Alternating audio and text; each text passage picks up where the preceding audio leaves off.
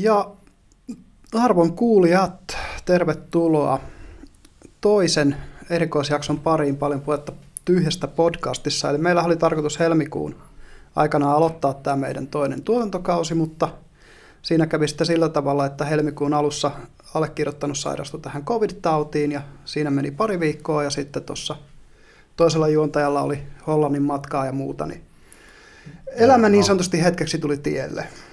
Oltiin myös sopivasti laiskoja. Ehkä sitäkin, joo, ja kiireisiä. Mm. Ähm, niin, niin nyt sitten viimein päästiin tähän tilanteeseen ja hieman muuttuneet suunnitelmat tässä, että ihan, ihan ei päästy vielä toisen tuontakauden ekaa jaksoa tekemään, vaan, vaan koska, koska tuota, rakka, niin, niin, rakkaan naapurimme suuri johtaja Putin päätti, että hän laajentaa Lepenstraumiaan ja lähti kohti Ukrainaa, niin siitä me oletettiin, että meidän kannattaa varmaan tämä jakso puhua ja olisi ollut kiva tietysti tehdä tämä aikaisemmin, mutta toisaalta nyt kun tässä on vähän kulunut aikaa, niin meillä on myös ollut aikaa pikkasen tutustua tähän konfliktiin ja sen taustoihin, niin me pystytään vähän paremmin sanoa, että mistä tässä on kyse. Ja tota, meidän tarkoitus olisi tässä, tässä episodissa niin kuin yrittää saada sellainen kokonaiskuva tästä tilanteesta. Mm. Et musta Sauli Niinistö twiittasi ja, tai, tai pisti presidentin kanssa hyvän tiedotteen sodan alussa, että pitäkää pää kylmänä jalat maassa. Mm. Et siis tässä tilanteessa nyt kaikilla on se sellainen niin kuin fuck Putin tyyppinen, tyyppinen emotionaalinen reaktio tämmöisessä tilanteessa. Se on ihan ymmärrettävä. Mutta se ei, se ei auta hirmu paljon, kun mm. yksittäinen ihminen sanoo fuck Putin.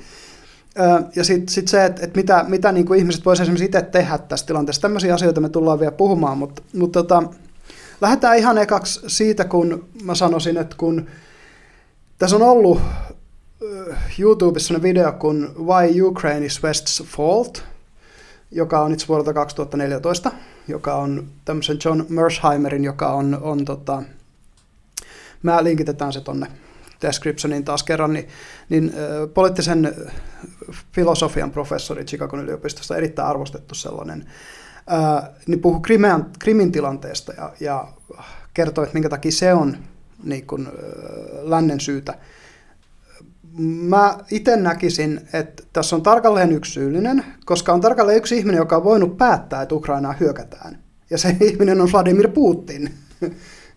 niin kuin, kukaan muu ei olisi voinut tehdä sitä hyökkäyspäätöstä joka tapauksessa.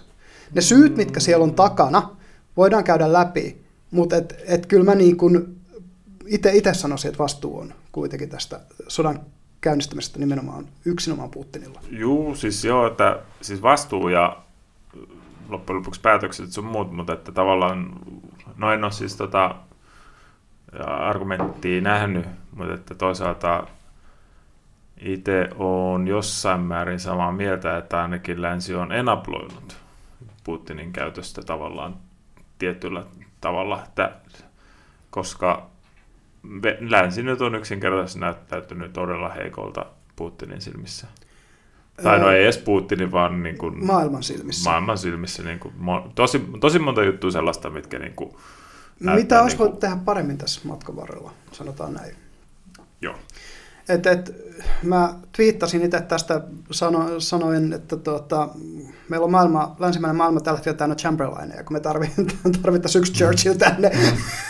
ja ja tota, ne, jotka sanoo, että no, jos Trump olisi ollut presidentti, tätä olisi tapahtunut, niin älkää olko ihan niin varmoja ihan oikeasti. Et, et niin kuin, oli huhuja, että Trumpilla oli esimerkiksi suunnitelma vetäytyä Natosta tämän toisen presidenttikauden aikana. Jos, jos niin kuin Yhdysvallat yrittäisi vetäytyä Natosta, niin, niin mm. kuinka paljon enemmän se osoittaisi sellaista niin kuin länsimaiden äh, heikkoutta ja hajanaisuutta vielä niin kuin enemmän. Että et, et, et, joo, Biden on senili vanha äijä, sen presidentti on varapressa Kamala Harris on tyhmä kuin saapas. Nämä on mun mielipiteitä, by the way. Mm.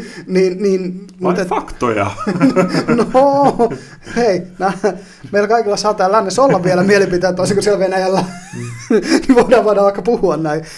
Niin, niin ei siinä mitään, mutta et niinku, se on musta hauskaa, tota, se just, että Kamala Harrishan on epäonnistunut suunnilleen kaikessa, mitä se on pystynyt tekemään tähän mennessä Siis Sitten se lähetettiin tätä kriisiä purkamaan tuonne tuota Puolaan ja siitä hän lähti ja se vitsailu käynti, että se epäonnistui siinäkin niin tässä niin sotatilanteen hoidossa niin huonosti, se vahingossa kompastuu rauhaan. Mm. niin siis sehän on ollut just, että, tai no itse asiassa oli kyllä se, mikä se nyt oli Raassa Trumpin varapressa? Uh, Mike Pence. Niin, sekin oli kyllä toisaalta aika näkymätön monelta tapaa. Pence oli näkymätön, nythän, siitä, nythän se on tullut näkyviin. Harrison on ollut tosi näkymätön monelta tapaa. Joo, monella Ainakin tapaa. täällä sanotaan niin nimenomaan, Euroopan kun suunnalla. hän on keskittynyt siihen Yhdysvaltojen sisäpolitiikkaan, kun siellä on se voimakas kahtiajako ollut, Joo. ollut menossa.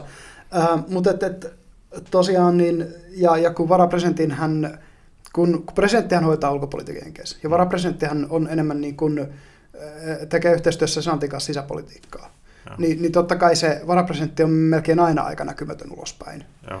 Mutta Mike Pencehän tuli nyt, nyt sillä tuli aika iso ulostulo, jossa se sanoi, että, että hei, ihan oikeasti ei katsota taaksepäin, että, että nämä niinku, että, että koska hän ei nähnyt vaaleissa vilppiä aikanaan, niin hän ratifioi tai, te, tai, tai äänesti näiden vaalien ratifioimiseksi silloin senaatissa, ja, ja että ne vaalit oli legitit, ja meidän pressa on Biden, ja että nyt ei niinku haikailla sitä hommaa, vaan nyt on paljon isompi tosi kyseessä tällä hetkellä, niin kuin Amerikan pitäisi vähän, vähän vetää yhteen. Ja se on ihan totta, koska nimenomaan se hajanaisuushan on tehnyt sen, että, että länsi on näyttänyt heikolta. Mm, mm.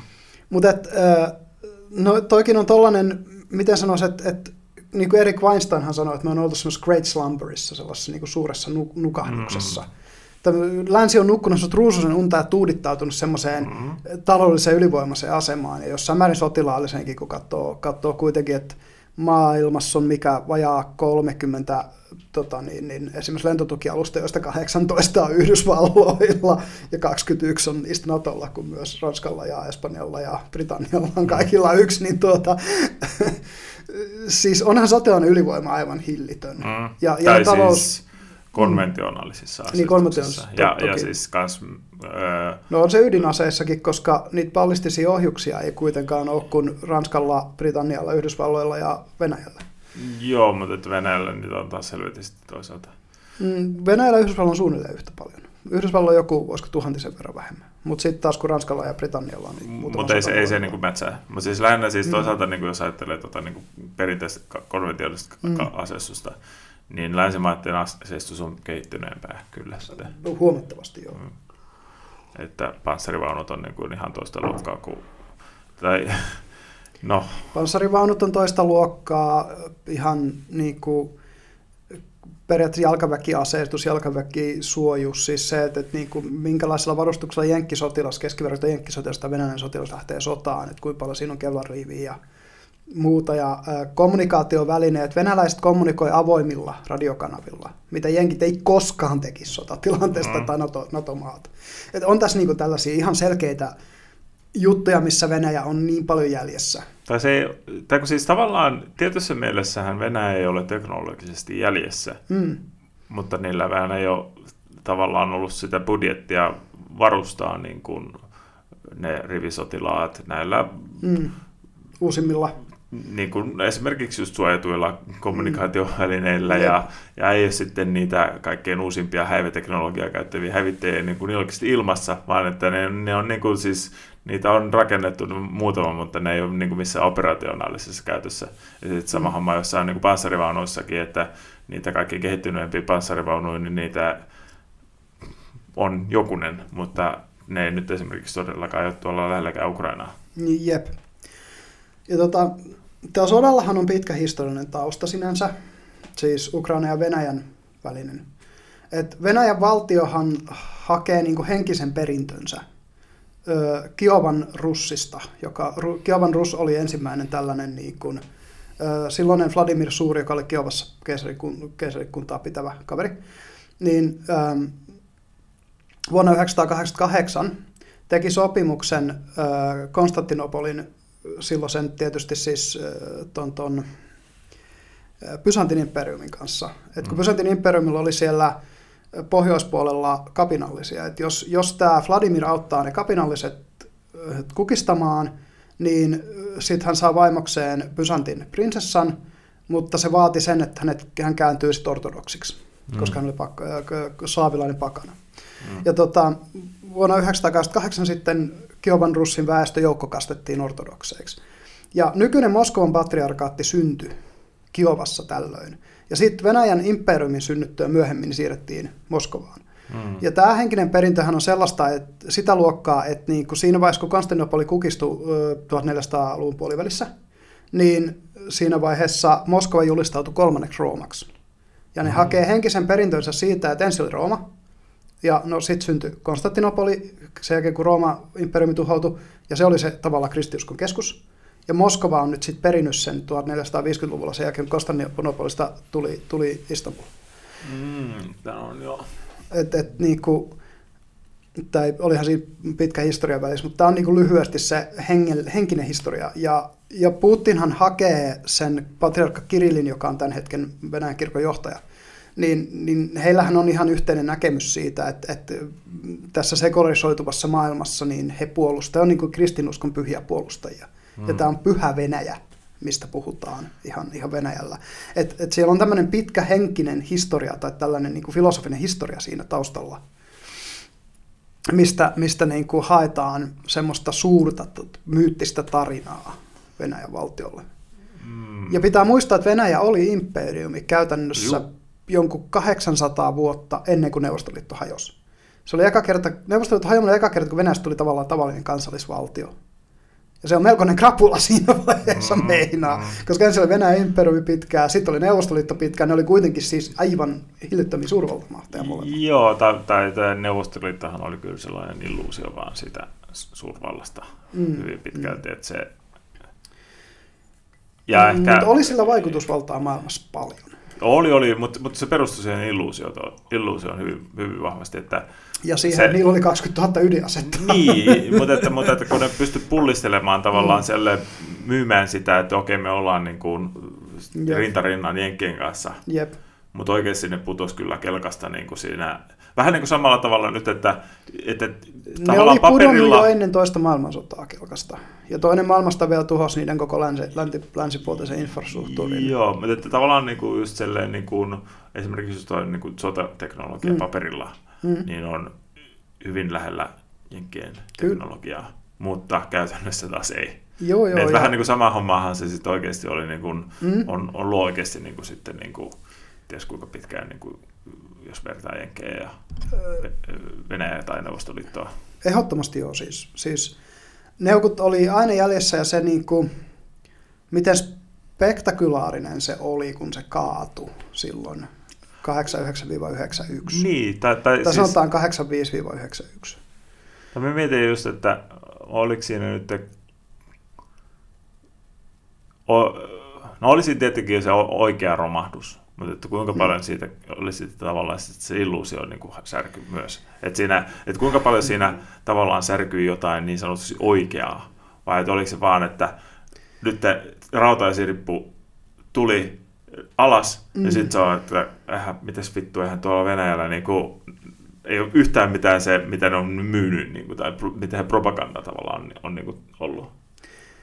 No sanotaan näin, että niin kuin, Venäjähän pitkälti kävi just niin kuin öljy- ja kaasukauppaa, tai Neuvostoliitto anteeksi, kävi öljy- ja kaasukauppaa ja tasekauppaa. Nehän mm. ne oli ne kaksi asiaa, mitä, mitä sieltä vietiin paljon ulos. Mm. Ähm, ja siis nähden siihen, että koska, koska Neuvostoliitto ei koskaan mitannut omaa BKT-taan, sosiaalisille talouksille on tällainen materiaalisen tuotannon mittari, jolla ne mittaa kansantalouden kokoa. Eli ne ei ollut vertailukelpo siinä luvut, luvut lännen kanssa. Mm. Mutta kyllä se romahdus oli hyvin selkeä, koska tota, kyllä se tuotantokapasiteetti romahti. Kaikki nälähädät ja muut, mitkä siitä seurasi, niin kyllä se niin maatalouden tuotantokapasiteetti mm, romahti ja mm. logistiikka maan sisällä romahti ja, ja muuta. Että niin kuin, jos tähän haluaa tutustua, niin, niin löytyy näitä niin kuin, kyllä ihan, sitä on ihan dokumentoitu, että kun siellä on yhtäkkiä niin kuin monet kylät ja kaupungit jäi siihen, että hetken meidän kauppaan ei enää tuo ruokaa. Mm. Koska ei ole enää sitä logistiikkaa, missä ruoka tulisi, koska niin pitkän kuin se keskusvalta, että ne voi määrätä, että no Uatskuski ajat nyt sen ruoan sinne. Mm. Mutta sitten kun kukaan nyt tekemässä tätä, määräämässä tätä hommaa, niin, mm. niin et kyllä se niin selkeä romahdus oli siinä. Siinähän, niin kuin mä oon käynyt itse Venäjällä vuonna 1995 mm. olin sortavalas käymässä, niin kyllä se siis todella, todella synkän näköistä silloin mm, oli. Mm. Se on sanottava.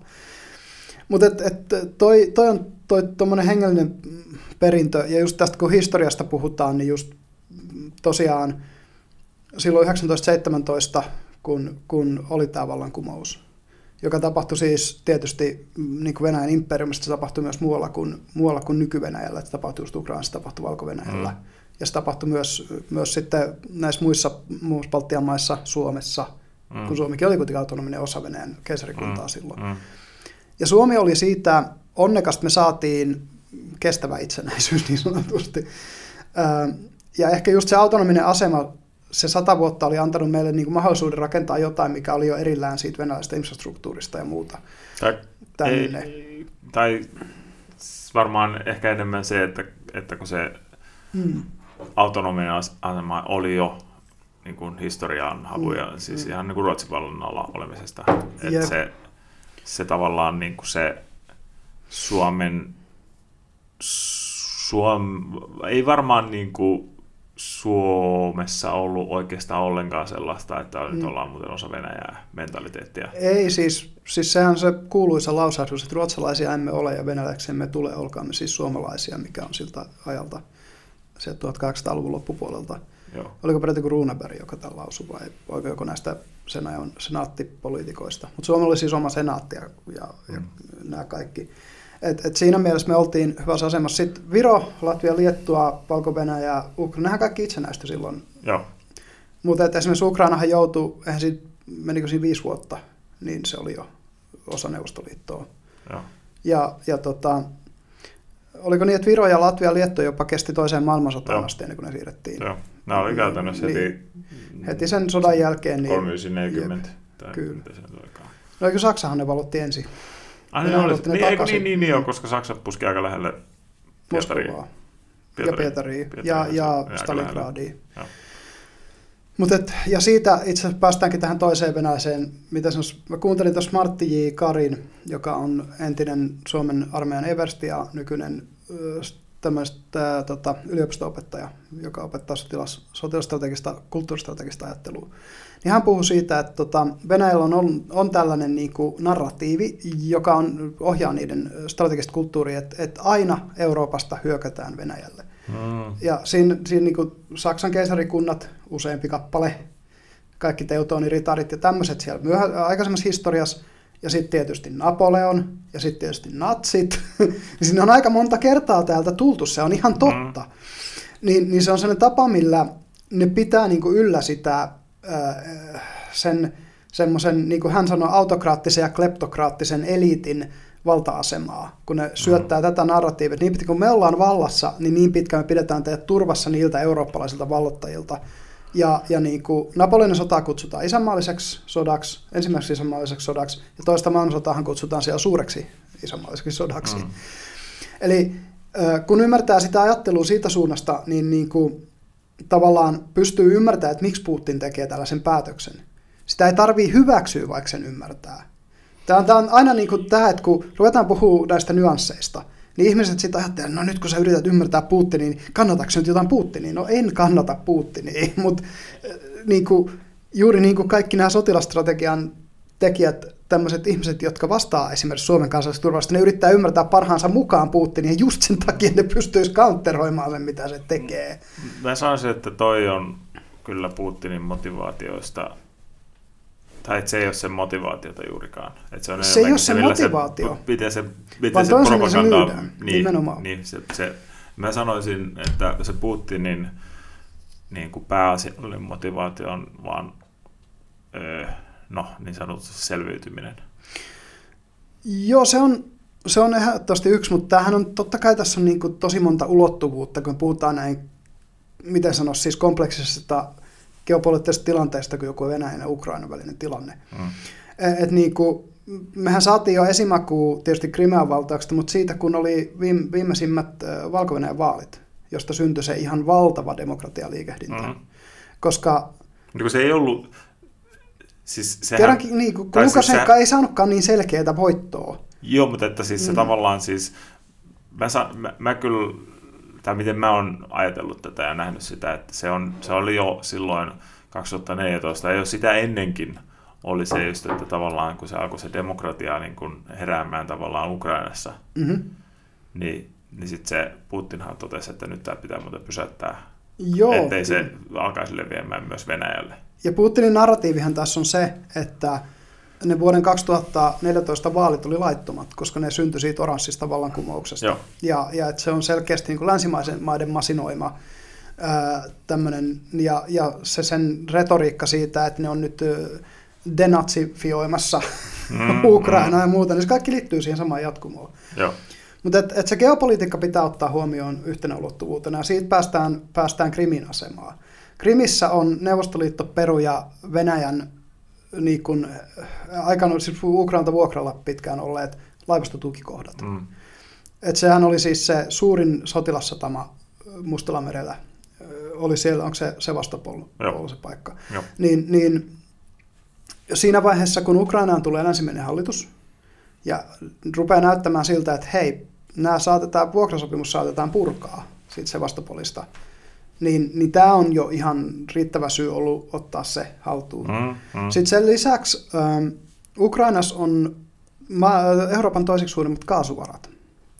Mm. Ja niistä iso osa on siellä Mustalla merellä siinä Krimin ympäristössä. Mm. Eli, eli totta kai Venäjä, joka toimittaa 40 prosenttia Euroopan käytetystä kaasusta, niin haluaa, että et Ukraina ei lähde kilpailemaan. Mm. Ja tässä vaiheessa kuitenkin kun Ukrainakin on jo vuodesta 1994 asti tehnyt yhteistyötä Euroopan unionin kanssa, talous, vähitellen niin syventyvää talousyhteistyötä ja tariffien purkua, ja kun Euroopan unionihan ei ole semmoinen, tavallaan se, että sitten kun sä liityt Euroopan unioniin, niin se tarkoittaa sitä, että sä allekirjoitat ne kolme keskeisintä sopimusta, Amsterdamin, Lissabonin ja Schengenin, mutta et, et se on, niillä on kymmeniä muitakin sopimuksia, joita ennen sitä allekirjoitetaan, mitkä lähentää sua tavallaan koko ajan.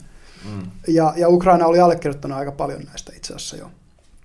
Että sitten se on vaan niin tavallaan leima, leimasin sille, että sä oot yksi EU-maa, kun, kun oot näissä kolmessa isossa sopimuksessa sen, sen muun, muun lisäksi. Mutta et, et niin kuin, Ukrainassa oli jo ExxonMobil ja, ja tota Shelli molemmat tekemässä kaasu, kaasu tota, niin, kartoituksia. Joo. Eli ne oli ihan, ihan selkeästi niin kuin, sillä linjalla, että, että Ukrainasta tulee iso kaasun tuottaja. Ja, no miksi, miksi ne ei olisi periaatteessa, kun, kun on köyhä maa.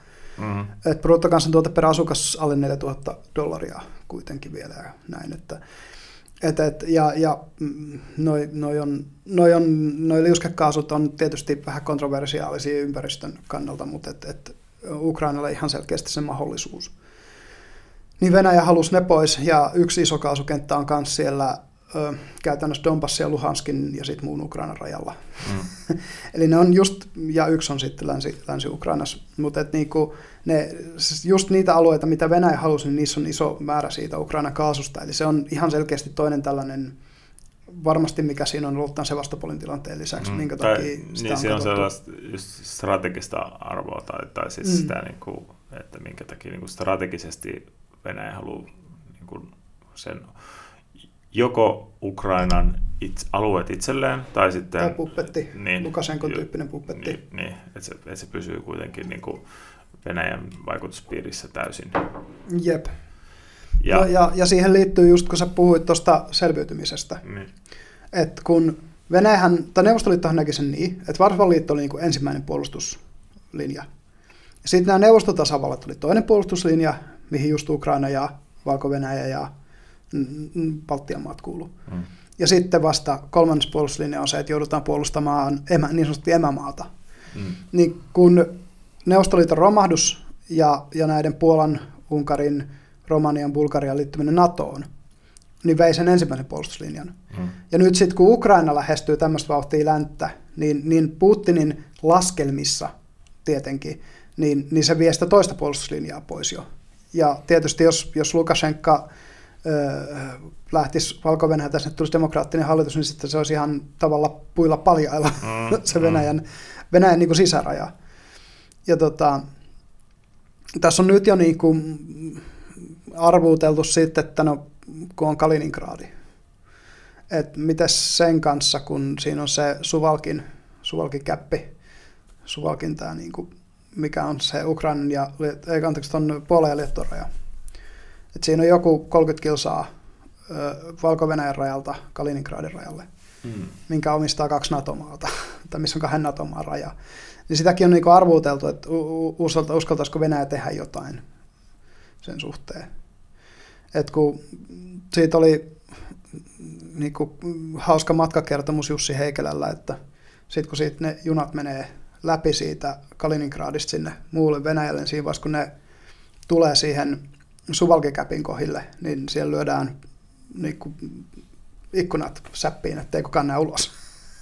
Sen takia, että ei ne, ne ei halua, että ne näkee sitä hyvinvointia, mikä siellä ulkopuolella on. En tiedä, onko tämä totta, mutta, mutta tämmöisen Heikelä kertoi erinomaisessa podcastissa. Heillä on sellainen 23 minuuttia podcasti. Ja sitten tuosta venäjästä ajattelusta Alexander Dukin, jos on tuttu nimi, niin ei mennä häneen, koska, koska se 23 podcasti, jonka myös linkkaan tähän alle, niin puhun, ne puhu siitä jo, siitä jo mutta, mutta tämä Dukin veti venäläistä etupiiriä ja siihen kuuluu muun muassa Suomi ja Ukraina. Mutta kattokaa se jakso, jos haluatte kuulla kaikkea, mitä tämä Dukin on tehnyt. Hän on siis Putinin strategisia neuvonantaja, mm. kirjoittanut kirjan tästä Venäjän etupiiristä. Mutta ähm, tämä myös kertoo siitä, miten venäläinen ajattelu on jäänyt 80-luvulle. Niin kuin mm. geopoliittinen ajattelu. Mm. Et, et, niin kuin, äm, siinähän oli nimittäin hetki, kun Venäjä oli Naton rauhankumppanuusohjelmassa samaan aikaan kuin just nämä muutkin Itä-Euroopan maat silloin 90-luvulla, mm. Jeltsinin kaudella. Mm. Mutta sitten 99, kun Putin tuli valtaan, niin käytännössä kävi mahdottomaksi jatkaa sitä. Ja minkä takia Venäjä-NATO-neuvottelut niin pahasti meni pieleen, oli se, että Venäjä olisi halunnut tasa-arvoisen aseman Yhdysvaltojen kanssa, toisena suurvaltana siinä mm. sotilasliitossa. Ja länsimaat oli vähän silleen, että no kun te olette tuommoinen Italian kokoinen kansantalous, niin tuota, ette te ihan suurvalta-asemaa vielä, vielä tässä. Niin se oli vissiin iso, vähän niin kuin iso kiista siinä näiden, mm. näiden niin kuin no, elikkä... neuvottelujen kohdalla. Niin, eli Venäjä halusi pitää siitä Neuvostoliiton illuusiosta kiinni mm. tavallaan, niin kuin, että joo, me ollaan oikeasti tällainen suurvalta. Ja kyllähän siis tietysti mielessä siis tavallaan maailmanpoliittisella kentällä Neuvostoliitto oli suurvalta. Siis sanotaan, vaikutusvalta oli sen kokonaan. Mm. Et nähden siihen, että et, et niin kun katsotaan niitä neukkosatelliitteja ympäri maailmaa, niin olihan niitä Joo. pitkin poikin. Ja, ja näitä kommunistisia valtioita. Mm. Et, et, no tietysti kuuluisimpia esimerkkejä on niin Kuuba mm. Ja Vietnam ja tälleen. Mutta sitten myös esimerkiksi semmoista maat niin kuin Angola oli, oli kommunistivaltio. Mm. En tiedä onko enää, mutta oli ainakin silloin silloin. Ja tähän myös niin kuin tietysti yhä sellainen hyvä muistus, mistä jo viime, viime tuota, tuontakaudella puhuttiin, tämä Juri Bashmanovin subversio, niin kuin vapaa-maailman subversio, tota, niin, niin, haastattelu ja esitelmä, niin on, on suositeltavaa katsottavaa, koska se niiden tapa tehdä informaatiosodan käyntiä on kuitenkin hyvin selkeästi vieläkin sieltä neuvostoperuja. Mm. Niin, tai sehän on vähän se, nämä trollifarmit on sitä jatketta, että siis sitä, mm, niin kuin, sitä niiden propagandaa levi, pyritään levittämään. Ja sitten kanssa on se, kun siis siihen venäjänläiseen propagandaan kuluu niin vahvasti se tavallaan dis- ja misinformaation mm. levittäminen. Eli pyritään niin kuin, saamaan mahdollisimman niin kuin epäselvä kuva. Niin kuin, että jos ajattelee niin kuin, tota, nytkin Ukrainan mm. tilannetta, mm. niin onhan se niin kuin tosi epäselvä se oikeasti, mikä se tilanne, niin kuin, Joo. että esimerkiksi siis Venäjän, Venäjän tappioiden, tappioiden suhteen. Niin, Fog of War on ihan, ihan niin kuin tiheä. Joo, ja koska se, se on vähän niin kuin, koska sitten Ukra- Ukrainallahan on myös omista syistään oma propagandakoneisto, niin kuin, joka tietenkin pyrkii niin kuin, no, nostattamaan. Mm. Että no, niin me ollaan niin kuin, me ollaan tuhottu näin monta mm. venäläistankkia tai jotain, ja Venäjä taas vetää, ei kun, ei kun on näin pienet tappiot ollut. Ja, mm. Mm. Niin ja Zelenski on kokenut esiintyjä, ja sen näkee joo. niistä sen esiintymisistä. Joo, joo, joo. Se, siis, sillähän, sehän on nyt oikeasti, niin kuin, siis sillähän on ollut se, sen imago ää, tosi hyvä Joo, joo. Että se, se on onnistunut siinä, siinä niin kuin selle, varsinkin koska se on poseerannut niiden sotilaiden kanssa siellä. Niin kuin, että niin, kun se itsekin pukeutuu, niin pukeutuu niin. tota, sot, sotilasuniformuun. Niin. Että en mä... ei suniformuun, vaan niin kuin siis sotattaa varusteisiin. niin, että siis sillä niin kuin, että en mä nyt oikeastaan usko hetkeäkään loppupeleissä, että se nyt oikeasti olisi niin kuin siellä viettäisi niiden sotilaiden kanssa päivittäin aikaa niin kuin Ainakaan jatkuvasti, joo. Niin, että hyvä jos tunnin fotoppeja tai tällaisia mm, käy, mm. mutta että, että pääasiassa niin kuin Mutta se, että hän on siellä Kievissä, Niin, eikä ole painut mihinkään, ja just tämmöiset letkautukset, mitkä nykypäivänä toimii, niin kuin se, että kun, kun Yhdysvallat tarjoaa hänelle evakuointia, hän on silleen, hei, I don't need a ride, I need ammunition. niin se on sellainen lentävä lause, millä saa niin kuin Mm, mm. mediahuomioon kyllä todella voimakkaasti ja, ja sen sympatian puolelleen. joo. joo. Et, et ei siinä mitään. Ja, ja tota, toinenhan oli se näistä niin kuin legendaarisista ukrainalaisista tietysti nostettiin tämä Ghost of Kiev, Joo. että et lentäjäässä, joka tuhosi kuusi venäläiskonetta. Niin se on jos legenda. Joo, kyllä, nä- näin mäkin sen käsitin. Mutta et, et se on helvetin hyvin rakennettu legenda. Joo. Et sehän siinä on se pointti. Mm. Ja, ja niin kuin, kun Ukraina on rakentamassa vähän niin kuin omaa talvisodan ihmettä, ne tarvii tämmöisen Simo hahmon niin toi Mm, nyt antoi niille mm. ensimmäisen sellaisen. Joo. Et, et, Ja, ja tuossa on siis sellainen toisaalta niin kuin hyvin paljon tietyssä mielessä samaa, tai no, jossain määrin pystyy, tai aika paljonkin pystyy rinnastamaan niin kuin just niin kuin talvisotaan. mm-hmm. Että se esimerkiksi, no jos ajattelee sitä, miten niin kuin Neuvostoliittohan pyrki niin kuin murskaamaan Suomen niin kuin ylihetkessä. Ne meinasi sieltä, onko se Oulun, Kaksi viikkoa. Oulun että- korkeudelta, että juu, ne vetää että- niin kuin Suomen puoliksi sitten vaan niin kuin, Juu, kyllä, kyllä. Siis Ja- kaksi viikkoa ja, ja tota, niin, niin Suomi on haudastu kahtia ja joo, kuukaudessa ollaan Helsingissä. niin ja mitä kaikkea nyt oli, Jep. niin, niin Putin on ihan selvästi sama, sama ajatusta ollut. Niin kuin, No että, se Anonymouksen datadumppi, minkä ne oli sieltä saanut, saanut, niin siellä on dokumentteja, jotka kertoo, että Putinin alkuperäinen oletus oli, että 72 tuntia oli sen sodan pituus. Aa, niin kuin se oletti oikeasti, että se venäläiset on niin tehokkaita ja niin ylivoimaisia, että ne vaan niin kuin marssii Kieviin Mm. ja pistää Zelenskin hengiltään.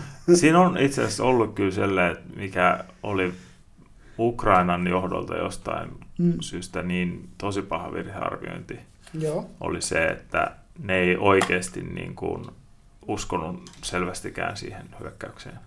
Koska siellä oli oikeasti se yksi kuva, mikä tällä viikolla mä ainakin näin, oli sieltä lentokentältä, missä niitä ukrainalaisia migejä oli, olisiko tyyli viisi semmoisessa tosi lähellä olevassa ryppäässä. Siihen- Se on keskelle mennyt yksi tyyli risteilyohjus. Mm. Ja se on niinku, ei se ole tuhonnut kokonaan niitä, Mm. mutta kuitenkin sirpaleet sen verran, ne on niinku viisi vai monta konetta siinä Mm. nyt onkaan niinku lentokelvottomia. Aivan. Niin, ja että just, että jos, jos olisi oikeasti niin kuin, tai kun siis se, se, että ne Venäjä lähettää ne joukot sinne Donbassiin, mm. se, se olisi pitänyt olla viimeistä sellainen herätys, että hei nyt muuten tota, ei yhtään kalustoa niin kuin selle, että Niin, niin, niin esillä. yksi ohjus tuhoaa, niin kuin, vaan että nyt oikeasti niin kuin, levitetään niin kuin, ja Niin ja kun kuitenkin onhan se nyt ollut, kun, kun se on tuolta marraskuulta lähtien Venäjä on kasannut joukkoja niin, harjoituksiin niin. sinne ja se on ollut vain yhtä pysyvää Niin. harjoitusta siinä Niin, ja rajassa. siis niin- niitä on tullut jatkuvasti lisää, Niin, jatkuvasti lisää, niin. jatkuvasti lisää. Niin, niin kyllähän tämä niinku tilanne on pitänyt Ukrainassa vääjäämättä olla tiedossa, että tämä, on, tämä voi tapahtua. Ja kun, kun Venäjä piirittää Ukrainaa, niin kuin Valko-Venäjä, sitten on Venäjä omaa rajaa, sitten on Krimi, joka on miehitetty, ja Mm. sitten on vielä Transnistria siinä niin kuin Moldovan ja, ja äh, Ukrainan välissä, joka on siis Moldovan maakunta, joka on hyvin venäläismielinen, Mm. missä on venäläisjoukkoja. Niin, niin melkein joka suunnalta siellä on venäläisiä joukkoja ympärillä. Mm. Niin olisi niin kuin pitänyt tavallaan siinä vaiheessa tietää, että, että niin kuin toi tota, Niin se on vähän, vähän Mm. sellainen jännä, kun... Vai miten, jotenkin mulla on sellainen muistikuva, että siinä just... Tai, tai si- a, a, a, tämähän oli itse asiassa, mitä oli vähän niin kuin jossain määrin julkisuudessa, että, a, että tota, jenkit vaan niin kuin huutelee siellä niin kuin jossain määrin turhaa, että turhaan le- lietsoo pelkoa. Mm, ja vähän tällaista näin. Et se, se ehkä saattoi olla jo- jotain sen suuntaista, että ne usko, usko, oli vähän liikaa usko siihen, että jenkit, jenkit vaan tota, tekee jotain omaa propagandaansa. Tai joku Mm. siinä oli, ettei ne siellä ollut kuitenkaan niin, kuin niin, niin tota, just strategisesti valmistautunut sit siihen. Mutta että joo. toisaalta se niiden vastarinta on ollut sille tosi hyvää kuitenkin. Niin kuin, tai On, jotain on, ihan toista luokkaa, mitä venäläiset oletti. Kyllä. Ja just samalla tavalla kuin talvisodassa ihan jotain toista luokkaa oli, oli Mm. mm. suomalaistenkin vastarinta kuin Mitä Stalin oletti, oletti. Joo. Ja siis tuohon on vielä sanottava se, että tota, ää, tässä just, kukahan siitä puhui, joku, joku, tota, joku, joku sotilasstrategian erikoistyyppi, että kun Pohjois-Ukraina siinä tota, valko rajalla, niin siinä on sellainen suoalue, mikä on melkein koko se rajan mittainen. Mm. Ja se on yleensä helmikuussa jäässä, minkä takia on se hyvä aika hyökätä siihen. Mutta nyt kun on ollut leuto talvi Ukrainassa, niin se ei ollut jäätynyt. Se on vähän sama kuin silleen, että yleensä Suomessa ei ole kahta kuukautta 30 astetta pakkasta, mutta sattui just sen talvisodan talvena mm. olemaan. että siellä on myös niinku tämmöinen tullut, ja minkä takia just ne isot, kun on näitä kuvia ollut mediassa siitä, että siellä on se 40 mailin, mitä 64 kilometrin mittainen sotilaskolonna siellä yhdellä tiellä. Joo. Ne ei olisi siellä tiellä, jos siitä suolta voisi ajaa yli tankeilla, mm, mutta mm. mut kun ne tankit jää sinne suohon kiinni, Joo. ja niitä ei sieltä todellakaan millään tuoda enää Joo. pois, kerran sinne jää, niin tota, ne on joutunut tulemaan teitä pitkin. Ja sitten yksi mm, taas yhteneväisyys on tämä, miten Putin ja Stalin molemmat ali- tai yliarvioi oman armeijansa niin kuin tehokkuuden ja, ja tota, kaiken valmiuden ja miten mm. se voisikaan sanoa, että, että niin kuin, nythän siitä on kuullut ainakin sitä nyt tässä näin, että niitä venäläisiä sotilaita, niin ne, ne oli vain sotilasharjoituksissa ja sitten yhtäkkiä mennäänkin niin kuin rajan yli, että, että pitäisi vittu, että, yep. niin, niin kuin, että se niin kuin, nämä perus tota, sotilaat mm. niin ei, ei tajunnut ollenkaan, että ollaan nyt menossa sotaan. sotaan. Niin ja sehän ja, siinä on, että, että siellä ei ollut pelkästään sotilaat, siellä on myös poliiseja, mm. mit, mit, minkä tehtäviin ei niin kuin millään tavalla kuulu sotilasoperaatiot niin, niin siitä oli video tuossa pyöri, pyöri netissä. Tämäkin voi olla tietysti ukrainalaista propagandaa, ei voi tietää, mutta siinä ne selitti ne kolme poliisiupseeria just siitä, että heidät vietiin niin kuin valko yhteistoimintaharjoitukseen valko kanssa, ja sitten sinä aamuna, kun Venäjä hyökkäsi, niin heille vaan sanottiin, että nyt menette tuosta auton kyytiin, että lähdetään. Hmm. Ja, ja sitten siellä niin matkalla selitettiin, että, että sitten kun Kievi on vallattu, niin teidän tehtävänä on toimia poliisina Kievissä. jaa, että mm. tämmöistä. Et, et, niinku, mutta et, niitä on niitä, niitä niinku, sanotaan, että venäläisen armeijan moraalin murtumisia on nähty aika paljon. Mm, mm. Et just se, että, että yhtäkkiä kun tyypit tulee tankkien kanssa jonnekin vaikka kaupungin ulkopuolelle ja aikoo sit vapauttaa kaupungin, niin kuin ne itse sanoo, ja sitten asukkaat on siinä niin kuin kaupungin ulkopuolella sillä, että no ajakaa meidän yli sitten. Mm, niin mm. se vie niin kuin silleen aseistamattomat siviilit seisoo siinä tiellä, niin se vie sen moraalin aika niin kuin nopeasti. Mm. nopeasti tai ei, ei, ei, olekaan niitä vapauttajia kuvitteli niin. olevansa. Jep. Että, tai näitä on näitä hauskoja tarinoita, mitä sieltä mm. tulee sitten, ja mitkä toisaalta niin kuin, jos äh, monet niistä vaikuttavat ainakin sitten ihan tosilta, koska niistä on sitten tätä videotodistusaineistoa, että mä en harmikseni kyllä nähnyt tätä, mutta Broidi kertoi tuossa noin jostain mikä se olikaan, venäläisestä tankkikuskista, joka tota, pesa oli yllättäen loppunut, Just. mikä on ollut nyt tosi tyypillistä se on ollut siellä, kyllä. että löpö loppuukin kesken kaiken. Niin, yep. niin tota, öö, siis se, se oli niinku, vissiin niinku yrittää ampua siellä, mutta mm. koska ei ole, ei ole mm. virtaa tai yep. ei ole löpö, niin ei, ei pysty ampumaan edes. Yep. Sitten siellä oli jotkut ukrainalaiset siviilit vaan käynyt hakemassa se sieltä pois ja sitten niin kuin, tavallaan, että nyt, nyt vie niin kuin, sotavangiksi tuonne ukrainalaisten joukkojen sekä ja sitten sit se on niin kuin, se on yli auto täynnä porukkaa, sitten se istuu takapenkillä keskimmäisellä ja sitten, sitten sanoo sille, että oli nyt Slava Ukraine, niin, että nyt, nyt kyllä pitää muuten sanoa, että muuten pysäytetään tässä en tiedä, koska siis on no, Slava Ukraine. Jep. Joo, ja sitten ne tusinan verran videoita näistä tota, ukrainalaisista traktoreista, jotka mm. raataa niitä erilaisia tankkeja, sam, sampattereita ja muita. Niin, oli, oli, jostain mä kuulin tällaisenkin, että, että pitää, että niitä niin kuin, uh, Ukrainan valtiot tarjoaa, niin kuin, että saa verottomasti. Niin kuin joo, joo, joo, siis sotashallis on verotonta, joo. verotonta tuloa, kyllä. Sen kun, sen kun ryöstätte venäläistä niin. varustua, ei haittaa mitään.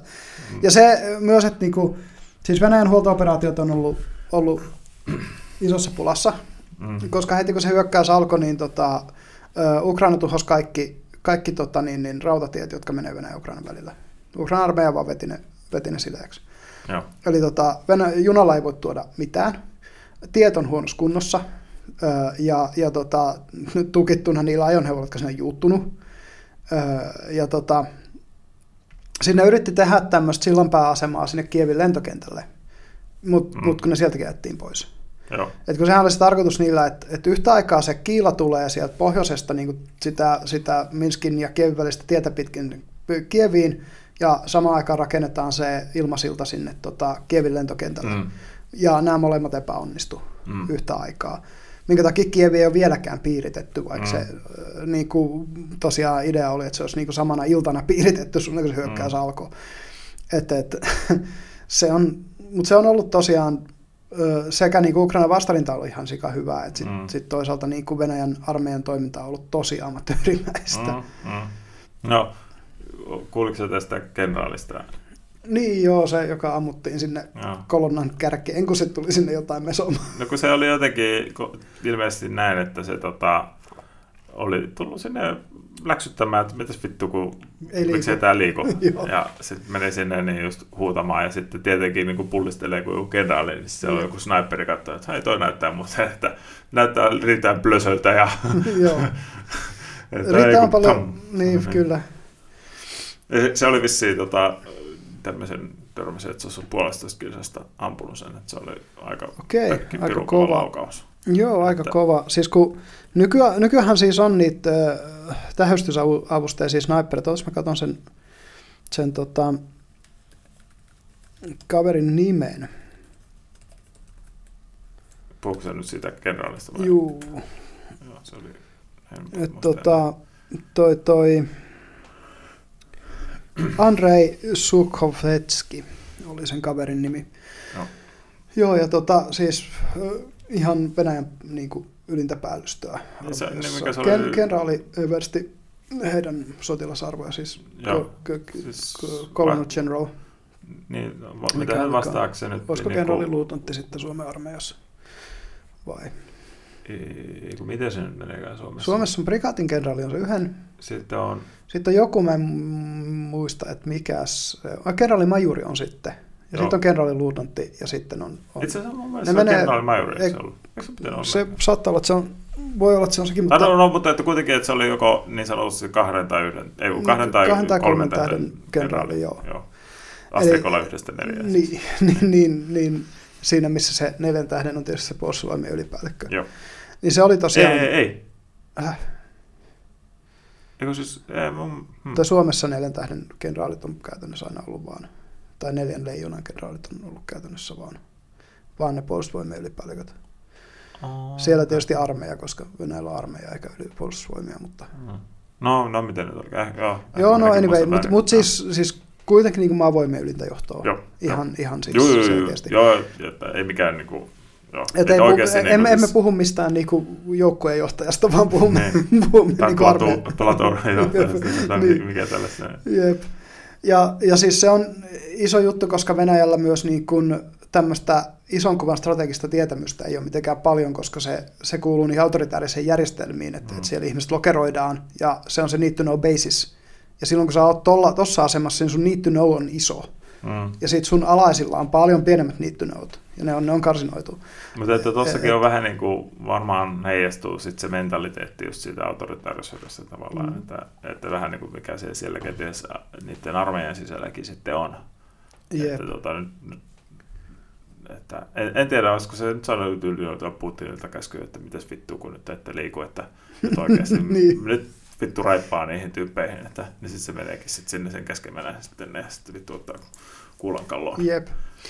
Ja no tietenkin nämä detailit on detaileja ja teistä tiedä, että onko se oikeasti ollut niin, että sen on ö, joku ampunut puolestoista kirsasta tai muuta. Niin, no, no mutta, mutta, mutta kuitenkin anyway, se on siis, kuollut, niin, koska Venäjän valtio on itsekin myöntänyt, että se on kuollut. Joo, joo, niin, niin se on, se, se on niin kuin, mikä on ne faktat.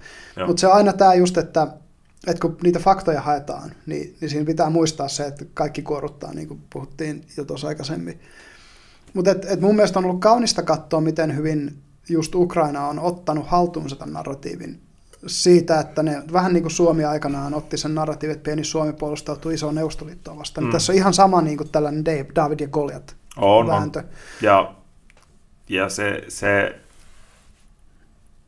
siinä on se, se maailman sympatiat on niin, niin tota, Ukrainan puolella On, on. On. Ja, ja, ja sitten taas Vi- se... Viittä valtiota lukuna.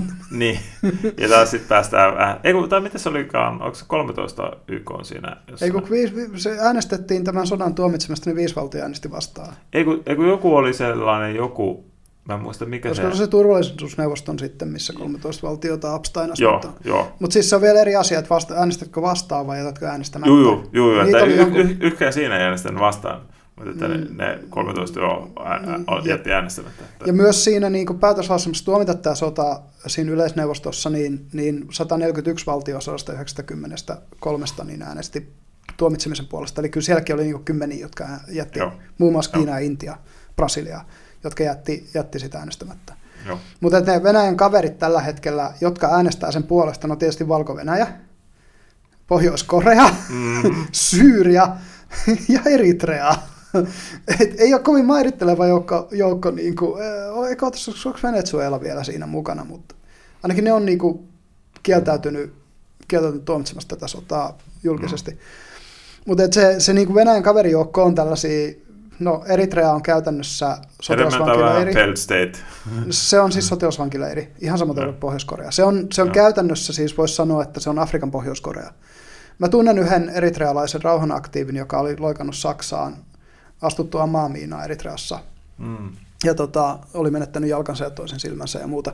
Hän on kuollut jo ja rauha Abrahamin muistolle, mutta hän, hän piti puheen yhdessä rauhankonferenssissa, kun mä olin nuorempana tosiaan rauha-aktiivi, niin tämmöisessä kansainvälisessä konferenssissa kertoi siitä hommasta, niin, niin kuin, siellähän on siis se, että, että kaikki miehet, heti kun ne tulee aikuiseksi, päätyy armeijan palvelukseen. Joo. Ja siitä armeijan palveluksesta ne voidaan laittaa siviilitehtäviin, mutta ne on yhä armeijan palveluksessa. Kaikki Mm, kuuluu mm. siellä, siihen samaan yhteen valtion porukkaan. Ja kaikki naiset tietysti siitä myös niin on, on kun, ihmiset on niin valtionomaisuutta, vähän niin kuin Mm. Pohjois-Koreassa. Mm. Niin, niin Eritreassa on tämmöinen meininki.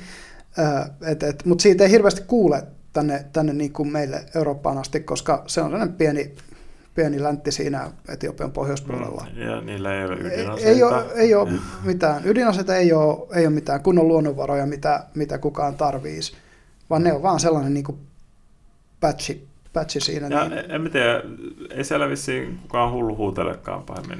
Niin kuin, no kun ei ne oikeastaan ole tehnyt mitään muuta, muuta kuin ne on sen Etiopian kanssa mytissy välillä.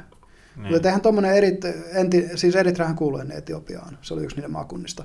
Joo. Niin tuota, eihän tuommoinen niinku, periaatteessa afrikkalainen sisällissota, se ei mitenkään tavaton. Niin, niin, Ja- niin, se, se, on, niin. niin. niin, se on ollut niin levotonta muutenkin viimeisen... No Sudan ja Niin. niin. Etelä-Sudan ja sitten taas Niin. tota, toi, toi Ruanda ja Burundi. Ja Mm, me voitaisiin tehdä näistä maailman konflikteistakin jossain vaiheessa jakso. mm, Mutta pidetään tämä nyt tuossa Ukrainassa, koska se nyt on, on kuitenkin se niinku akuutti tilanne. mm. Ja, ja kyllä mun itse on siis sanottu, että totta kai niin kuin 100 prosenttia mun sympatiat on tässä niin Ukrainan Mm, puolella. mm. Se on ihan selvä. Ja, ja tota, mutta et, jos niin kuin mietitään sitten, että, että nyt on käyty läpi, että okei, täällä on monta ulottuvuutta, on nuo geopoliittiset ulottuvuudet, energiaulottuvuudet, on se sehän tietty suurvaltakrapu ja hengellinen tai henkinen ulottuvuus, mitä Putin näkee itsensä jotenkin niin kuin denatsifioijana Venäjän, Venäjän sellaisena En mä- suurena en- Se, mä uskon, että se on ihan pul- pelkkää propagandaa, toi, että ei se näe missään mitään. Ähm, mä en, mä en, mä en tuo, ottaisi sitä ihan noin, mä en ottaisi sitä ihan noin kevyesti. Mutta anyway, se ulottuvuus on nyt käyty läpi ja, ja No, niin, siis, ihmiset siis niinku tai sanotaan sen näin, että ei Putin oikeasti usko, on. että siellä on yhtään natsia. siis Ukrainassa. Niin, tai siis ainakaan siis, siis, siis niin, että siis se, se hallinto olisi natseja. Niin, niin ei se, ei se siihen Tuskin, usko oikeastaan. joo. Joo, tuskin, tuskin näin. Ja tota, siitäkin itse asiassa lyhyt sivupolku oli hauska, kun Venäjän Etelä-Afrikan lähetystöt viittasi, että, että, tuota, että te ette varmaan täällä päin kuule niin hirveästi, mitä tuolla Euroopassa tapahtuu, mutta tällä hetkellä niin kuin on, on tällainen fasisti, nat, eikö niin ne kutsuvia sitä natsihallinnoksi tuolla tuota Ukrainassa ja Venäjän vapauttamassa. Sitä sitten Saksan suurlähetystö viittasi niille takaisin, että me satutaan tietää, mitä natsit on, ja Ukrainasta ei muuten ole natseja. Siellä on menossa laiton sota, jossa Venäjä hyökkää Ukrainaan. niin kuin, se, se, se oli, oli, hyvä jotenkin. Se, niin kuin, et me valitettavasti tiedetään, mitä natsit on, ja nämä ei ole niitä natseja. Et Saksalla tietysti on siitä kokemusta, ei, ei, ei tietenkään pääse mihinkään. Mutta se on sanottava, että mikä vaikutus tällä sodalla on ollut on siinä mielessä ollut just kun toi Great Slumber on loppunut. Mm. Että et niinku yhtäkkiä niinku aika monella ihmisellä on ajattelu niinku loksahtanut huomattavasti lähemmäs semmoista realpolitiikkia ja semmoista niinku rationaalista, sieltä semmoisesta ideologisesta komerosta, missä hyvin monet on istunut tässä viimeiset just parikymmentä vuotta. Tai, tai se, se just on, mistä on puhuttu paljon tästä, voisi sanoa Euroopan ja länsimaan niin tavallaan yhdistymisestä tai sellaista. Mm. Että on selvästi semmoista enemmän niin kuin semmoista, tai sanotaan, no, tie, viimeistä ties kuinka monta vuotta, mm. vuos, vuosikymmenen semmoista vähän semmoista yhteis, yhteneväisyyden puutetta tai semmoista, niin se, se on niin kuin mm. oikeasti tullut sitten, että nyt on niin kuin, että on enemmän sellaista mehenkeä ja, ja sitten, tämä on vähän tämä, että kun on yhteinen vihollinen, niin, niin, niin se yhdistää, mutta myös se, että shit got real. Hmm. Siis se, että yhtäkkiä niin kuin, kun tähän mennessä on totuttu katsoa, no sodat on jossain Afganistanissa, hmm. ne on jossain Irakissa, ne on jossain hmm. Etiopiassa ja Eritreassa ja siellä. No, ne on vähän kaukana. Hmm. Yhtäkkiä sota koputtaa Euroopan porteille. Hmm. Hmm. Niin, niin se, se it, niin kuin, se on maadottava kokemus hyvin monelle ihmiselle. Mm. Ja tota, kyllähän se niin kuin, emotionaalinen reaktiohan on ollut iso. Et just niin kuin luin niitä lukuja, että 16 000 länsimaista on jo Ukrainan mukalaslegioonaan liittynyt. Mm. Siis ne on ne, jotka on päässyt perille. Se lista, mitkä odottaa pääsemistä mm. on vielä. Ja, on niin paljon, niin kymmenes päivässä ehtii niin. Niin, siis, siis se, se että, ja, ja mä jo yhden Instagram-storin näin, tota, joku suomalainen reserviluutuntti oli siellä. Ja pistänyt selfieitä Ukraina uniformussa, että täällä ollaan. Et niin kuin, kyllä, siis, ja mitä mun on sanottava itse? Et, no ensinnäkin yksi, yksi hyvä sellainen tätä taustattava juttu on Euroopan strategisen keskuksen yksi johtajista on suomalainen, ö, tota, niin, niin, hänet ei ihan kenraali, mutta joku eversti tai tämmöinen, niin tota, Jukka Savolainen, siis Euroopan unionin niin kuin yhte, yhteisen strategisen tiedustelun näitä ihan johtohenkilöitä. Hän oli Brysselin kone-podcastissa vieraana tuossa joku ehkä viikko ennen kuin tämä sota alkoi. ja puhui just siitä, että miten tämä tilanne tällä hetkellä kärjistyy. Mm. Niin, niin suosittelen kuuntelemaan sen, laitetaan siihenkin linkki, linkki tietysti. Ja tota, mutta hän puhui just siitä, että kun tässä on niinku ihan selkeästi se, se kylmän sodan tyyppinen kahtiajako näiden autoritaaristen valtioiden ja sitten toisaalta näiden niinku demokraattisten vapaiden valtioiden välillä. Mm. Ja että et se, öö, voisin sanoa, että niin kuin, mä oon puhunut kylmästä 2.0 jo pidemmän aikaa itse. Että kyllä mä oon niin nähnyt, että Yhdysvallat ja Kiina esimerkiksi on ollut pitkään jo. Mm, pitkään mm. jo niin tämmöisessä. Ja, ja sitten informaation vaikuttaminen ja muu niin kuin vaaleihin. Että just tämmöiset, että no kuinka, mikä rooli Venäjälläkin oli Brexitissä? Hyvä kysymys. Mikä rooli niillä oli tosiaan vaikka niin kuin, Yhdysvaltain näissä viimeisimmissä muutamissa presidentinvaaleissa, no hyvä kysymys. Mikä rooli on QAnonissa, mikä rooli on Antifassa tai näissä niin kuin muissa ääriliikehdinnissä? On hyvin todennäköistä, että, että näitä niin kuin sekä äärioikeistoa, näitä niin kuin fasisteja ja muita, natseja ja Soldiers of Odin ja muita, ja sitten toisaalta taas niin kuin Antifaa ja, ja tämän tyyppisiä niin kuin vasemmistolaisia anarkistiorganisaatioita ja muita, niin molempia todennäköisesti niin kuin tökitään tavallaan, mm. tavallaan ulkoisella propagandalla, että ne, ne, ne niin kuin radikalisoitus. Tai että just ainakin, että ne on niin selkeästi niiden intresseissä, mm. että länsimaissa on tavallaan hajanaisuutta tai joku Brexit, Brexit että Jep. jos ajatellaan Jugoslavian sotaakin, mm. niin siis siinähän oli just tota, Jugoslavia pyrki lähenemään Eurooppaa. Niin jos, tai, tai että ainakin oli sellaista niin kuin, liikehdintää siellä. Sanotaan, ja että sitä, sitten, just sitä liikehdintää oli nimenomaan näissä niin kuin Slovaniassa ja Kroatiassa ja, ja tota, jossain määrin Montenegrossa, Makedoniassa. Ja sitten taas Serbia oli hyvin, mikä, missä tietysti Belgradissa sijaitsi myös, myös niin pääkaupunki aikanaan Jugoslaviassa. Niin se oli taas hyvin venäjämielistä porukkaa. Niinhän se on, ja nyt kun katsotaan, miten se on jakautunut se vanha Jugoslavian alueen mm. valtiot, niin Kroatia on EU-ssa, Slovenia on EU-ssa, Makedonia haluaa EU-hun. Mm. et, niin kuin... Mutta että, että tavallaan niin kuin siis se, että Venäjän intresseissä oli tavallaan, tai se ajatellaan, että mm. Jugoslavia olisi yhtenäisenä liittynyt EU-hun. Niin. Niin Venäjän, tai ainakin Venäjän omissa ajatuksissaan mm. Venäjän intresseissä oli hajottaa Jugoslavia Joo, osiin, että jos, jos siellä jotkut haluavat liittyä, mutta ei kokonaisuudessaan, että Juu. sinne tulee niin sotku kuitenkin sit sitä, että tavallaan mm. niin kuin, mm eikä se olisi kokonaisuudessaan onnistunut, koska se oli siellä niin iso sisäpoliittisesti jakava kysymys. Mm.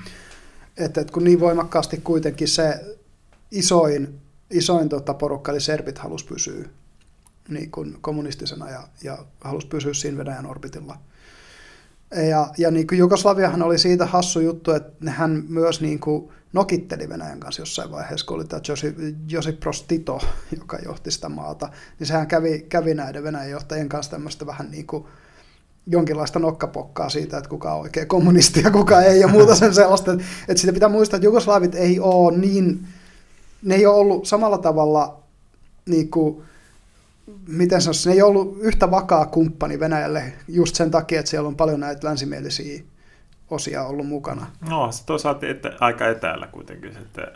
Niin, no niin kuin, kyllä. Ne, olihan, ne se, siis olihan se silleen, että onhan se nyt siinä niin kuin, uh, Unkarin ja, ja Romanian rajan takana. Ni, niin, mutta siis oli, silti, mutta että mm. siis onhan siinä nyt välissä kuitenkin, niin kuin, no esimerkiksi Ukrainakin vielä siinä välissä. Niin kuin Jep, kyllä, kyllä. Joo, siis Venäjältä se on kaukana. Neuvostoliitosta mm. se oli vähän lähempänä sitä. Niin. mutta joo, ja, ja Balk- Balkanin alue on öö, se on omanlaisensa ruutitynnyri ollut mm-hmm. miten monta vuosisataa. ja kuinka paljon siellä on sodittu kaikkien näiden mm-hmm. vuosisatojen aikana. Se ei ole mitenkään ihan vähäistä. Mm-hmm. Tai kun se ei ole edes ollut edes pelkästään niin kuin sisäistä konfliktia, vaan on siis tämä ottomaan vallottajat. No ne kävi, kävi ja, ja sitä ennen Byzantin imperiumi mm. Oli siellä ja Itävalta-Unkarin imperiumi, mm. niin kuin, niitäkin on niin kuin vallotettu ulkoapäin, joka voi olla myös se syy, miksi ne ei ehkä ollut niin comfortable sen niin kuin Neuvostoliiton sen kanssa. Mm. Että et ne ei halunnut kuitenkaan, että niitä enää joku Neuvostoliitto vallottaa sitten vielä. Mm. Kun ne oli just päässyt kuitenkin itsenäisen kertaa niin pitkästä aikaa. Ja onhan niin kuin joku Kroatiankin, Kroatitkin vetää omat juurensa sinne Kroatian kuningaskuntiin jonnekin sinne ihan niin kuin hillittömän kauas menneisyyteen mm. esimerkiksi. Makedonia oli hemmetin iso suurvalta kerran, kun Aleksanteri Suurihan makedonialainen. Ja... Hmm. Että onhan ne ylpeitä niistä omista maistaan. Joo. Että siitä ei pääse mihinkään. Ja tota, mutta et, et niinku, tästä, miten sanoisit, Ukrainan niinku sodan etenemistä ja seuraamista, niin onhan se, jos nyt näitä, niinku, mä oon kattellut omia, omia niin suosikkilähteitä, esimerkiksi semmoinen kuin TLDR News on aika hyvä. Ja sitten jonkun verran just kuunnellut, tuossa Rebel Wisdomilla oli vieraana just tota, toi, mikä sen kaverin nimi oli. Voin paljon tarkistaa, koska tässä nyt ollaan koneen ääressä just sen takia, että näitä voidaan tarkastaa. Niin tota, ja voin linkittää tämänkin, eli tota Gary Lackman, joka kirjoitti vuonna 2018 just tästä tästä, niin silloin tämmöinen haastattelu kuin Putin's Religion, Religious Mission, missä oh. se puhuu just tästä. Ja Eeriitta Korhola Suomessa, by the way, analysoi. Että silloin teki kirjoituksen tästä tota, kanssa. Mm. Ja kun niin kuin Rebel Wisdom, Wisdom niin kuin, tuo esille, että me eletään tietyllä tavalla jälkisekulaaria aikaa. Että niin kuin, ää, se uskonnollinen instinkti on niin voimakas, että ihmiset hakee jostain sille niin kuin vastineen. Et nyt se ei ole enää ollut perinteiset uskonnot niin paljon, kun se on ollut just esimerkiksi tällaiset kansallisliikkeet ja, ja, ja vaikka wokismit ja muut tällaiset. Mm. Mutta et, et niinku, musta se on hyvin sanottu. Siitäkin voidaan jossain vaiheessa pitää ihan oma jaksonsa. Mm. Et tässä jaksossa se menisi liian kauas puhua siitä. Mm. Mutta niinku, toi, toi tota, ne on hyviä lähteitä ja mä ainakin itse ajattelin, että mä kerään ne lähteet, mistä mä oon näitä tietoja mm hankkinut niin, niin tuohon descriptioniin ihan sen takia, että, ihmiset pystyy sitten katsoa sen, että tavallaan mistä ne on. Ja kyllähän se on sanottava, että mä oon käyttänyt aivan liian paljon aikaa tämän Ukraina-konfliktin konfliktin niin kuin tutkimiseen tässä, että tota, mä oikeastaan ajattelin, että kun tämä jakso on purkissa, niin mä voisin keskittyä johonkin ihan muuhun kuin tähän. Et niin kuin, jättää, jättää tämän nyt vähän toissijaiseksi, että, että niin kuin, pääsee tavallaan oksentaa sen kaiken, mitä on niin kuin, tässä, tässä niin kuin katsonut ja lukenut ja muuta. Niin on ihan hyvä sitten siitä ehkä pitää pieni tauko tästä uutisääkistä. kyllä viikoksi ja kaikki laitteet kiinni. No mä jo, joudun valitettavasti käymään töissä joka päivä tällä hetkellä, niin no valitettavasti mä tykkään mun työstä, mun on pakko myöntää, mutta et niin kuin, en voi kuitenkaan lomaa pitää, niin ajattelin, että keskityn, keskityn vaikka kestävään kehitykseen seuraavan viikon ajan. Että, mutta kyllä tässä niin tuli itse miettineeksi, että ei mullakaan, jos tässä nyt sotaa tulee, niin ei mulla montaa semmoista sodan käy, käydissä hyödyllistä taitoa ole, kun on aika, aika niin akateeminen ja aika pitkälti tällaisiin aika abstrakteihin asioihin keskittynyt. Tässä, tämä kun tuli taas mieleen mm. tässä näin, äh, aikaisemminkin tuli mieleen, mutta sitten se unohtui. Joo. Äh, kuulin tällaisen näin, että tota, kuulemma nyt on jonkin verran sivareita kysynyt, että miten ne pystyisi liittyä Aa, osaksi reserviä joo. Tämän, nyt tämän Ukrainan konfliktin seurauksena. Joo, niin. Että on niin kuin herännyt Suomessakin enemmän sellaista maanpuolustustahtoa tavallaan. Että, ja, tai yksi, yksi mikä, mikä tässä nyt on ollut mm. se, ainakin itsellä, on kuullut tuota Venäjän tuosta toilailusta, mm että kuinka turvassa tavallaan Suomi on tietyssä mielessä niin kuin konventionaaliselta sodankäynniltä, niin kuin, että, mm. tota, että, että se, siellä ei vaan ole se armeija sellaisessa kondiksessa, että ne pystyisi kunnolla tehokkaasti käymään niin kuin sotaa. No siltä se näyttäisi, joo. Ja meidän pitää muistaa siis, että sekä Suomi että Ukraina on, on myös niin kuin maantieteellisesti valtavia alueita. Mm. Että ne on myös niin kuin vaikeita, molemmat nämä maat on kohtuun vaikeita käydä sotaa. Suomessa on toki parempi infra, niitä, nämä, niitä, voi käyttää, niitä mutta... Suomi, Suomihan olisi tota, toisaalta tietyssä mielessä vähän niin kuin helpompi puolustaa nyt ainakin, koska meillä ei ole pohjoista naapuria, joka antaisi vaan niin kuin, että mm. tulkaa, tulkaa vaan tänne näin valmistajallissa. Niin raja on vain yhdessä suunnassa. Että onhan meillä jo pitkä, pitkä raja mm. Venäjän kanssa, mutta että, että, että niin kuin ei ole sellaista. Niin kuin... Mutta paljon siitä rajasta on just niin kuin Karjalan suota jossain siellä, mm. siellä niin kuin, kun mä oon pohjois kotoisin, niin se maakunta ei ole mitään muuta kuin suota. ja oikeasti, mm. ja se jatkuu sinne Venäjälle päin niin kuin se Kuolan niemimaa, niin ne on ihan asuinkelvottomia, liikkumiskelvottomia melkein ne paikat siellä. Siinä menee niin kuin yksi junarata tai yksi tie Venäjän mm. puolella eikä siellä juuri ketään asu, niin, niin ne on semmoisia paikkoja, että, että kyllähän niin tiedetään, että jos Suomeenkin hyökättäisiin, niin mistä, mistä kohin se suunnilleen tulisi. Joo. Et, et, kun se on pakko tulla niistä tietyistä kohdista mm, ihan, mm. ihan syistä. ja jos tuosta Ukrainasta tota, voi mm. jotain mm. päätellä, niin venäläiset suosivat teitä. no ilmiselvästi joo. Tosin niin kuin sanoin, sanoin siinä aikaisemmin, niin se, se, että jos siellä olisi jäiset, jäiset suot, jotka kestäisi tankki, niin ne olisi kyllä tullut sieltä mm. leveällä rintamalla. Mutta äh, siis just toi Venäjän niinku ongelma siinä, logisti- tai tuo logistinen ongelma siinä, että kun ne ei saa niille joukoille ruokaa, ne ei saa niille bensaa, ne ei saa niille niinku ammuksia.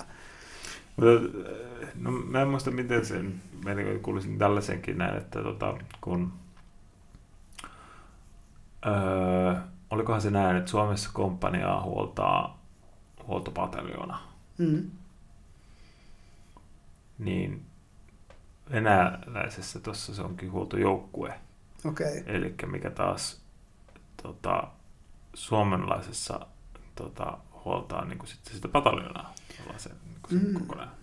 Kun mä mietin, että mitä mä kuulin tästä, kun on näin, kun tavallaan on, on tämä oli nyt jenkkiläiseltä, jenkkiläiseltä tota, öö, upseerilta joltain korkealta upseerilta haastelussa, että on niin push ja pull huoltoa. Et, et niin kuin, pull on sitä, että, että se joukkue, kun se tarvii jotain, niin se pyytää sitä ja sitten se tuodaan sille. Mm-hmm. Ja push on sitä, että se on tavallaan jostain päätetty, että no tämän verran tälle ja mm-hmm. tällöin. Mm-hmm. Ja, ja niin kuin NATO käyttää tätä pull-tyyppistä huoltoa. Et, et, ja tietysti sanottakoon, että Naton huoltokoneisto on varmaan maailman tehokkain. Mm-hmm. Et, et se ilmakapasiteetti ja, ja merikapasiteetti, mikä niillä on viedä tavaraa melkein mihin tahansa maailmaan aika nopeasti, niin on iso. Ja Natolla on toisaalta niin se hyvä kyky suojata sitä. Niin, sitä tavarahuollon niin, koska ilmaherruus tyylin on Automa- t- tähän mennessä aina ollut Natolla, niin kuin, että, että Jep. Ja nythän on tullut just tätä, mitä se Ukraina mm. on pyytänyt, että tätä ilmaa... Niin, että ilmatila suljettaisiin. Suljettaisiin. Joo. Mutta että jos mitä Putinikin onko tänään vai eilenkin se totesi siihen, että, jo, että heti jos joku lähtee sulkemaan ilmatilaa, niin se on kolmas osapuoli, konfliktin osapuoli siinä. Sitten. Joo, siis että, että se, se katsotaan soda, sodan, sodan sitten. Joo, ja, ja oli se, mm. na, na, tai se Jenkkilän puolustusministeri, vai kuka se olikaan niin kuin mm. vastannut siihen, joo, ei, ei ole mitään suunnitelmia. Ei, ei, niin, eikä, ei, ei ole mitään mahdollisuutta siihen. Mm. Kun, siis ihan suoraan sanottuna realismia on se, että jos NATO puuttuu tähän konfliktiin, niin meillä alkaa kolmas maailmansota. Mm. Mun mielestä se ei ole mitenkään liottelua sanoa näin. Ei, ei mustakaan, että se, kun No, no jos... Niin, no ehkä voisin tässä sanoa on, mm. mikä mä aikaisemminkin puhun sitä, että Putinilla jossain määrin se kyse on niin kuin elämästä, omasta elämästä ja mm, kuolemasta. Myös omasta niin elämästä ja kuolemasta, kyllä. Siis just käytännössä Myös se, valtio, mutta, mutta myös omasta. Se, että jos, jos Venäjästä tulisi, sanotaan, että sen tulisi yhdessä yhdessä oikea demokratia, mm. niin Putin ei kauan selviä hengissä. Niin, no se, ja, se just, että jos ei se pystyisi pelottelemaan itselleen sitä kannatusta, mikä sillä on, niin ei se sen luonnollinen kannatus varmaan olisi niin mutta sun, sun pitää muistaa, että, että Putin on ollut vuodesta 1999 asti vallassa. Sillä on ollut mm. 23 vuotta aikaa niin kuin propagandioida itsensä siihen asemaan, missä se on. Ja Joo. yli 70 prosenttia venäläistä vieläkin tukee Putinia. Joo, mutta kyllä mä veikkaan, että se, se on toimillaan sen verran saanut vihamiehen tehty itselleen, että jos se luopuisi tai jos media ei olisi enää vallassa... Putoisi niin... vallan kahvasta irti, niin mm. se, se kyllä saisi kuulaan tai poloniumia tai jotain. itsensä aika nopeasti. Niin, tai, tai sitten sillä käy niin kuin Ceausesculle ja väkijoukko paljon aikaisin räpisi sen kappaleiksi. Mm. Et, mutta et siis Putin on Venäjällä ihan oikeasti siis... Äh, joko niin, että ihmiset pelkää niin paljon, että ne ei uskalla sanoa siitä pahasti, tai sitten ne ihan oikeasti ihailee sitä, koska sitäkin mm. porukkaa on paljon. Joo. Sitten siellä on sen, semmoinen vajaa 30 prosenttia ihmisistä, jotka on semmoista oppositioa, selkeää oppositioa ja äänekästä oppositioa. Sekin on iso siis määrä porukkaa, mm. ollakseen, että se on autoritaarinen valtio. Mm. Et kun miettii, että et niinku opposition koko Pohjois-Koreassa on paljon pienempi, koska siellä lähtee henki, henki jos, tai, tai vähintään sinne työleirille päädytään. Mm. Niin, niin, niin, ja on ollut isoja mielenosoituksia. Venäjällähän pidätettiin 1600 ihmistä näissä tai tämä on yksi luku, minkä mä oon nähnyt. Mm. Että 1600 ö, mielenosoittajia olisi pidätetty näissä sodanvastaisissa mielenosoituksissa. Että siellä Ää, kyllä niitä on tehty. Niin, ja tota oli ainakin, minä törmäsin tämmöisen, että olisi lapsia. Lapsia pidätetty ja, mm. ja sitten tota, vanhuksia. Mm.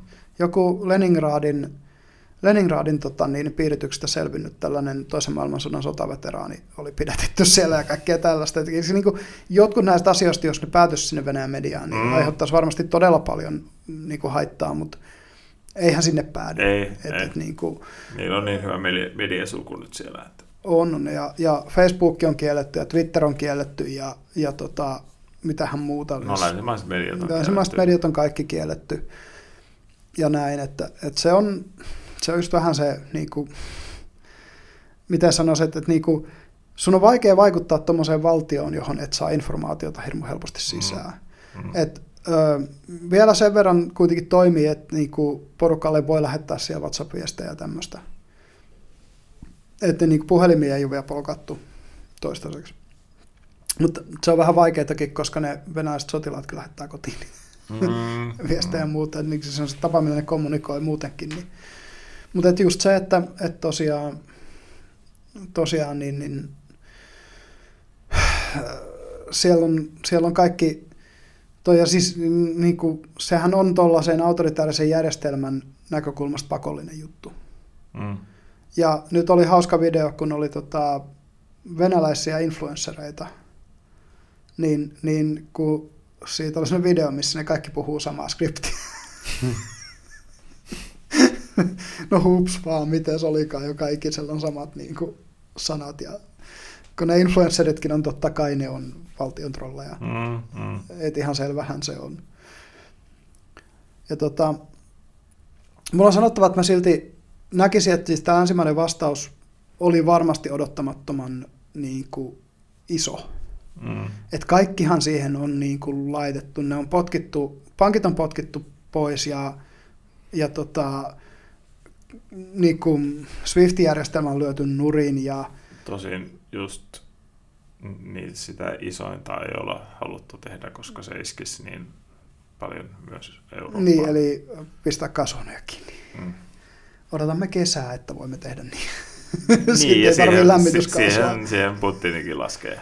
Niin, että et helmikuu suunnilleen kylmin kuukausi, tammikuu, helmikuu. Mm. Niin, että et Saksa ja Italia ei vaan uskalla mm. Laittaa nyt kasvoja kiinni. Mm.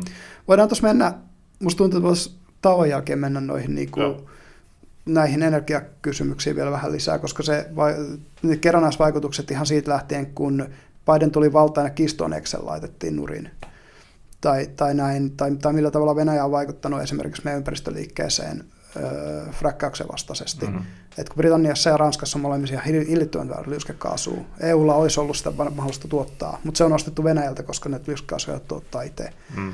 Itse käyttöön. Mutta näistä voin puhua vaikka tauon jälkeen lisää, ja musta tuntuu, että me voitaisiin niinku puhua ehkä tästä potentiaalista tulevaisuusskenaariosta Suomen näkökulmasta lisää ja Suomen nato lähentymistä muusta. Mutta jos tämä niinku Ukrainan, Ukrainan tilanne käydään loppuun, niin tosiaan toi, ähm, että se lentokielto on mahdoton. Mm. Me, et, tai, et, tai se, se on yhtä mahdoton kuin NATO-maiden tai jonkun muiden maiden liittyminen jep. sotaan. Ja samalla tavalla kuin myöskin sitten taas on käytännössä mahdoton nähdä, että Venäjä hyökkäisi mihinkään näistä NATOon kuuluvista maista. Joo. Ei, Venäjäkin ei, on ei. erittäin varovainen, että se sota pysyy Ukrainassa Joo. ja mahdollisesti, Joo. jos se leviää, niin korkeintaan Moldovaa. Joo.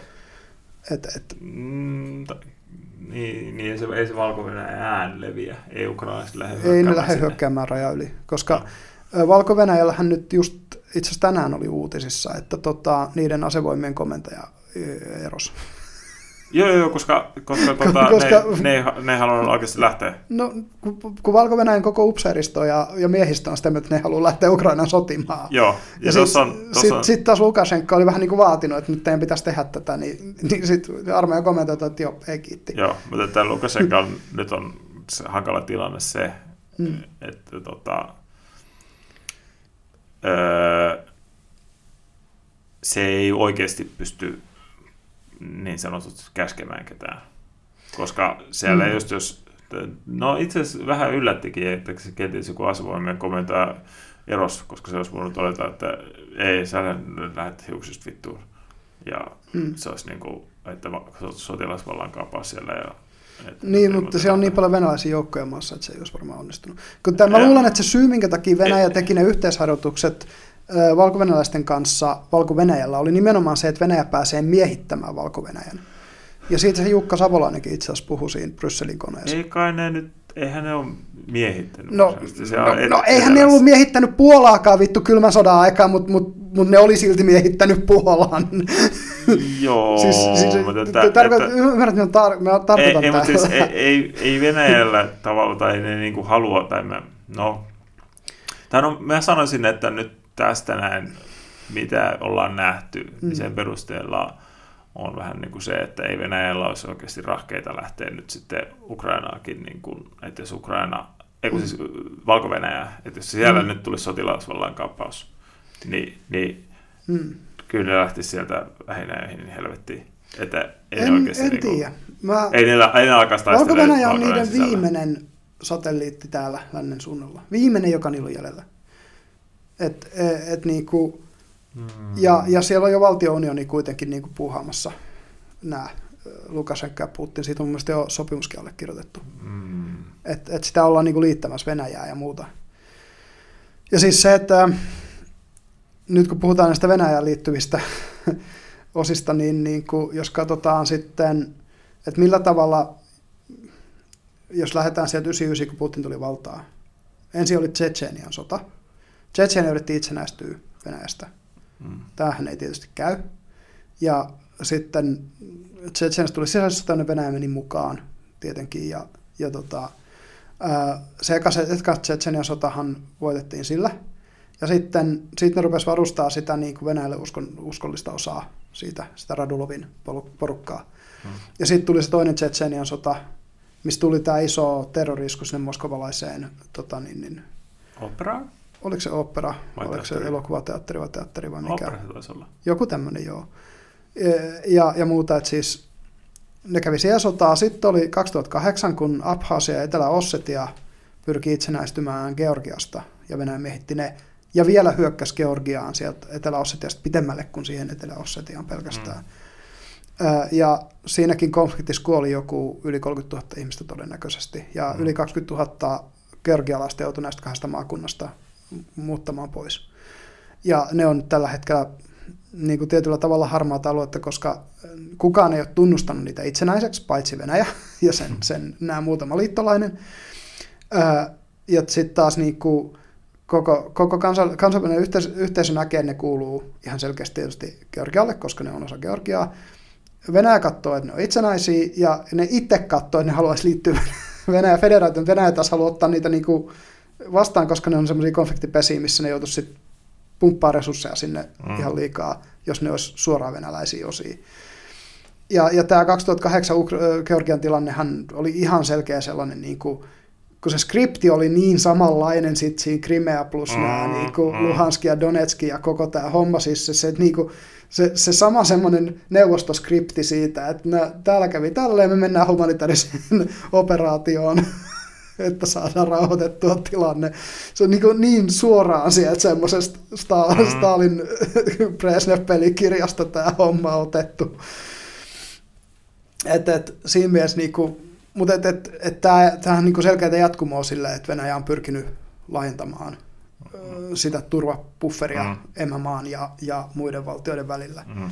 Ja eihän ne ole niin kuin mitenkään comfortable myöskään siitä, jos mennään, katsotaan Kasakstania ja Turkmenistania ja, ja Kirgiisia ja näitä niin kuin entisiä neuvostotasavaltoja siellä, siellä tota Kiinan ja Venäjän välillä. Niin kyllähän nekin on sellaisia alueita, että Venäjä ne haluaisi Mm. kiinteästi pitää itsellään. Tällä hetkellä ne on kaikki tietysti jossain määrin Venäjän puppetteja, mutta et niin kuin, kun siinä on kuitenkin toisella puolella Kiina, mikä voi tarjota niille valtioille aika paljon, niin kuin tämä Belt and Road on nyt ollut. Mm. Meidän pitäisi varmaan Kiinastakin tehdä jakso jossain vaiheessa, koska sekin on niin iso peluri tässä.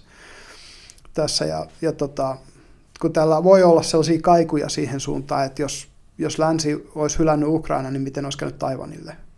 Mutta nyt kun tämä lännen vastaus on ollut näin raju, Mm. niin se on voinut jo Kiinaakin vähän silleen, että no, tehdään näitä laskelmia, mentäisikö tonne vai ei. Mutta strategisiin laskelmiinhan nämä monesti nämä sodat perustuu, Mm. Mm. että siitä ei, siitä ei niin pääse mihinkään. Mutta se pitää muistaa, että vaikka Putin olisi sosiopaatti tai psykopaatti, mikä on täysin mahdollista, että se on, Mm. Tai, tai narsisti, Mm, tai- sa- Sanotaan, että on se nyt aika varmasti. mm, Jo, niin se on, kuitenkin tällainen- siinä, se on kuitenkin ihminen, eli silloin tunteet ja, ja, ja niin kuin, se on inhimillinen tyyppi, ja sillä on oma maailmankatsomus. Et ei, ei ne ole mitään niin kuin superihmisiä kuitenkaan tämmöisetkään johtajat. Tai, Niin sen takia ei voi niin kuin hylätä niitä inhimillisiä ulottuvuuksia sen, sen niin kuin Putinin syiden osa, osa, tai osa syynä tälle konfliktille. Joo, tai, tai on ollut tällaisena ja on nähnyt, että viitataan tai puhutaan Putinista kuin se olisi vähän niin kuin olisi hullu. Mm. Tai että tällaista kieltä on käytetty. Jep. Niin, niin ei. Ei se nyt hullu ole. Ei, ei hullu pysty kahdeksan vuotta vittu valmistautuu sotaan. Niin, tai pysymään vallassa 24 vuotta. Niin, Jep. niin. Et, et Tää- niinku, siis, mutta just niinku, että se sosio- tai psykopaatti on hyvin todennäköinen, Joo. koska ei kukaan sitten taas nouse korkea-arvoiseksi No, KGBn Everstiksi. Ja se, sitten, ja, ja sitten niinku, sitten äh, kun nousee maan johtoon, niin murhauttaa kaikki. niin, kaikki kilpailijat ja Ja, enti, entiset liittolaiset, jotka on loikannut. Ja, ja ki- kaikki kiusan kappaleet Navalnyistä Niin. lähtien, mutta se ei vähän epäonnistu. Ja, joo, mutta se vankilassahan vähänkin istuu nyt. Että, joo, mutta että se olisi vielä elossa. Ky- kyllä sitä mietin, mietin että että- Hodorkovskihan on, on, että omaisuus meni ja vankilassa istuttiin vuosikymmen, mutta on, asuu nykyisin Lontoossa yksityisenä kansalaisena. Mm. On ollut hyvin hiljaa ennen tätä sotaa, nyt sodan aikana sitten, sitten tietysti Yhdysvalloissa kuitenkin Venäjä yksi rikkaimmista miehistä. Mm. Ja tota, justhan toi, toi niin Venäjän sisäpolitiikasta sanottava, että noi, Putinhan on antanut näiden rikastuneiden tiettyjä oligarkkien. Mm. Ja se johtuu just, just niin kuin siitä, että niin pitkään kun ne ei puutu politiikkaan, niin se on ihan sama, kuinka paljon ne tekee rahaa, kunhan ne on siinä kohtaa, kun, kun se Putin, Putin tarvii niin tukea, niin ne on sen tukena. Mm. Niin pitkään se on ihan sama, mitä ne tekee mm. käytännössä. Niin kuin, et, et, niiden avulla sitten vaan varustetaan Venäjän valtioon. Mutta nythän niistä muutama on niistä olikarkeistakin ö, aika niin kuin suoraan julkisuudessa sanonut, että meidän pitäisi luopua tästä suunnitelmataloudesta ja ohjatusta, ohjatusta markkinasta ja siirtyä vapaisiin markkinoihin ja, ja että nämä on niin kuin epäonnistunut nämä, nämä jutut. Hmm. Mutta me nyt poukkoilee, mutta se lännen vastaus tosiaan, että mitä sanktioita sinne nyt on laitettu, niin Putin ei varmasti odottanut, että se kaasu on ehkä se viimeinen hmm. semmoinen, ja kyllähän se, jos tämä sota pitkittyy, niin sitten kun kesä rupeaa tulemaan, tulee lämpimämpää ja ei tarvita sitä kaasua niin paljon. Tai... Niin, ja, ja vaihtoehtoisia kaasun toimittajia voidaan ruveta, ruveta jo harukoimaan. Niin, niin. Tai se, se, se on ihan varma, mikä on Putinin laskelmoinut, hmm. on, että ensi talvi. Että Eurooppa voi sulkea kaasuhannat kesällä, hmm. koska ei kesällä tarvita niin paljon. Niin eikä sitä ostetakaan varmaan niin paljon niin. kesällä. Jep. Mutta kun ensi talvi tulee. Mm. Niin että, tai että, että jo Putinin suunnitelma oli tyyli vallottaa yli mm. tässä näin kuukaudessa ja muut parissa viikossa niin kuin Ukraina. Jep. Ja jos se Kiova niin kuin kolme vuorokaudessa, tai niin, se nyt olikaan. Niin, kyllä. Ja että sen jälkeen niin kuin, Eurooppa pistää niin kuin, sanktioita ja tota, kenties pistää kaasulanat kiinni, mm-hmm. mutta se vaan sitten pitää Ukrainan ja kun ensi talvi tulee, niin Eurooppa loppuu sanktioista, koska mm. talvi. Joo, ja siis se, että nimenomaan Putinin, kun se puhui denatsifikaatiosta, niin sehän se pointti oli, että se halusi tämän nykyisen hallinnon syrjäyttää ja asettaa sinne tämmöisen Lukashenkan kaltaisen mm. puppetin. Et, et, en veikkaan, että ei ollut tarkoituksena kuitenkaan liittää Ukrainaa suoraan Venäjään, vaan, vaan niin kuin ei, ei. todennäköisesti kuitenkin se, että se olisi sitten itsenäinen, itsenäinen vasallivaltio. Mutta me voitaisiin ehkä pitää tästä tauko ja puhua sitten tästä niin kuin pikkasen tulevaisuusskenaariosta, että no millä tavalla tämä konflikti voitaisiin esimerkiksi purkaa ja sitten taas toisaalta niin kuin mitä tämä, mikä tämä merkitys esimerkiksi on Suomelle, ja nyt Suomi on lähentynyt NATOa ja muuta, niin mm. nämä, nämä, nämä kysymykset olisi hyvä käydä vielä läpi. Jop. Mutta eikö tästä konfliktin taustat ja, ja tämmöinen niin kuin tullut aika hyvin, musta tuntuu. Mm. Sen pohjalta, mitä me kaksi siitä tiedetään. Mm. en, ja me voimme varmaan tässä vaiheessa sanoa, että me nimettiin tämä podcast nimellä paljon puhetta tyhjästä ihan tarkoituksella, just sen takia, että te ymmärtäisitte, että me ei ole täällä mitään ammattilaisia, jotka puhuu näistä asioista. Me vaan puhutaan se, mitä me on pystytty lukemaan ja, ja, ja löytämään tietoa. No niin, ihmishuoltoa on tehty ja myös tässä tapauksessa eläinhuoltoa. Niin, tai siis tota, meillähän on nyt paljon puhetta tyhjästä podcastin ensimmäinen vieras täällä mukana. Kyllä. Eli podcast-korki Töppö Töppönen hmm. täällä. Tämä tämmöinen täällä hengailee meidän kanssa ja vähän on vähän puheinen kaveri, mutta tuota sitäkin söpömpi. Joo, täällä siis viette nyt tuon, tuon ensimmäisenkin puoliskon tästä tämän päivän podcastissa, mutta on ollut tuolla pöydän alla melko hiljakseen. Joo, kyllä ja tuota, tuntuu viihtyvän, niin ihan Joo. mukava. Mutta hei, tota, me tosiaan jäätiin tässä puhumaan siitä muutama juttu, mitkä tuli tuosta tauon aikana mieleen, mitä voi vielä, voisi vielä käydä tässä, on, on tämä tietysti, että siinä missä lännen valtioiden vastaus on ollut varovainen just sen takia, että, että se kolmas maailmansota on niin mm. akuutti uhka tässä, koska, koska voisi sanoa, että Putin on käynyt aika arvaamattomaksi näissä vastauksissaan – ja, ja sen se lausunnot soutaa ja huopaa vähän sinne ja tänne, niin, niin, se... niin, niin tota, sit sitä on varattu, että NATO, NATO ja venäläiset joukot ei todellakaan missään kohti kohtaa toisiaan. Niin, tai, tai, tai... tavallaan Putin luottaa siihen, että se pystyy pelaamaan tota peliä ö, toisilla säännöillä kuin niin sanotusti vastustajat. Kyllä. Eli Putin pystyy uhkailemaan ydinaseilla kyllä. jossain määrin. Kyllä, kyllä. Koska se tietää, että NATO ei koskaan tule uhkailemaan ydinaseilla. Niin, ja se ymmärtää, varmasti Putinkin niin kuin ymmärtää se voimatasapainoeron. Että kolmanteen sodassa, sodassa Venäjä on heittopussi. Joo. Ja, ja tota, aina, ei, aina, sitä mikä, se ei se toisaalta tiedä. Ei, ei vaan tarkoita NATOa vastaan. Juu, ei Ukraina vastaan, tiety, tietysti välttämättä, mutta, mutta et, ja onhan ne Ukrainakin vastaan edennyt kuitenkin. On jo, mutta, mutta et, ei, ei todellakaan niin kuin Joo, sillä... mutta et se, et se ymmärtää sen, että jos se pistäisi Naton ja, ja Venäjän joukot vastakkain, niin, niin se ei olisi pitkä sota, mm, mm. etenkään hyökkäyssotana. Mm. Ö, niin, niin tota, ne ydinaseet on se, millä, ne, millä se pystyy pitämään just nimenomaan NATO virallisesti pois tästä, koska, koska onhan se ihan selvää, että länsi, viimeinen asia, mitä länsi haluaa, on, on minkäänlaista konfliktia, ja, ja kun lännellä ei ole mitään muuta kuin hävittävä ydinaseista, mm. tosi voisin väittää, että kellään muullakaan ei niin, siis, Mutta siis, jos, siis... jos Putin haluaa lähteä ison pamauksen kerran täältä maapallon pinnalta, niin se on kyllä se tapa sitten. Niin, tavallaan just se, että... Hän on kuitenkin 70-vuotias ja, ja huuttu autoimmunisairaus. Ja... Niin, että jos... No vähän niin kuin näe, että jos tietää kuolevansa, mm. niin kuinka monta haluaa viedä mukana. Jep. Ja just toi, että, että ää, jos esimerkiksi Venäjän maaperälle hyökättäisiin, ja Venäjä tietäisi häviävänsä sodan, niin on, on aika todennäköistä, että se viimeinen retaliaatio olisi kuitenkin jonkunlainen ydisku. Joo, joo. Mutta ei, ei mennä siinä sen pidemmälle, mutta se sellainen vastaus tosiaan on ollut paljon muutakin kuin mitä valtiot ja hmm. talousinstituutiot on vastannut.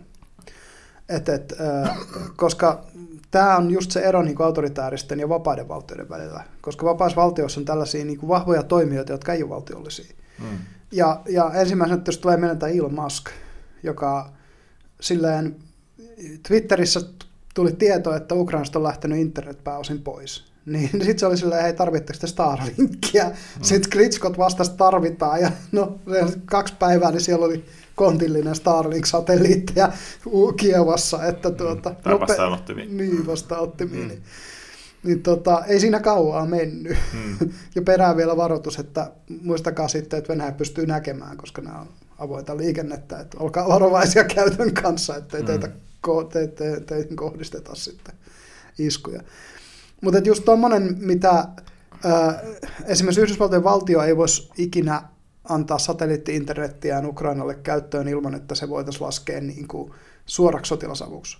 Mutta yksityishenkilö hyvin helposti voi tehdä tämän. Tai no itse asiassa tuossahan nyt on oikeasti niin kuin toisaalta länsimaat nyt, muun muassa Suomi, hmm. tehnyt tavallaan poik- no voisi sanoa poikkeuksellisia ratkaisuja, että on oikeasti annettu siis niin sanotusti sotila, sotilasapua. Aseita, joo. Että on mm. just näitä äh, NLO panssaritorjunta, panssaritorjunta-aseita. Aseita ja ihan Vanhat suomalaiset panssarihaupitsit. Niin, niin, tai Suomessa, ei mitä? Estin kautta. Estin, kun ne oli lahjoitettu Estille ne Suomen vanhat Aa, 155 niin, niin. panssarihaupitsit, niin Esti, Esti kysyi Suomet lupaa lahjoittaa ne Ukrainaa. Ensin pari päivää oltiin vähän no ehkä ei, mutta sitten tuli se, että joo, viekää vaan. Joo, mutta sitten kanssa niin kuin, Suomestahan nyt läksi kanssa Suomi, Suomen kanssa lahjoitti näitä kevyitä panssaritorjunta joo, sinkoja. sinkoja. Kyllä. Että, tai molempia itse raskaita ja kevyitä järjestelmiä. Joo, että onhan ne nyt niin kuin siis sellaista niin kuin, öö, aikansa elänyt jossain määrin, mutta kyllä niin kun ne niitä kevyitä panssari Ne on kaupunkisotaan niin kuin... erinomaisia juttuja joo, nimenomaan. Et kun sillä pystytään miesten kuljetus, kuljetusvaunut mm. pysäyttää, joo. se on se pointti. Et ne, on, ne sopii siihen, niin kuin, kun ammut ikkunasta tankkia etenkin päästä ylhäältä päin ampuu, mm. niin, niin sitä saa tehtyä vahinkoa. Joo, joo, tai siis no, siis ja tietysti tämä vanha suomalainen, vanha kunnon keksintö Molotovin koktaili on ollut mm. tiheässä käytössä. Siitä on ja sitten kans video, kun siellä on Kievissä tehdas. no Stingerit on joo, ja, ja tota, Javelinit sitten, tämä tämä No niitähän oli toisaalta myös jo myyty sinne etukäteen. Oli joo, joo. Mutta, mutta teoita nyt on, niitäkin on lahjoitettu kanssa. Mutta se, että just, just sanotaan, että jos Ukraina annettaisiin käyttää jonkun NATO-maan kansallisia satelliitteja niin se olisi kuitenkin isompi juttu kuin se, että se on yksityisen firman satelliitteja, joita se käyttää. Niin, joo. Tätä mä vaan tarkoitin tällä, että, niinku, se on ollut hirmu helppoa, kun Elon Musk vaan luvata niin. Mm. Miksei? Ää, ja sitten sama juttu tässä kybersodan käynnissä, niin, niin Anonymoushan, Mm. ää, ei voi sanoa, että koko Anonymous, koska Anonymous määrittyy niin No niinku se, se, häilyvästi. Niin. Se on Mut vähän et- et- kuin et joku niinku- Black Lives Matter tai Antifa. Tai Niin, no, Black tai- Lives Matter on enemmän No se on organisaatio. Antifa on, mutta Antifa on Antifa yhtä, just on yhtä semmoinen kuka nyt on Antifa ja kuka ei. Mm. Niin, niin, mutta kuitenkin se, että, just, just, että, että Anonymous on, ja Anonymous on vielä niin kuin sen takia, kun se on vielä ne- nettipohjainen, että se on täysin mm. hajallaan. Mutta että se, se, että kun on näitä tällaisia niin kuin kollektiivisia keskustelupaikkoja, niin niissä päätettiin, että okei, nämä on Anonymous ö, tota, tyypit, niin, niin kaikki kybersotaan. Mm. Ja kyllähän ne on sitten jotain tuhoja saanut aikaankin. Mm. Mm. Että ne tosiaan vuoti sen paketin, missä esimerkiksi löytyi se tieto, että tästä hyökkäyksestä on päätetty alun perin 18. päivä tammikuuta. Että Mm. se, se tehdään olympiakisojen jälkeen. Ja sieltä löytyy muun muassa diplomatianvaihtoa Kiinan kanssa, jos Kiina pyytää, että älkää hyökätty ennen olympialaisia, koska Kiina halusi saada ne kisat pidettyä Mm. rauhassa. Ja toisaalta sitten se sopi niin hyvin, kun, kun sen piti olla just se helmikuun loppu, kun ne suot on niin jäässä, että niistä pääsee ajaa yli. Et se, se tavallaan meni kyllä ihan niin kuin Venäjän strategisen ajattelun mukaankin. Mutta et, et, sitten muuta, mitä ne on tehnyt, niin ö, tämän, näitä just ilmatorjuntaohjuksia valmistavan valkovenäläisen asevalmistajan, ne oli sinne päässyt sisään niiden Office-järjestelmään ja saanut kaiken tiedon sieltä. Ja Valko-Venäjän junaverkon ohjausjärjestelmän ne oli lyönyt nurin ja Kremlin sivut ja mitä siinä oli kaikkea Mm, muuta. Useampia nettisivuja, että Musta oliko se niin, että Kremlin sivulla oli pistetty homoporno? ja vaan niinku keskisormena Putinille. Mutta olisi se sellainen siistiä, jos ne saisi jotain oikeampaakin. Tai kun siis se on, se on toisaalta vähän ongelma nyt sit siinä Mm. mm. anonymoksi, koska se ei ole just mikään, että se on täysin hajautettu organisaatio, tai ei, ei, ei, hajautettu ei-organisaatio. Niin, kyllä. Niin, niin sitten se, se sanotaan, että joku löytää sieltä jonkun porsareijen, missä Mm. pystyisi tekemään jotain strategistakin vahinkoa. Niin, kyllä. niin sit se ei välttämättä osaa käyttää sitä niin kuin niin, että se menee just helposti siihen, että joku tunkee jotain homopornoa sitten sinne, niin kuin, että ha ha ha ha, mm. niin kuin sillä meiningillä. No ne datatumithan päättyi jonnekin liikkisivustolle, ei muistaakseni Wikileaksin, mutta johonkin vastaavaa. Et, et sinne, siellä on, siellä on niinku, oliko peräti 220 gigaa Venä, Venäjän kofru ja milru domaineista. Mutta mut, ryöstettyä no ajatellaan vaikka joku tällainen, että ne pääsisi tota Venäjän johonkin rautatiejärjestelmän Mm. mm. tämmöiseen sisälle, niin kuin verkkoon sisälle ja pystyisi niin kuin, vaikka syöstämään jonkun tankkeja ajavan junan raiteilta. Sillä, Mm. että vetäisi just niin kuin Oikeassa kohdassa vipulla. vivusta ja sitten vaikka sille jotenkin vielä ohjaa sen, että se vetää niin kuin ylinopeutta ja sitten vivusta ja sitten se menee Jep. niin kuin, joku, joku tällainen, mutta se Mm. vaatisi niin kuin oikeasti sellaista tavallaan pitemmän päälle ajattelua kuin siellä, että Se vetää vaatii sen strategista homopornon sinne niin kuin- koordinaatioa. Niin. Ko- koska ne kun, ne kun löytää noita haavoittuvaisuuksia mm. sit sieltä, ja sitten kun ne vaan vetää, vetää vähän tuolla lults-meiningillä, Jep. niin sitten se, se paljastaa toisaalta, että aha, vittu, mutta täällä on muuten täällä aukko, Mm, mm, kyllä. että nyt pitääkin Toki. tukkia tämä ennen kuin tästä pystyy jotain oikeita vahinkoa tekemään. Kyllä, kyllä, tietysti. Ja toikin, se esimerkiksi se venä, valko-venäläisen ase, ase tota firman sivusto oli kuulemma häkätty vuosi sitten patchatyllä tota, niin, niin, haavoittuvuudella tapaan ei satuttu olemaan just siellä siinä kyseisessä firmassa patchatty. Mm. Vuoden vanha Office 365 haavoittuvuus, mistä ne oli sinne luikerellut sisään. Et, tota, mm, tämän takia niitä koneita päivitetään ja tämän takia mm, itse olen siis ollut ylläpitäjänä töissä pitkän aikaa, niin tuota, tämän takia niitä kuukausittain tulen, olen tullut aina katsomaan näiltä aikanaan näiltä asiakkailta ja, ja päivittänyt Mm. ja puutannut. Et Tai- kun tai se meitä, meitä kaikkia välillä harmittaa, että että meidän, tai niin kuin joillain ihmisillä, jossain organisaatiossa just se, että sinne tulee se ikkuna, no niin puuttaa koneessa, kun et on viikkoon puutannut, nyt, nyt asennetaan päivityksiä. Mm. Se voi harmittaa, mutta et, et se estää tällaisia. Mm. Sillä on ihan syynsä, miksi, miksi sitä tehdään. Kuitenkin, että, että vaikka se epäkäytännöllisen oloista onkin käyttäjän näkökulmasta, että, Mm. että on pakko puuttaa kone ja kaikki ikkunat kiinni ja Jep. muuta. Tota, Tuossa kybersodassa toiseen suuntaan, niin ää, yksi venäläinen ransomware-gruppi, jonka nimen olen nyt unohtanut, niin ää, lähti, lähti tota, tukemaan sitten taas Putinia. Mm. Ja tässä nyt vähän arveltiin, kun tuossa vuoden alussa yksi, yksi tämmöinen ransomware-gruppi itse asiassa pidätettiin Venäjällä. Niin arveltiin, että tämä toinen gruppi olisi pelästynyt sitä ja juuri sen takia niin kuin ollut, ollut silleen, että no me lähdetään Putinin taakse. Mä kyllä toisaalta olin käsittänyt, että ne on jossain määrin Putinin hallinnon sanktio, äh, Sitäkin on spekuloitu, että onko se, onko se valtion, sanctioned. niin, että onko se niin kuin valtion, valtion tavallaan niin kuin siunaama Mm. gruppi vai ei. Ja nyt sitten vielä kävi niin, että yksi niistä tyypeistä, sen grupin jäsenistä, sitten oli eri mieltä tästä päätöksestä, otti kaiken sen grupin sisäisen kommunikaation liikkas sen. ja kaikki niiden softat ja niiden kaikki nämä, niin kuin mitä ne käyttää ja kaikki tiedot, mitä ne tietää haavoittuvuuksista ja kaikkea tällaista, niin ne, ne kaikki julkaistiin. Mm. Mutta nämä datadumpit on niin valtavia, että siihen jo se, että ne käydään läpi sen lisäksi, kun ne on venäjänkielisiä tai, tai valko-venäjänkielisiä, Mm. mm. niin, niin ihan se, että ne käydään läpi, käännetään, löydetään relevantit datat, niin se ei ole mikään pieni operaatio, on joku Mm. 220 gigaa venäjäläisiä sähköposteja, niin käypä nyt perkaa, kun siellä on silleen, hei Andre, mennäänkö lounaalle yhdeltä mm. mukana siellä niin kuin kommunikaatiossa, niin, niin, niin, se vaatii sen, että niitä niin kuin joku ihan oikeasti sitten tutkii. Ah, ja tässä on itse asiassa kanssa, muistaakseni tätäkin on ollut, mitä on tavallaan ollut se, että miksi Mm. tässä on tietysti mielessä negatiivista juttu, että jos ajatellaan, että esimerkiksi tämä, nyt tämä datadumppi Joo. ja se aukko, mistä se on mennyt sisään, niin Mm. se on ollut yli vuosikausia siellä ja se on ollut Jenkkien tyyli NSAn tiedossa.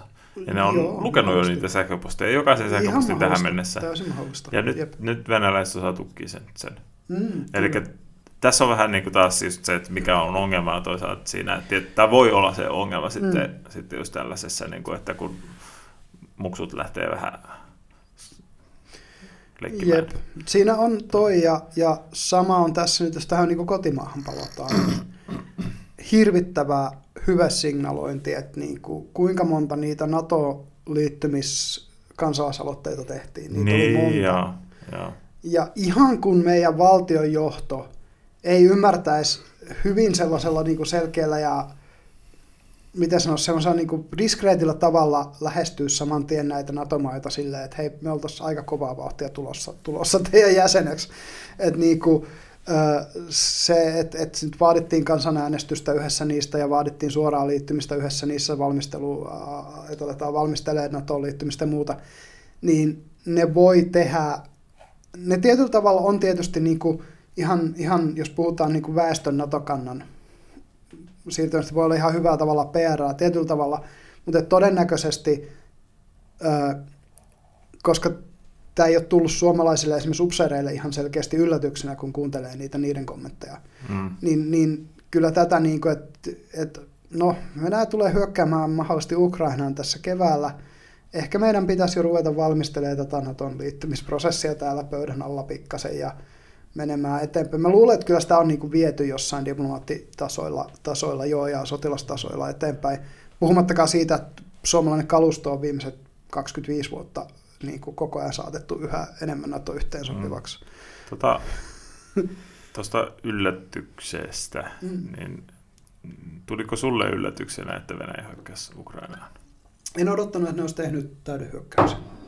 Ah, Se, että ne Luhansk ja Donetsk otetaan haltuun, niin oli mulle semmoinen, no joo, kuulostaa siltä, että se voisi tapahtua.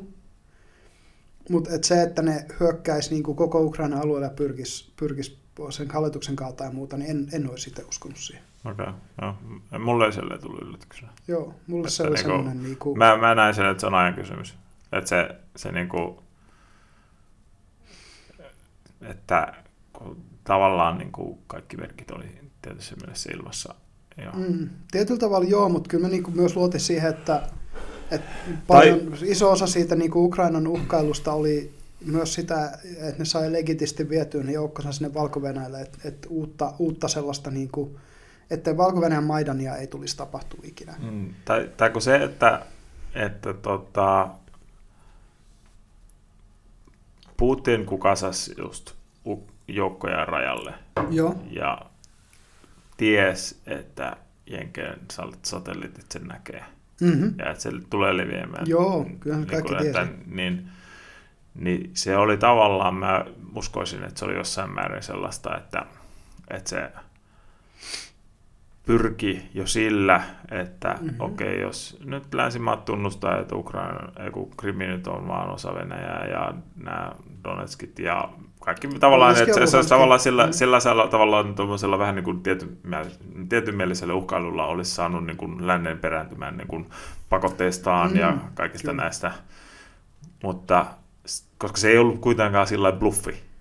Et mä, siis, kyllä mä niin kuin tavallaan näin, että se ei ole sille bluffi, vaan että se on niin kuin kuitenkin valmis, valmis niin kuin viemään tämän niin kuin loppuun saakka. Siis Joo, ja... tai, tai itse asiassa tämä mm. nyt, että kun se oikeasti läksi niin kuin sotaan, mm niin se on nyt se oikeasti, että se, se niin kuin, että se ilmas, että nyt ei ole mikään bluffi, vaan mä vien tämän loppuun saakka. Joo, mä katson, kun mä itse sitä katsoin silleen, että kun pääosa niistä joukoista kuitenkin oli siellä juuri Luhanskin ja Donetskin rajalla, niin kuin mun oletus oli se, että, että just tehdään niin kuin tehtiin siellä ja Etelä-Ossetialle. Että sitten ne, niin kuin, ne ei jää missään nimessä osaksi Ukrainaa sillä tavalla, kun just ne ei jäänyt osaksi, osaksi Georgiaa ne alueet, mutta sitten ne ei välttämättä ole osa Venäjääkään, että ne on niinku itsenäisiä valtioita, joita ei kaikki tunnusta tai juuri mm. kukaan tunnusta. Ja, ja niin kuin siitähän tämä koko sota alkoi, että Putin ensin tunnusti ne kaksi kansantasavaltaa. Mm. Ja, ja sen jälkeen julisti, että nyt mennään niiden rauhanturvaoperaatioon. Ja sitten siihen päälle, no mutta me muuten ajateltiin, että me denatsifioidaan koko tämä tota, Ukraina siinä samalla. Mm. Mutta mä en odottanut ne hyökkäys Kieviin tosiaan. Mun, mun odotus oli se, että ne ottaisi ne pari maakuntaa siitä mahdollisesti satelliiteiksi, mahdollisesti suoraan Venäjän haltuun, koska siellä oli myös se kaasu. Mm. Et, et niin kuin, ja siellä on se raskas teollisuus ja se on tiettyjä tällaisia juttuja, mitkä on, on Venäjällekin tärkeitä. Ja sen lisäksi se, että siellä on kuitenkin toi tota, Volgograd, eli entinen Stalingrad, niin se on siellä tota, rajalta joku mitä parista kilsaa. Että jos joku sieltä Ukrainasta hyökkää, koska Volgograd on niitä strategisia, Venäjä, Venäjä strategisia kaupunkeja, niin kuin puhuttiin just. Että just se syy, minkä takia tietysti niin kuin Suomelta vietiin Karjalan kannassa, oli se, että, että, että kun too close for comfort taas sitten Leningradin, eli, eli Pietarin osalta. Joo. Että nämä, nämä niin kuin kaksi, ne on, ne on kaksi strategisesti tärkeitä kaupunkia, ja molemmat siis isoja kaupunkeja, molemmat siis teollisuuskaupunkeja, niin ne on, ne on tärkeitä Venäjälle, Venäjälle niin strategisesti Joo. paikkoina. Niin, niin niitä suojatakseenhan ne tekee paljon. Mutta ehkä, ehkä se, että jos, jos sä et ymmärrä minkä takia Putin, tai miten Putin ajattelee, niin sä voit pitää Putinin hulluna, kun se hyökkää. Koska mm, mm. onhan se ihan selvä, että länsimaat ei, ei, niin kuin, ei länsimaiden osalta Venäjään kohdistu mitään suoraa sotilaista uhkaa. Mm ketään ei kiinnosta hyökätä köyhään takapajuseen valtioon. Mm. Et se niinku, just, että vähitellen vielä... ne kaikki pien, valtiot siitä niinku vierestä demokratisoidaan. Joo, no, ne kaikki halus tulla demokratisoiduksi. Tai ainoa, ainoa syy, tai no, no, no ainoa ainoa, mutta yksi mm. syy, miksi, miksi länsi voisi hyökätä Venäjään, olisi öljy ja kaasu. Mutta niin, no joo. toistaiseksi joo. Niin kuin, ä, ei maailma ole siinä pisteessä, että, mm. että tota, se venäläinen öljy pitäisi saada väkivalloin eikä mm. ostamalla. Niin. Ja nähdä siihen, että jos, jos nyt halutaan joku öljyntuottajamaa kohtuu helpolla legitimisoinnilla vallata, niin Venezuela on kyllä siinä mm. Venäjä, niin kuin ne, Yhdysvaltain naapurissa, minkä, mm. mihin se voidaan sitten kohdistaa se operaatio vaikka. Mutta että, tavallaan siis, siis mutta että tämäkin on, että, no oliko se pelaa Falloutia? En ole, käytännössä kuin ykköstä. No, mutta sä oot pelannut kuitenkin ykköstä. Vähän tiedät sitä, sitä tarina. Sehän on tavallaan öljysota ollut siinä niin, pohjalla. Se, tavallaan, että se, mistä se lähti se koko homma. Konflikti siinä tavallaan just niin kuin liikkeelle. Että, just, niin kuin, että tavallaan niin kuin, no, 2100 tienoilla. Niin, tota, Niin, niin. Sitten kun Öljy- öljy, öljy oli loppumassa, niin, niin, niin, niin kaikki sitten- soti öljystä. niin, niin se viimeisesti Mä rippesi voisin kyllä. olettaa kyllä, että jos tätä nykyistä innovaatiovauhtia katsoo, niin meillä on hirmu iso öljydependenssi. Vuonna 2100 on, jos tämä kehitys on tämän suuntaiseksi nyt on. Mm, mm. Tai no toivotaan ainakin, että löydetään oikeasti niitä, niitä vaihtoehtoisia Kyllä. energialähteitä, jotka olisi oikeasti kestäviä.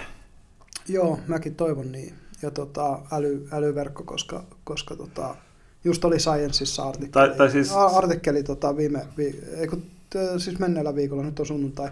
Tai Olisiko sanotaan näin, torstaina niin oli Scienceissa artikkeli, että kun, kun noiden tota, uusiutuvia energialähteitä liitetään sähköverkkoon, se vähitellen destabilisoituu, kun niiden määrä kasvaa. Eli tämä nykyinen sähköverkko ei sovellu niiden käyttöön. Mm. Eli me Mm. tarvitaan joku uusi, uusi, Joo. uusi teknologia siihenkin. mutta että ihmiskunta, kunnan tulevaisuus riippuu oikeasti siitä, että päästään luopumaan öljystä tai yleensäkin fossiilista polttoaineista niin kuin, Joo, tai energiamuodoista niin kuin pitemmän aikavälillä. Ja ihmiskunnan tulevaisuus riippuu siitä, että halpaa energiaa on tarjolla. Hmm. Koska, Tai no, no- no siis ei näitä hyvinvointiyhteiskuntia olisi ilman halpaa Niin, niin, energiaa. niin, just, mutta no, mut siis, Piste. no, joo, no, siis tämä kahdeksan miljardin tai Mm. mm. miljardi väestön ylläpitäminen Joo. jossain jonkinlaisissa, hyvin, jonkinlaisissa hyvinvointiyhteiskunnissa Mm. riippuu halvasta energiasta. Ky- joo, ja siis ihan sama minkä kokoinen populaatio, niin ei sitä hyvinvointi-ilmasta halpaa energiaa ole. No, mutta, joo, mutta toisaalta se äh, halpa energia Mm. Energia on paljon helpompi pitää halvemmalla, jos sitä ei tarvitse jakaa niin monelle. No joo, silloin sitä kysyntää vähän vähemmän. Niin. Ja sitten toinen on tietysti se, että niinku, ähm, on myös selvää, että kaikki ei välttämättä halua modernisoitua. Siis esimerkiksi, esimerkiksi Afrikassa.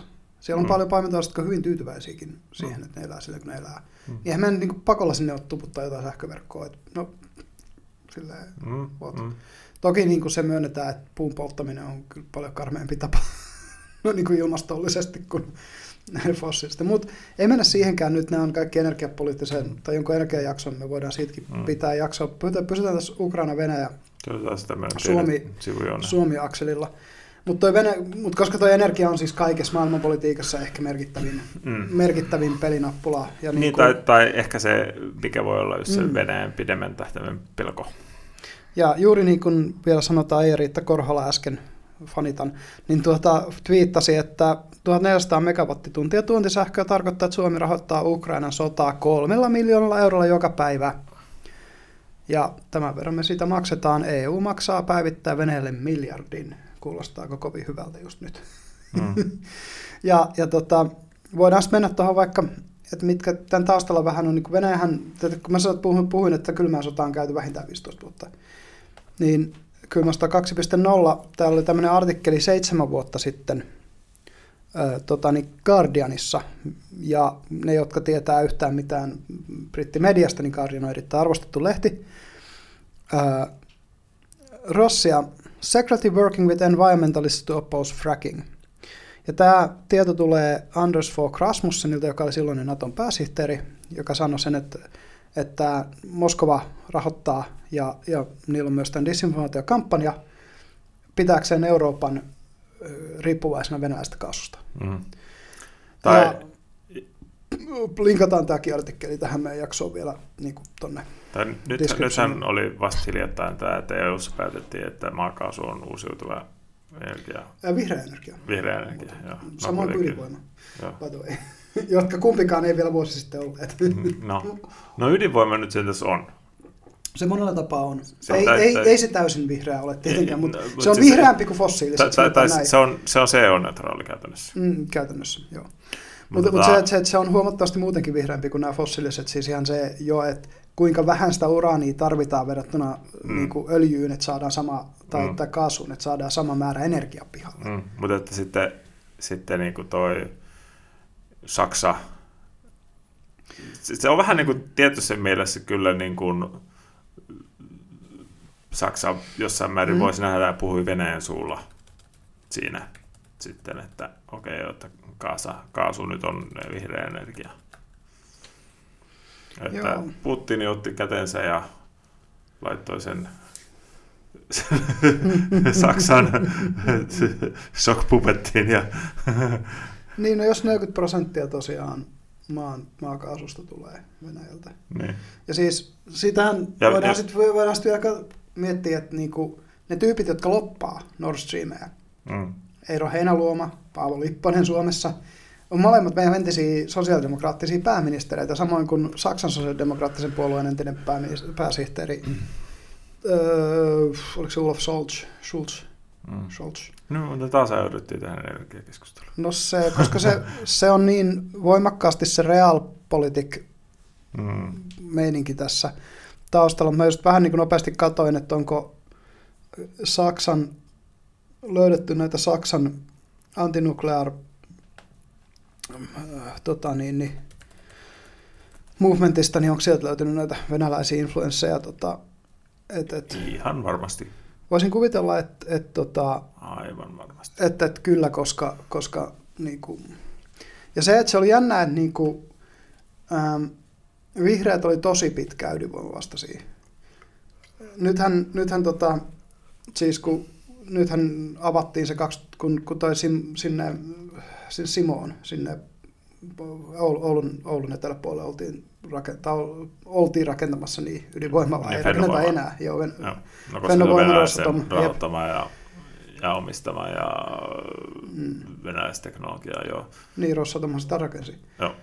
Fennovoiman kanssa, niin tota, sehän lyötiin jäihin, sitten vietiin rakennuslupa, koska laillisesti sitä ei olisi voinut pysäyttää enää millään muulla tavalla, kun Stukit ja muut oli sen hyväksynyt. Joo, mutta siis sellainen, jos ajattelee, niin ydinvoimala, uusi ydinvoimala mm. Suomeen hyvä juttu. Juu. Mutta, mutta sitten no, Venäjän kanssa sitä ei tule toteuttaa. Ei, ei, ei, ei tosiaan, ei yhteistyössä Venäjän kanssa kyllä. Pitää kyllä sanoa, että saksalaiset ja ranskalaiset ryssi Siemens ja Areva tämän, tämän Olkiluoto kolmosen.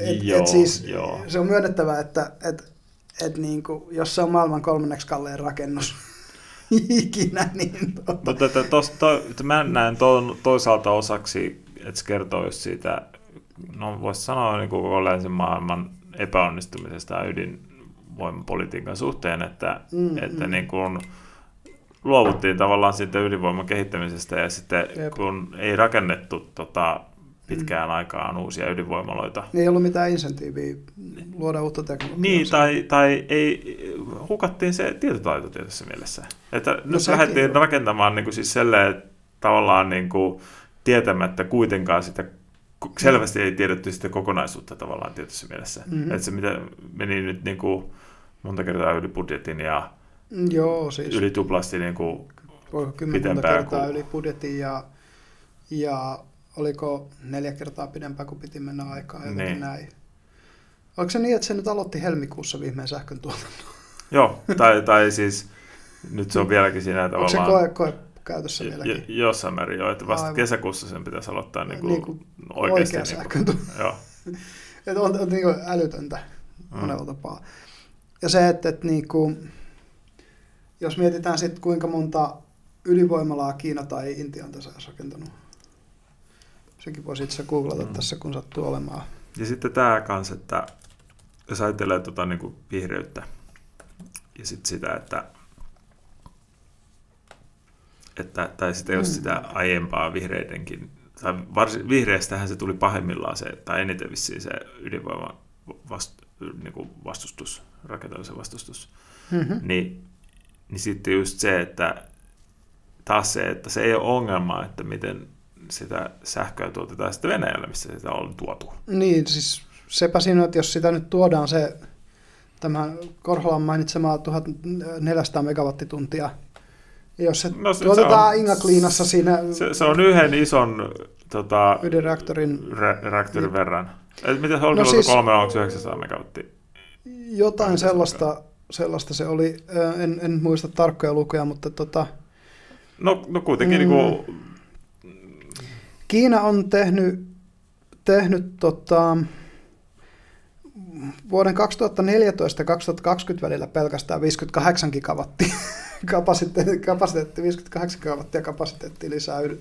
Joo, mutta se- se toisaalta super hyvä kiinalaistikaan kyllä haluta ostaa mitään No ydinvoimaa. ei, ei toki haluta, mutta et se, niinku, miten sen sanoisi, että et, et meillä pitäisi olla paras teknologia ja parhaat innovaatiot, niin, niin silti me ei onnistuta tekemään sitä läheskään samaa vauhtia kuin Kiina tekee vanhalla teknologialla. No, no mutta kun toisaalta me ei haluta tehdä vanhalla No ei tietenkään. että Siis, Ja siis onhan niinku ydinvoimassakin on nämä fast breeder reaktorit ja muut, mm, mutta et, et, et, ydinvoimassa on just se, että et, no just osana tähän oli tietysti selkeä reaktio Ukrainan sota, että Suomi pysäyttää tuon Rossatomin ja Fennovoiman mm. projektin. Et sinänsä niin kannatettava projekti, että tänne tehdään ydinvoimalla, mutta epäkannatettava projekti, että sen tekee, mm, tekee Venäjä. Ja tota, se on ihan hyvä, että sitä ei oltu aloittu vielä rakentaa, että se on, vasta niin kuin, se on tehty vasta ne pohjustustyöt. mm, mm. Et paikka on sinänsä valmis, että ei kun löydetään vaan parempi toteuttaja, niin Mm. voitaisiin vaikka saada tehtyykin. Mutta toki, koska ydinvoima on ollut niin hylkiön meininki, että voisi kuvitella myöskään, että sit niinku energiatekniikan opiskelijoille se ei ole ollut niinku ihan prioriteetti lähteä opiskelemaan ydinvoimateknologiaa. Niin. Tai no, yksi, yksi, mikähän on se Mm. niin sanotusti valotunnelin päässä, on nämä, nämä mo- modula- pien, pienehköt modulaariset Joo, ydinvoimalaitokset, on jotka olosia. palvelisivat tyylin kaupunki, yhtä kaupunkia. Jep, ne on ihan hyvä olosia. Juu. Että niitä niin kuin, Ja sitten nämä fast breederit niin kuin ydinjätteen vähentämiseksi joo. on se toinen. Mutta siinä, siinä no Fast Breederissä on ollut taas sit se imago-ongelma, koska se, siinä pystyy tota, je- jalostamaan myös niin kuin ydinasekelpoista. Toki. Se, se, se just syy, minkä takia sellaista teknologiaa esimerkiksi Iranille haluta ollenkaan antaa. Mm. Että, Mutta että, että taas niin kuin, tai no okei, okay, on myös ollut se, että koska uraani on ollut niin halpaa, niin miksi, mm. Mm. miksi sitä polttaa niin kuin tavallaan Niin, loppuun saakka. Mutta että tavallaan sitten se, että että kun siinä on ollut niin iso tavallaan poliittinen vastustus kyllä.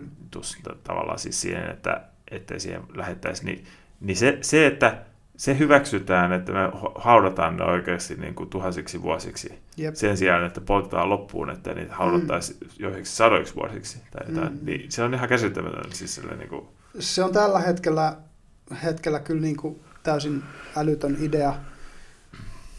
Mutta kai ne on vähän tällaisia, niin kuin, kun tykätään sinne maton alle niitä ongelmia lakasta, Mm. mm. niin kuin ihmiskuntana Mm. mm. kollektiivisesti me ollaan vähän sellaisia olentoja. mm. Mutta palataan Ukrainaan ja, ja tota, ydinvoimaan, niin siellähän nyt myös yksi asia, mikä mytisi tässä viimeisen parin päivän aikana, eli venäläiset hyökkäs Euroopan suurimpaan ydinvoimalaan. Mm. Ja, ja tota, tämän taas niinku, jos, jos listaamme näitä Venäjän armeijan sotarikoksia, jotka nyt tietysti on Putinin vastuulla hyvin pitkälti, koska se on se, joka sen ultimaattisen käskyn siinä maassa antaa, Mm. niin jos listaamme näitä, niin, niin tästä, tästä saadaan taas yksi, yksi, yksi tota listaan, koska ydinvoimalathan on, on luonnollisesti konflikteissa äh, niin kuin kielletty, kon- kon- konfliktialuna kielletty jostain kumman syystä. Mm. että niin kuin, äh, Tsernobylin olisi luullut hieman, niin kuin, miten sanoisi, varoittavan tästä, että kannattaako siellä, siellä niin kuin tapella. Ja nyt se on ukrainalaisten hallussa tämän päivän tietojen mukaan. Ai, ne on saanut sen takaisin. Joo, ne sai sen, sai sen vallattua viime yönä takaisin. Tämä on viimeisin tieto, mitä mä oon nähnyt otsikoissa. Mutta et, et taas kerran, että siinä on se fog of war, me ei oikeasti tiedetä, mitä siellä tapahtuu. Mm. Mm. tapahtuu ja tota, äh, mikä esimerkiksi venäläisten tavoite se ydinvoiman kanssa on ollut tai muuta. No, sammuttaahan se on. Niin. Mutta kun senkin alasajo vaatii joku tämmöisen perinteisen ydinreaktorin joku viisi vuotta. Jotain sitä luokkaa. Ei, no joo, mutta että kyllähän se pystyy vetämään tyyliin minimi, että se, se ei muuta. No esimerkiksi jos ajattelee Olkiluoto kolmosta, Hmm. Se mitä nyt siellä on se käyttö, niin sehän on vissiin pääasiassa sitä, että se pyörittää niin kuin itseään. Niin, niin, että sen, sen subkritikalityyn sen pitää päästä. Ja siinä menee kuitenkin niin kuin, käsittääkseni aika kauan ennen kuin se pystyy tekemään. Että se ei ole mikään sellainen, niin kuin, että napsautetaan nappia. Niin, Ei, ei olekaan, mutta kyllähän se nyt niin kuin teho, teho, teho, tehoa pystyy laskemaan, tehotuotantoa pystyy laskemaan aika paljonkin.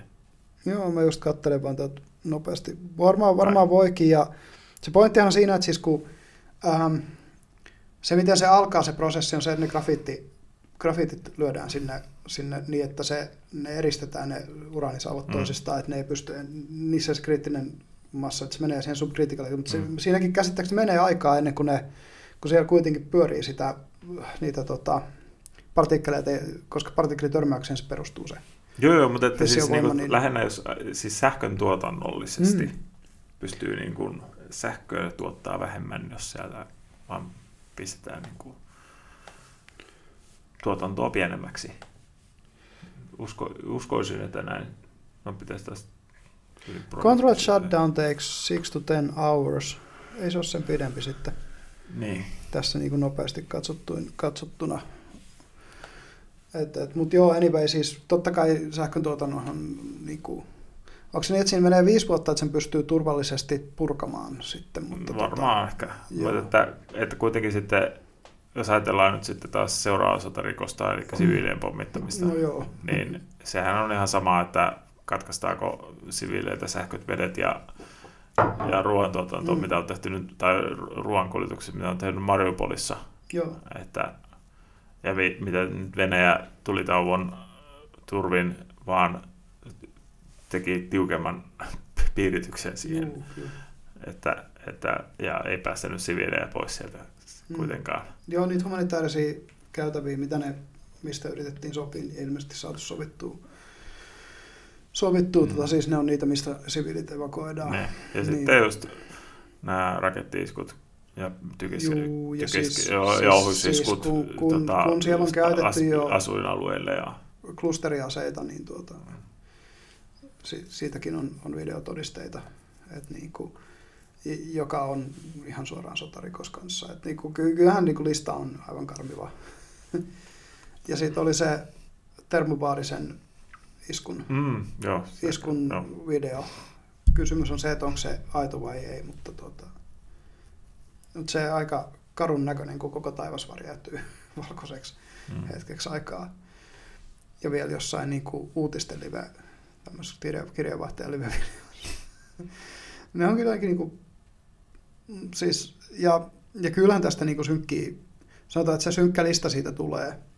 Mm, mm. Ja nythän tota, toi Ukrainan äh, presidentin yksi niistä avustajista oli, oli laittanut se viesti, että lopettakaa tämä niin kuin venäläisten sotilaiden nöyryyttäminen näille ukrainalaisille. Että, että ne on vaan sotilaita, että ei niin kuin, kun siis kun some on täynnä niitä kuvia, kun ne just istuu jossain ja niin ase, ase, ase suunnilleen ohimolla, no niin sanoo Slava Ukraina ja muuta. Mm. Että niin et tämmöinen nöyryyttäminen kuitenkin on, on, on sellaisen hyvän sodan käytännön vastasta. Mm. Että vihollisen sotavankeja pitäisi kunnioittaa niin kuin kuitenkin, ja, ja kun pitää muistaa, että suuri osa niistä vielä niistä venäläistä on ihan oikeasti aika rokkaparkoja. Mm, ja, Nori, ja norikundeja, jotka sinne on joutunut... joutunut no niin, huijattu käytännössä. Niin, siis. huijattu ja, mm. Ja pakotettu ensin, ensin kutsuntojen kautta armeijaa ja mm. muuta. Että Putin kovasti tietysti väittää, että siellä ei käytetä muuta kuin ammattisotilaita, mutta sitten kun sieltä löytyy näitä niin kuin 19-vuotiaita kloppeja, niin, niin mm. Mutta mikä nyt on, on sitten totuus, totuus tuossa tosiaan, kun, mihin, mihin voi niin Venäjän kautta luottaa? No ei yhtään mihinkään. Ja onhan se sanottava, että niin kuin, että kuinka pahasti tämä torppaa Venäjän luottamuksen kansainvälisen niin kuin, yhteisön silmissä ja kuinka pitkäksi aikaa, aika, aika pahasti aika pitkäksi, voisin sanoa. Mm, mm. Et, et, mutta et, realisti pitää siis olla, että missään nimessä tämä sota ei näin näkymin lopu siihen, että, että Venäjä kävisi tämän niin kuin johonkin tuommoiseen katkeraa loppuun asti ja miehittäisi joutuisi teke, tekemisiin ison sissisodan kanssa ja muuta, että se, se ei vaan, niin kuin, ei sillä ole vaan varaa siihen. Ja, ja siihen nämä sanktiot pitenee ihan liikaa. Ää, realismi on se, että ne hakee sellaisia asemia, että ne on uhkaavassa asemassa neuvotella, että ne pystyy oikeasti lyömään pöytään niin kuin semmoisia vaatimuksia, jotka on, jotka on, on semmoisia, mihin Ukraina ei suostuisi ilman, että, että ne on uhatussa asemassa. Ja on, Joo, mutta no niin kuin mun näkemys on, näkemys on ihan selvää, että Krimi ei tule kuulumaan enää Ukrainalle. Se on musta aivan niin kuin, siis, jos, jos siihen konfliktiin nyt jostain syystä ei tulisi Ukrainan puolelle tyyliin Naton kaltainen voima, niin, niin Krimi on menetetty Ukrainan puolesta piste. No samassa voisi kyllä ne Donbassin alueekin. Todennäköisesti Luhanski ja, ja Donetski on myös menetetty. Ja, ja tota, niissä on isot venäläis, niin kuin, no, tota, en tiedä, onko ne edes vähemmistöä niiden maakuntien sisällä, vaikka peräti ne maakunnassa ne on enemmistö. Niin, niin, niin. Joo. Ne on, niissä on isot venäläisväestöt molemmissa. Joo. Ja äh, musta tuntuu, että Ukrainan hallintokin alkaa olemaan jo niin kuin pitkälti ymmärtänyt sen. Mutta se, että mitä sitten, jos tästä nyt saadaan neuvoteltua rauha ja Venäjä vetäytyy, ja sanotaan nyt vaikka just, että Donetsk, Luhansk, Krimi, Krimi, Ukraina joutuu myöntämään, että nämä on nyt venäläisiä, tai itsenäisiä, tai autonomisia, tai mitä tahansa. Mutta ne ei ole enää Ukrainan keskusvallan alla. Alright. Äh, niin mitä, miten me esimerkiksi varmistetaan se, että Venäjä ei lohko lisää alueita Ukrainasta tai hyökkää sinne uudestaan? Tai, siis, siis se, että, että meillä oli kuitenkin niin kuin entisessä neuvostotasavallassa, joka on, on, jos on ollut pitkä kommunistinen sympatia, niin oli helvetin hyvää niin kuin demokratiakehitystä ja pitkäaikaista. Ja niin miten se niin kuin varmistetaan esimerkiksi lännen taholta, että, että Ukraina saadaan tietyllä tavalla sidottua jollain tavalla länteen, mutta ei kuitenkaan niin, että, että Venäjä voisi katsoa sen semmoiseksi niin kuin vastaavaksi uhkailuksi kuin esimerkiksi Puolan ja, ja Unkarin ja Romanian NATO-jäsenyyden tai, tai Baltian maiden. Mä mietin sitä siltä kantilta, että minkälaisen arvovaltatappion länsi haluaa ottaa hmm. kenties. Tai miten ne myy sitten sen, että ne antaa Venäjälle Krimin ja sitten jos sen Donbassin alueen. Niin no, länsihän toimii korkeintaan niin kuin välittäjänä niissä neuvotteluissa. Ei kun nyt, nyt mä en puhu tavallaan neuvotteluista. Nyt jos ajatellaan, että mikä, takia, niin kuin, mikä on siis se näillä talouspakotteilla, tai yleensäkin niillä mm. ihan ne on 2014 vuodesta olleilla mm. pakotteilla on ollut tarkoituksena. On ollut siis se, että, että Venäjä niin kuin vetäytyisi Krimiltä ja... Niin ja Venäjän niin kuin, se, sodan, Venäjälle sodan käynti kävisi niin kalliiksi, ne ei voi tehdä sitä. Siinähän on etenkin näin nykypakotteiden. Joo, joo, mutta mutta mm. että jos länsi tavallaan tyytyy vaan siihen, että Venäjä lopettaa sodankäynnin. Niin. Niin. Ja sitten, okei, okay, no niin, joo. Mm. Nyt no länsi ei ole menossa sinne väliin, kyllä mä se tiedetään. Jo, jo, no, ehkä. Siis miten todennäköisemmin, mm. joo. Mutta että, tai no, Yhäkin kun Venäjä tulee häviämään kolmittajan sodan länttä vastaan, niin niiden kynnys käyttää ydinaseita on matalampi kuin lännellä, joten lännellä ei hirveästi ole vaihtoehtoja muuta kuin katsoa vierestä, kun, kun Ukrainaa mm, viedään. Mm. Tai, no, tai siinä on vähän niin kuin siis se, että mä oon jossain määrin samaa mieltä kuin mitä toi halla oli, kun se twiittasi tyyliin, että öö, ennemmin tai myöhemmin lännen lännellä tulee sota Venäjä vastaan. No, ja se sanoi, että no, tavallaan olisi parempi enemmän.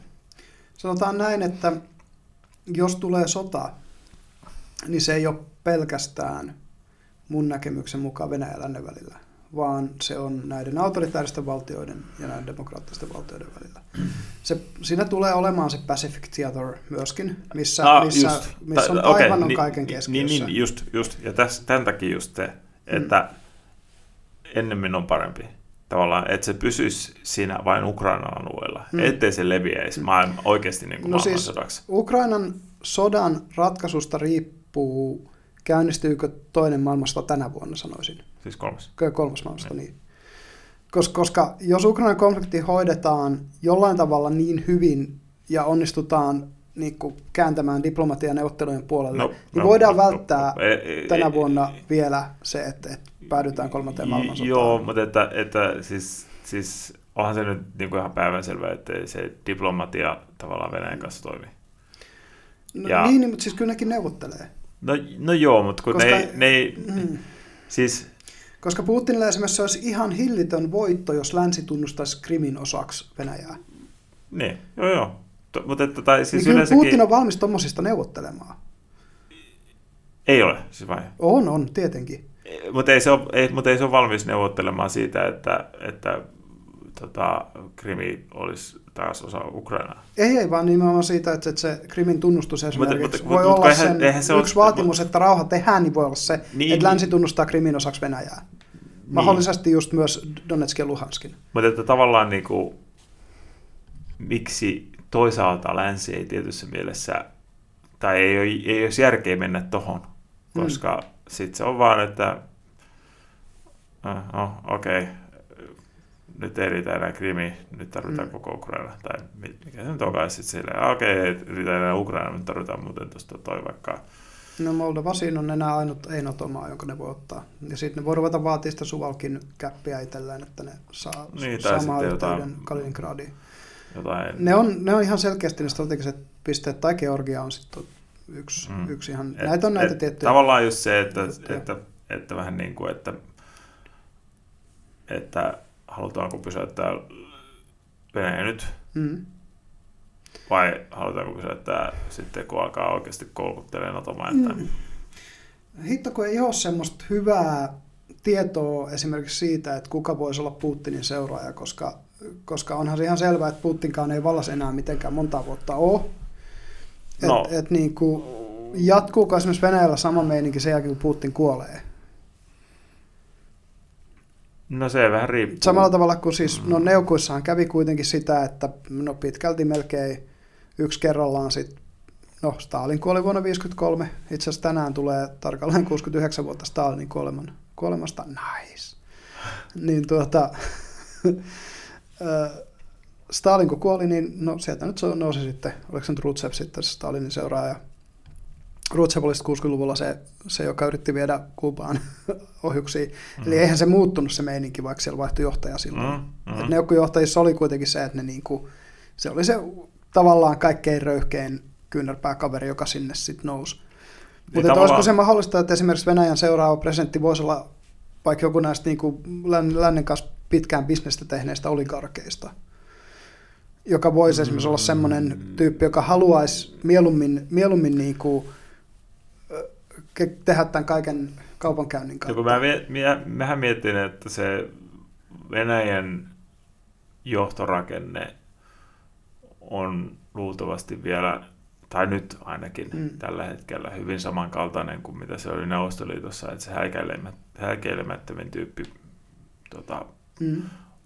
päätyy valtaan ja Ja- pysyy vallassa, ja koska se- se, ei muu, niin. muuten pysy, koska muuten, muuten se vaan tapetaan. Joo. Ja sit se, Tai se pitää häikä, olla- häikäile, häikäilemättömin tyyppi tappaa vaan sen. Silloin on niin pakko olla connectionit ainakin FSB, armeijaan ja, ja tota, liike-elämään. Mm. Siis sen pitää, sillä pitää olla ne niin kuin huipputyyppien connectionit, joka siellä nousee valtaan. Mm. Ja kun Medvedevhän oli sen yhden kauden presidenttinä, Putinin tavallaan semmoinen, niin, niin koska se ei ollut kovin röyhkeä eikä se ollut kovin, niin kuin, kun se oli kuin lakimies, hirmutekninen ja semmoinen niin kuin, erittäin, erittäin hyvin tunsi esimerkiksi kansainvälisen lainsäädännön ja kaiken tämmöisen, mutta ei siitä ollut semmoisen puttimaiseen niin kuin, paidattomana hevosen selässä.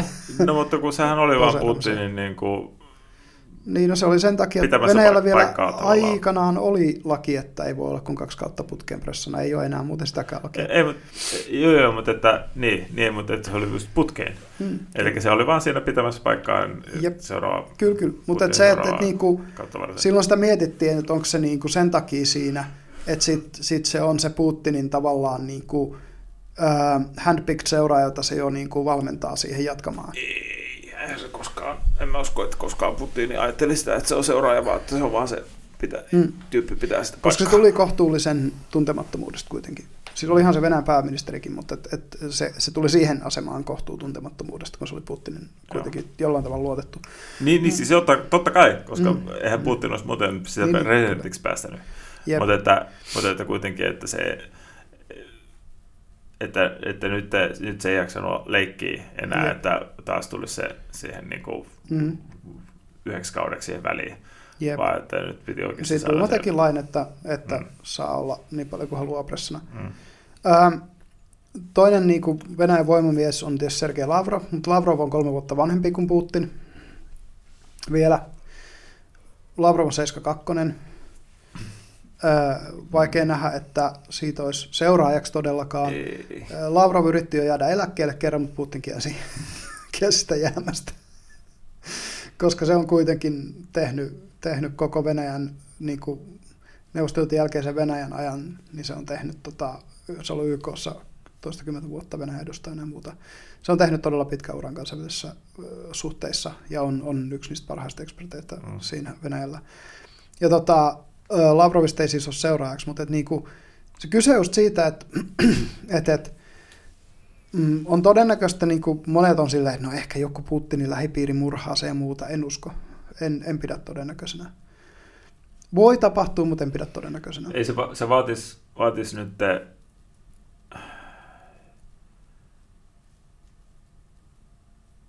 se vaatisi jotenkin niin massiivisen Ukrainan torjuntavoiton, Mm, että se, se Niin. horjuttaisi jotenkin niin kuin Putinin arvovaltaa niin, että, että se niin. No, No, no, näillä joku- talouspakotteilla on ollut tarkoitus myös epävakauttaa Venäjän sisäpolitiikkaa ihan Mm. selkeästi, koska Juu, juu. rupla on romahtanut ja, ja ihmiset ei saa palkkaa. Siellä nyt ensimmäinen tota, isompi lakko yhdessä öljyjalostamossa tuli jo.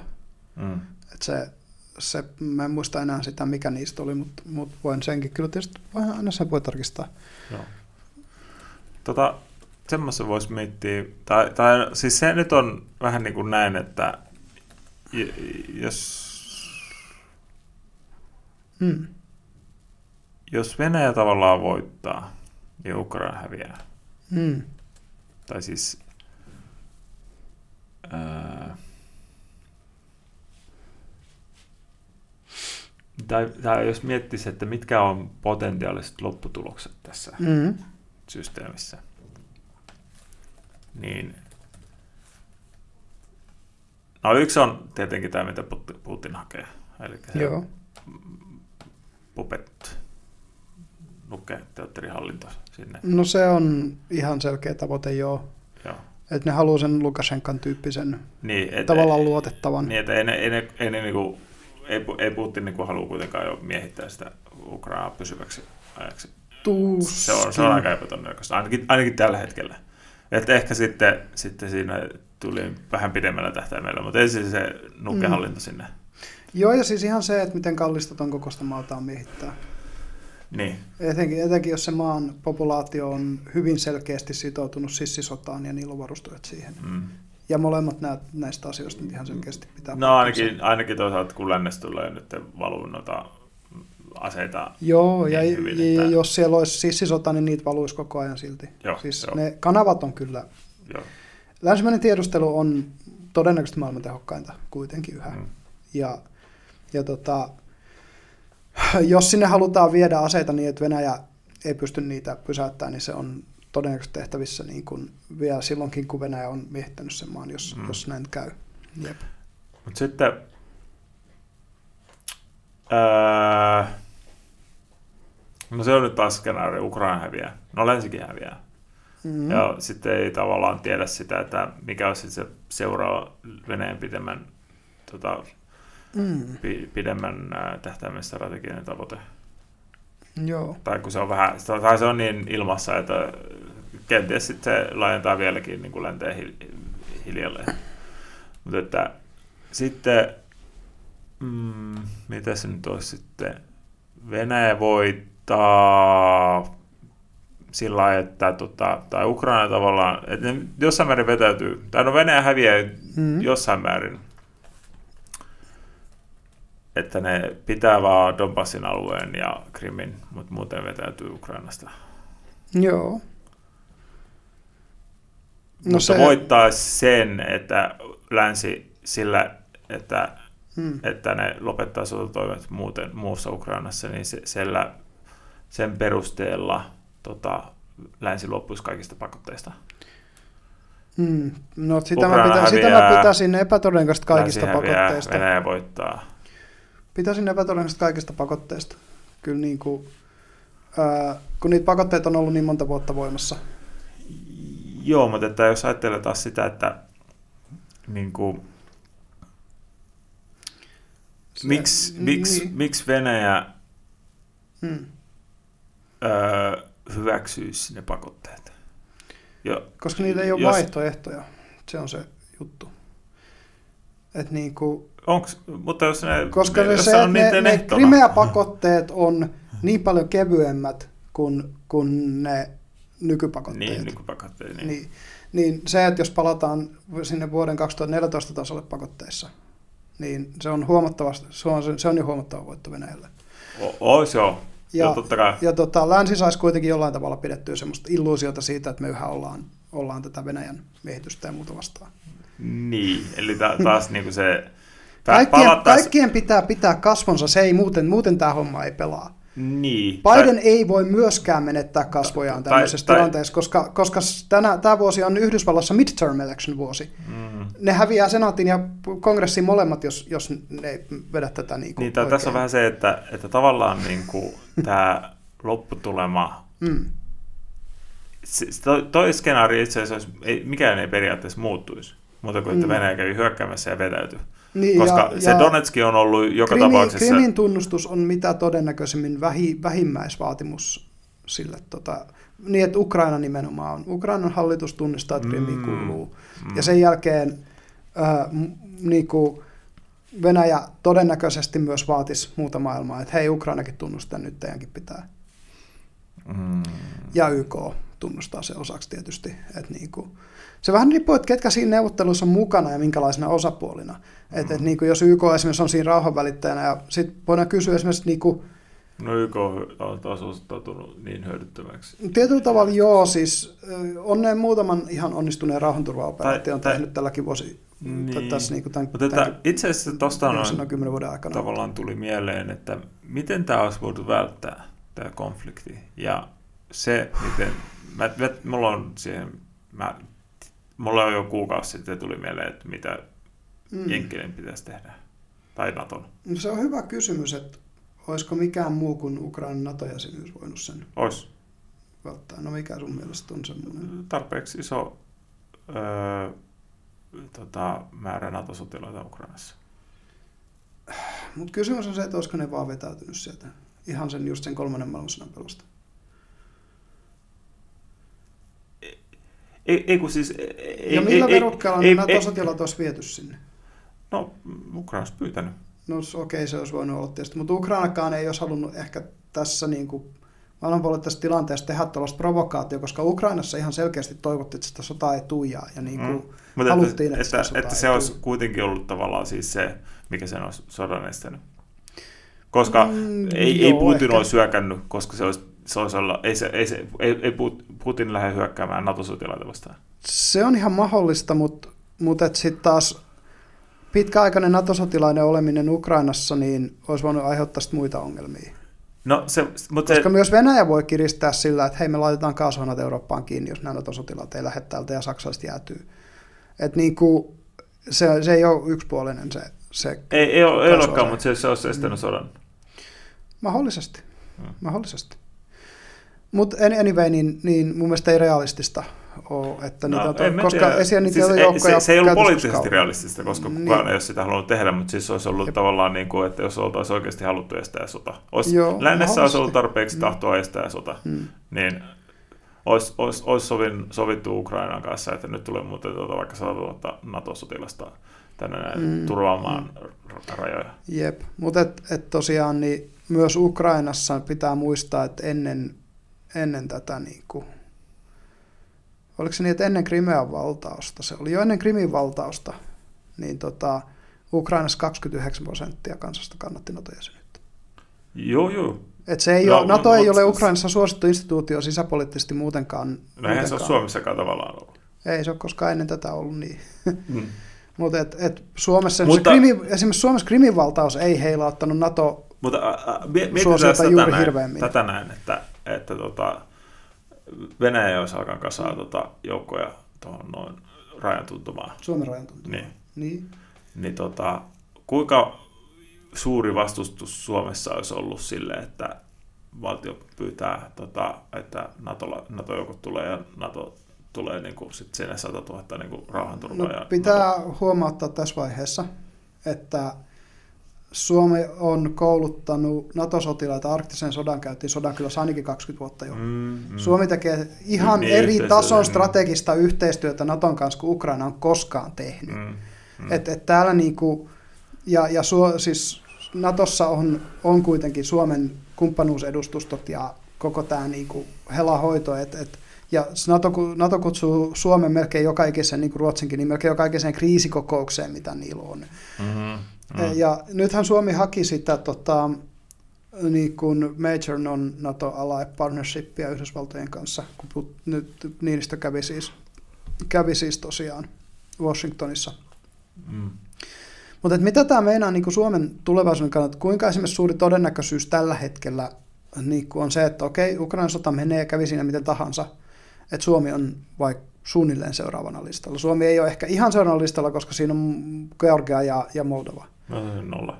Öö, mä, en, mä, mä näkisin, että se ei on no, about nolla. epätriviaali yli nollan menevä mahdollisuus. Ja, ja tota, jos se olisi nolla, niin meillähän ei olisi mitään syytä edes hakea, hakeutua Naton jäseneksi tällä hetkellä sitten. Joo, mutta lähinnä mä nyt perustan tähän, mm. sanotaan näin, että ennen tai silloin hyökkäyksen ekana päivänä tyyliin. Mm että en olisi pitänyt sitä nollaan. Nyt pidän sitä lähes, lähestulko nollaan, mm. koska otetaan, on näkynyt, kuinka hyödytön tuo Venäjän sotakoneisto on. Joo, niin, siis niin se niin ei, on... ei, ei, kyllä ne tavallaan tietää, että joku Suomi, mm. varsinkin kun saadaan F-35 tänne näin. Ja no, mutta vielä, menee neljä vuotta. Joo, mutta että sitten on tulossa myös niin pitemmän tota, tai parempi ilmatorjuntajärjestelmä. Siihen menee kaksi vuotta, puolitoista vuotta.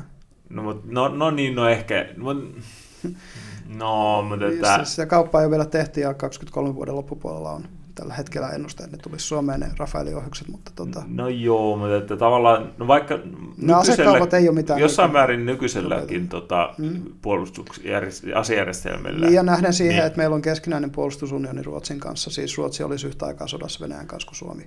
Niin. Et Suomi ei missään niin. nimessä yksin joutuisi sotimaan samalla tavalla kuin Ukraina, koska, niin. koska, ja Ruotsilla on kuitenkin, siinä missä Suomella on miehistöä, niin Ruotsilla on kalustoa. koska Ruotsilla on oma iso sotateollisuus, mitä Suomelle ei läheskään samassa määrin ole. Niin, ja, Suomi saisi toisaalta helposti kalustoa. Joo, kyllä, kyllä, ehdottomasti. Ja, ja myös niin kuin mahdollisesti se, että okei, jos se nyt rupeaisi näyttää siltä, että Venäjä kasaa tuohon malliin joukkoja Suomen rajalle, niin saattaisi olla, että Yhdysvallat esimerkiksi vähän nopeuttaa sitä, niin kuin, että no, jos me nyt vaikka tässä vaiheessa vaan tuodaan teille ne F-35 tuolla lentotukialuksella mm. Helsingin satamaa, että et, kun, kyllä, kyllä niillä on niitä koneita vaikka ne. kuinka paljon, ja, ja että ne voitaisiin lahjoittaa ni, jo nyt, ni, mutta ni, koska Suomi se... on tilannut ne, ja Suomi on jonossa tällä hetkellä, siellä on moni muukin maa tilannut F-35 mm. kuin Suomi, niin Suomi on vaan niin kuin siellä toimitusjonossa, onko se Boeing, joka niitä rakentaa, niin, niin, niin tota, siellä vähän niin kuin kauempana. Niin... Ei sitä ole Boeing. Joo, vai Lockheed Martin, jompikumpi, La- Lockheed Martin. jompikumpi näistä kahdesta. Molemmat on tehnyt prototyyppiä F-35 aikana Yhdysvalloille ja sitten toinen niistä valittiin toimittaa.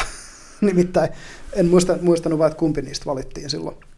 Mutta et, et toi, sitten on tietysti yksi juttu, no huhujahan liikkuu, että Suomessa ei ole enää tietenkään jalkaväkimiinoja, koska ne on kielletty, mm. mutta meillä on jalkaväkipanoksia jotka vaatii vain sen, että siitä se panos laukastaan nykäsemällä, mutta tuota, entäs jos se nyt vaikka vahingossa sotkeutuu toiseen vereeseen puuhun tai johonkin, ja sitten joku kompastuu siihen ja nykäisee sitä. Et se niin on ihan, ihan sama juttu, se on, se on tripwire miina, mutta, mutta sitä kutsutaan panokseksi. Ja toinen, mitä huhutaan, on se, että meillä on telamiinoja, siis telamiinoiksi rekisteröityjä miinoja hillitön määrä, että niistä kun vaihtaa laukasimme herkempää, niin se tulee jalkaväki. Mm. niin kuin se, että miten pitkälti sitä ottavan sopimusta esimerkiksi täällä niin kuin oikeasti kunnioitetaan. Niin on, no, on siis sehän nyt on taas, että siitä mm. voisi vaan irtaantua. Mä olin aikanaan itse ottavan sopimuksen kannalla. Mä olen aikanaan ollut raha-aktiivi. Mm. Ja, ja tota, mun mielestä niin kuin periaatteellisena päätöksenä hyvä, ja siihen aikaan etenkin, kun sellainen tietynlainen liennytyksen ilmapiiri vielä oli olemassa – että niin kuin oli sitä toivoa, että näistä niin kuin siviileille tuhosista aseista ihan oikeasti ihmiset niin kuin valtiot pystyisivät pääsemään jonkinlaisiin sopimuksiin Niin, ja tai, muuta. tai se taas oli niin sitä naivia aikaa. Että joo, no Venäjä se oli sitä tuossa, Venäjä on Mm. demokraattinen maa myös, ja Jep. että sitten kaikki ollaan kumbajaa, la la la. Ja se pitää, pitää muistaa, että kun, jos miettii nyt, että, että kun tämä sota on nyt käynnistynyt ja kuinka moni niin kuin länkkärifirma on lähtenyt, kun Hesburger on Venäjällä ja Sok on Venäjällä ja Kesko on Venäjällä ja kaikki nämä niin kuin suomalaiset isot ketjut melkein yksi yhteen, kaikki Hennetsä Maritsit Ruotsista ja Niket ja Adidakset ja ihan siis kaikki länkkäri, kun, kun se otettiin kuitenkin täysvaltaiseksi kauppajäseneksi tähän niin kuin järjestelmään, mm. että et ne tuo meille kaasua ja öljyä ja me viedään sinne lenkkareita ja Adidaksen kolmiraitoja, mistä on tullut venäläinen symboli, venäläisyyden symboli suorastaan, ja kaikkea muuta. Toyota on Venäjän suosituin automerkki, ja, ja niin kuin, että ne, ne tuli tämän, niin kuin vapaan maailmankaupan piiriin monella tapaa tavaranvaihdossa. Et onhan se nyt te- Niin, tietyssä niin, niin mielessä oletettiin, ollut... että kun me saadaan sidottua ne niin riippuvaiseksi tästä kaupasta, että et ne ei halua luopua enää siitä niin kuin, mahdollisuudesta jatkaa sitä kaupankäyntiä. Mutta Niin tämä kun- oli ihan selkeästi vielä niin kuin 15 vuotta sitten sellainen näkemys, mikä hyvin No, monella to- oli. Siis Joo, ihan, joo, ihan joo. niin kuin no, siis, siis sehän, sehän, sehän näki 2014, Mm. kun tota, tuli nämä pakotteet ja sitten äh, Putin just että pitikin jäädä Suomeen ja kaikki niin kuin mm. nämä. mm. Että, ja sitten oli, oli tosi Mm. moni firma meni Suomessa konkkaan. Joo, ja, kyllä, tai kyllä. Meni, meni. tosi pahoihin talousvaikeuksiin, Jep. koska se Venäjän kauppa vaan hyytyi. Jep. Niin, niin mä, taas, mä taas vähän niin kuin sanoisin sitä, että, Mutta miten paljon että Venäjällä meni? vähän niin kuin oma, oma moka. niin, että miten paljon Venäjän talous on kärsinyt? Niin, niin, mutta miten paljon Venäjän talous on kärsinyt? Paljon enemmän. No mutta kun se Ero- Venäjä, ero on Venäjä on ollut pelkkää kurjuutta ties kuinka pitkään. Niin, Et ne on toisaalta juu. tottunut siihen. Niin, no nyt niillä on ollut ekaa kertaa edes jonkunlainen keskiluokka. Ikinä. No, no joo, mutta et siinä on vähän niin kuin siis se, että ne jossain määrin vetää siellä vodkan, vodkan voimalla muutenkin, että, että Mm. se, se, se Tää, Mut- tää mutta tällainen se se, siis kuva reali- ja strategia. just Niin, niin mutta se niinku, realiteetti on silti ollut se, että, että se odotus on ollut, että ne, ne tekis ne strategiset laskelmansa samalla tavalla kuin länsi, eli hyvin kauppapoliittisesti. Mitä ne ei ole tehnyt, koska ne tekee ne turvallisuuspoliittisesti. Et se se niin on, on se lännen virhe ollut siinä. Tai kun siis ei se ole edes niinkään turvallisuuspoliittisesti. Mm. Tai on siis tietyssä mielessä joo, Mm. mutta että se, se turvallisuuspoliittisesti, se ei ole samalla tavalla turvallisuuspoliittisesti kuin mitä länsi. No kun niiden Kun turvallisuuspolitiikka ei ole maanpuolustusta, vaan niiden turvallisuuspolitiikka on sitä, että ne rakentaa niitä buffereita. Niin, ja, ja sitten siinä on vähän niin kuin se suurvarta-asema, sitä On, tietenkin, haaveilu ja tietenkin. kiinni pitäminen ja kaikki niin kuin nämä, että, että niin kuin, Jep. Mutta se, miten se niin Venäjälle päättyi, no rupla on arvottomampi kuin hitto pelivaluutat ja mikä, nää, mikä se oli, Robluxi vai Robloxi vai mikä se on, niin sen valuutta oli arvokkaampaa ja ei muuten varmaan ainut, joka on arvokkaampaa kuin Venäjän rupla tällä hetkellä noista tollasista. Tai mietitään mutta tätä nyt vähän vaikka, Mm. mm. että jos ajatellaan nyt sitten, että nyt meillä oli pari skenaario tuossa. Että Mm. Venäjä vetäytyy kokonaan loppuun Krimistä ja Donetskista ei, ei tule tapahtumaan. No se on täysin mahdoton ajatus. Tai, tai se vaatisi oikeasti sit sen äh, lännen sotilaallisen... Se vaatisi sen, että, Ja- että ja siihen kummas- tulisi sota, joka pysyy konventionaalisena sotana Niin. kahden ydinasevallan välillä, ja se ei kuulosta mahdolliselta. Niin, se kuulostaa todella epätodennäköiseltä. Jep. Sitten, sitten joku tää tällainen just, että niinku Venäjä pitää Krimistä kiinni, Mm. länsi hyväksyy sen, tai Krimistä Donetsista. Ukraina hyväksyy sen. Ja Ukraina hyväksyy Nimenomaan sen. se, on- siitä siinä on niin kuin kyse. niin, Että Ukraina hyväksyy ne uudet rajat. Koska Ja- eihän tämä Ukrainan nykyhallinto ole missään vaiheessa myöntänyt, vaan, vaan Krimi on Ukraina, joka on miehitetty. mm, Sehän on se niiden näkökulma siihen. Ja vielä muuten tiedoksi, että, Ukrainan, että Krimin kaikki vesi tulee Ukrainan Neprioista. Ja kun, kun 2014 Venäjä valtasi sen, niin Ukraina laittoi sen kanavan kiinni, mistä se kaikki vesi sinne tulee. ja pisti, pisti sähköt ki- kiinni jossain. Joo, ja kaikki, kaikki, kaikki mikä sieltä mantereelta tuli Krimille, niin pistettiin kiinni. Ja esimerkiksi tällä hetkellä niiden vesivaranto 7 prosentista täydestä, ja kaikki ylimääräinen vesi pitää tuoda tankkereilla sillan yli Venäjältä. Niin, kun nehän rakensi sen sillan sinne Paitsi, että Venäjälle. nyt kun Venäjä valtasi valtas uudestaan sen kanavan, ja, niin ne ava, ensimmäinen asiasuunnitelma, mitä ne teki, oli ne avasi sen Mm. Dneprin Mm. kanavan takaisin Krimille, että Krimi sai juomavettä. No. Et, et, tota- periaatteessa tämä on niin kuin ensimmäinen konflikti, jossa vesi on näytellyt osaa, osaa myös maailmassa. Mutta et, et Krimihän Nyt on Itse asiassa kun ajatellaan tässä, Mm. tai vähän niin kuin tämä, että me ei nähdä tavallaan muuta vaihtoehtoa kuin sota länsimaiden ja Venäjän välillä. Muu, sellainen, se, siis, siis- ilman, että, Mm. mm. että länsi kärsii arvoilta tappion. Jos Niin, ei, niin. tai no, ta- tavallaan, että siis se yksi vaihtoehto on tietenkin se, että Ukraina pystyy puolustautumaan tor- Mm. tä- täyden tavallaan torjuntavoiton tekemään Venäjässä. Niin, ja sekin on hyvä kysymys Mut sitten, se- että se vaikka ne tekisivät sen torjuntavoiton, niin sekin tarkoittaisi vain parempia neuvotteluasemia. Mutta mitkä ne Ukrainan vaatimukset niissä neuvotteluissa, mehän ei voida tietää, että mikä on Ukrainan valtion halukkuus esimerkiksi pitää Donetskista ja Luhanskista kiinni, jossa on sodittu vuosikaudet niin, että siellä on kuollut joku 15 000 ihmistä. Mm.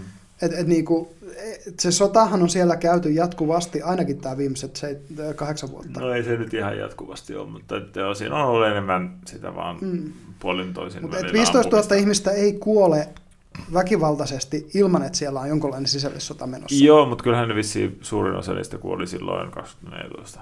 Varmaan joo, mutta mut kuitenkin. Sen jälkeen se on No, ollut niitä levottomuuksia on ollut, ja, niin. ja missään nimessä ne kapinallisalueet ei missään vaiheessa ollut Ukrainan keskushallituksen äh, niin kuin, Joo. hallinnassa. Joo. Se on ihan selvä. Joo, joo, ei, ei. Jep.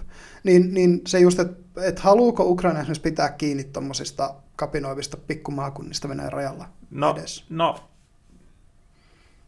Krim, no siis- Krimi on eri asia, koska että- Krimi on strategisesti niin paljon tärkeämpi kuin ne kaksi No mutta että jos ajattelee nyt, että onhan siellä nyt sit sitä Mm. mm. teollisuutta ja tätä näin, että, että ja on se vähän niin kuin siis silleen niin kuin, ai niin onko se sitä mieltä, että tavallaan niin kuin Ukraina mieluummin luopuisi Donetskista ja niistä Mm. kuin Krimistä? No, no ehdottomasti joo. Mutta, Mutta mutta että Krimi, toisaalta- Venäjä taas enemmän haluaa Krimiä, se on Niin. taas ihan selvä. Jep. Niin. Mutta et, et kysymys on siitä, kun, kun mä yritän miettiä niitä skenaarioita, missä voitaisiin välttää edes keskipitkällä aikavälillä kolmas maailmansota, että me voitaisiin ruveta rakentaa jonkunlaista uutta maailmanjärjestöä, koska uusi maailmanjärjestö tästä rakentuu. Se on ihan selvä. Tämä, missä me ollaan nyt oltu, niin Itse tämä on, asiassa me- minusta tuntuu, että me ollaan menty sen pisteen ohi, että, että tota, voitaisiin estää kolmas maailmansota. ei kun, siis ainoa, ainoa tapa estää kolmas maailmansota on, että länsi perääntyy. Ukrainasta kokonaan. Niin. Se on mahdollista. Se on ainoa tapa.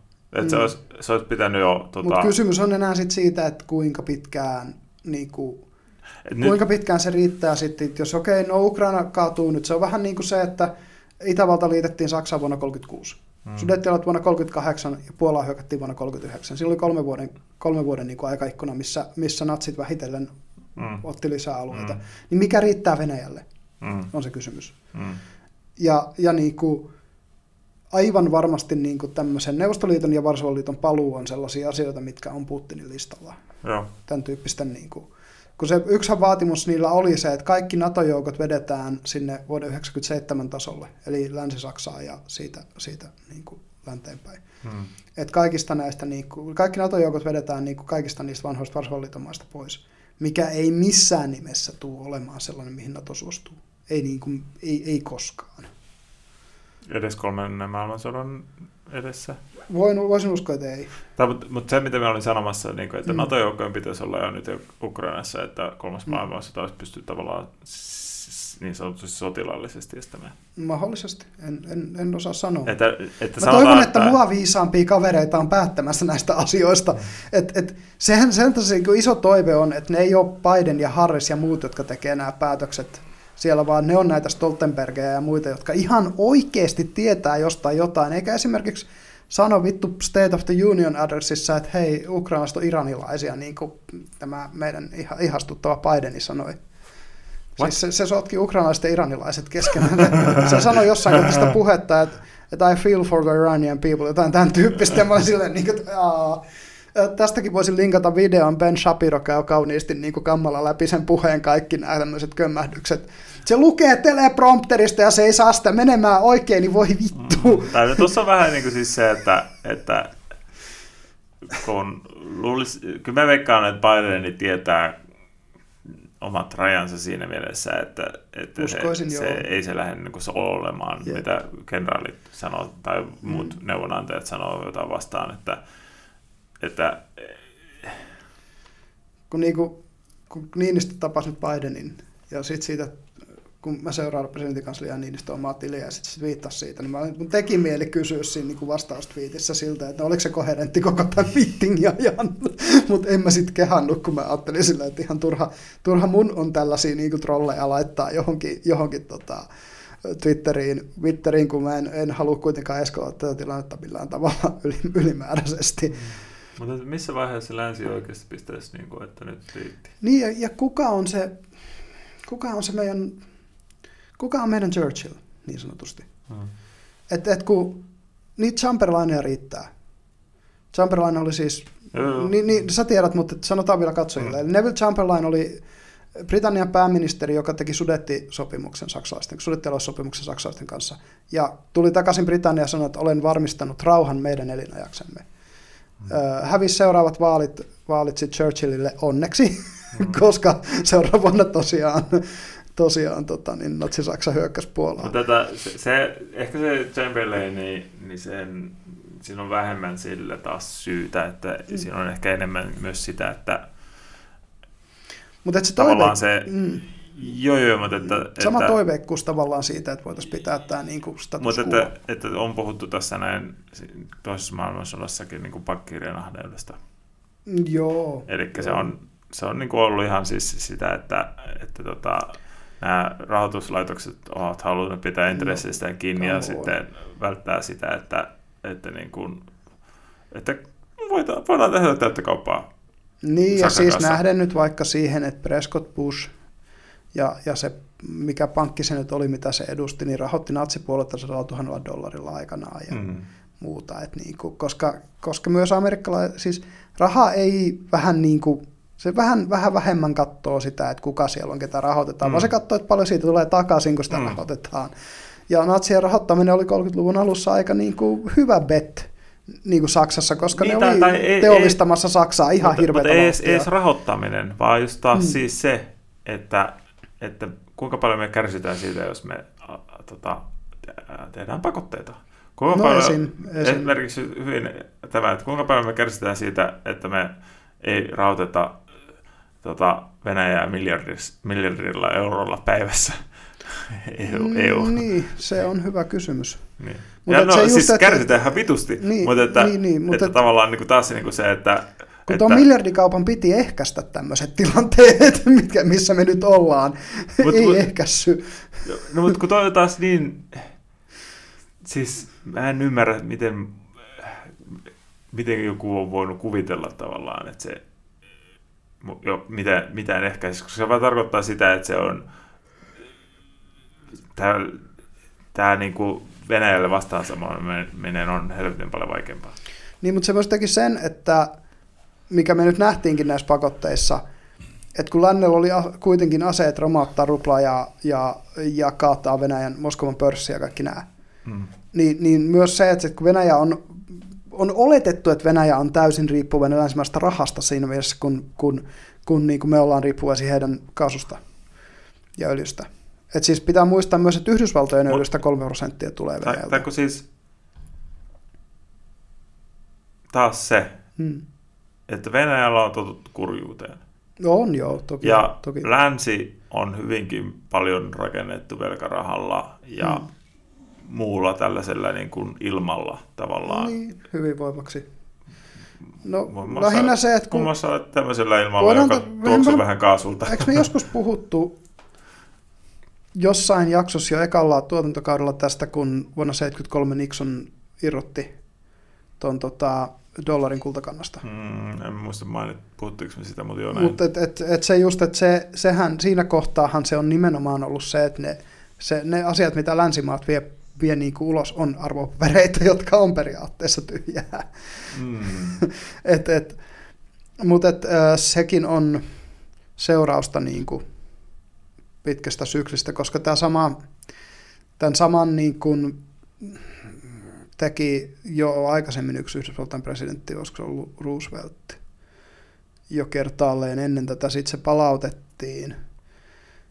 Mutta se just, että, että toi niin kultakantaan valuutan sitominen on, on omalla tavallaan järjestelmätasolla ongelmallista. Se, että se on kredittiä, niin sillä on myös puolensa. Mm. Et niin kuin, ää, koska deflaatiokaan ei ole kiva tila, jos, joskaan inflaatio ei ole kiva tila, etenkään kun se nousee korkeaksi, niin deflaatiokaan ei ole mukava. Mm. Ja inflaatio, pieni inflaatio ruokkii kasvua. Semmoinen niin kuin siis sanotaan puolesta prosentista kahteen prosenttiin, no, ruokkii kivasti kasvua. Taas, niin kuin, mihin me kasvua tarvitaan? Jos, ei, jos väestö ei kasva, niin me ei tarvita tavallaan kasvua. Mm, Mutta jos no, väestö kasvaa, niin siis me tarvitaan kasvua. Me tarvitaan kasvua, että on, on enemmän outputtia, siitähän siinä on ollut kyse tähän asti. Mutta että tavallaan niin kuin siis, taas on Mutta et, et kun väestön pieneneminenkin on sitten demografinen ongelma, josta tulee paljon ongelmia. Niin kuin, Joo, totta kai on. Mutta siis, että, no, no, se on vähän niin kuin siis... Ja ta- sitä taas... ei voi korvata, me on nähty, että sitä ei voi korvata sitä niin kuin kantaväestöä täysin maahanmuutolla. Ruotsin ongelmat kertoo ei, meille aika ei selkeästi todellakaan. sen. Ja, ja, mm. ja se, siis ei, ei se... Tai Britannian. Kun siis, tai Ranskan. Se, mm. maahanmuuttohan on väestön kasvua. Mm. että se on mut, vaan se... Niin, niin mutta, mutta, että, mutta just se, että sille ei voi täysin korvata kantaväestön, koska se ei, on vaativampi ja, operaatio. Mutta mut, mut ei mennä vielä siihen, koska sekin on niin, niin kaukana jo tästä, tästä Ukraina-tilanteesta. Mm. Et, et niinku, mutta tästä nyt niinku nopeasti varmaan kuulijat saa jo käsityksen, että kuinka moniulotteinen asia tämä konflikti tällä hetkellä on ja mm. kuinka moneen asiaan silloin implikaatioita. Mutta hei, äh, kello on aika paljon mm. ja me ollaan aika pitkään jo puhuttu, mm. niin pitäisikö meidän nyt käydä vähän vielä läpi, että mitä tavalliset ihmiset tällä hetkellä, jotka haluaa niin kuin valmistautua siihen, että, että maailmanjärjestys todella muuttuu nyt ja ei tiedetä mitä on edessä ja pahimmillaan se on sotaa mitä, mitä keskiverto ihminen voi tällä hetkellä niin kuin Suomessa tehdä, jos sille ei ole niin kuin mitään mahdollisuutta tavallaan öö, pää, olla päättävissä asemissa näistä asioista? Hmm. Yksi, tai no, siis, siis tähän on aina, että hmm. tämä, että no, minäpä menen Facebookiin ja laitan profiiliin niin Ukrainan värit. Hmm. Tämä, tämä no, sanotaan, prayers sanotaan, että toi on yksi, yksi mutta että, tota, Toi siis niin. sanoin vain sen, koska se on se kaikkein hyödyttömin, millä niin, ei ole se on täysin, niin. käytännössä täysin hyödytön. Niin. Ja... Mutta jos ajatellaan konkreettista juttua, niin. mitä, mitä tavallaan, niin. mitä, mikä olisi tavallaan kaikkein hyödyllisin konkreettisin hmm. asia, mitä länsimainen... Mä oon nimittäin miettinyt tätä, että miten mä reagoisin tähän tilanteeseen itse nyt.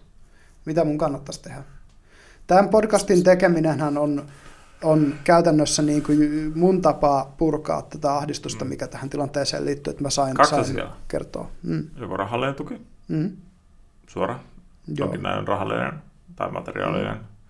tai mukalaisellinen. No ne on, Eikä... ne on kaksi, mitä no, voi tehdä. No, ne on kaikkein ja, konkreettisimmat sellaiset, mitkä Jolla voi on... ottaa Ukrainaa nyt. Just. Mutta jos puhutaan siitä, että miten ihminen voi valmistautua, vaikka haluaisi jäädä Suomeen, tai vaikka muuta, niin pitäisi valmistautua, siis kun niin kuin mulle tuli tällaisia mieleen niin kuin irti addiktioista.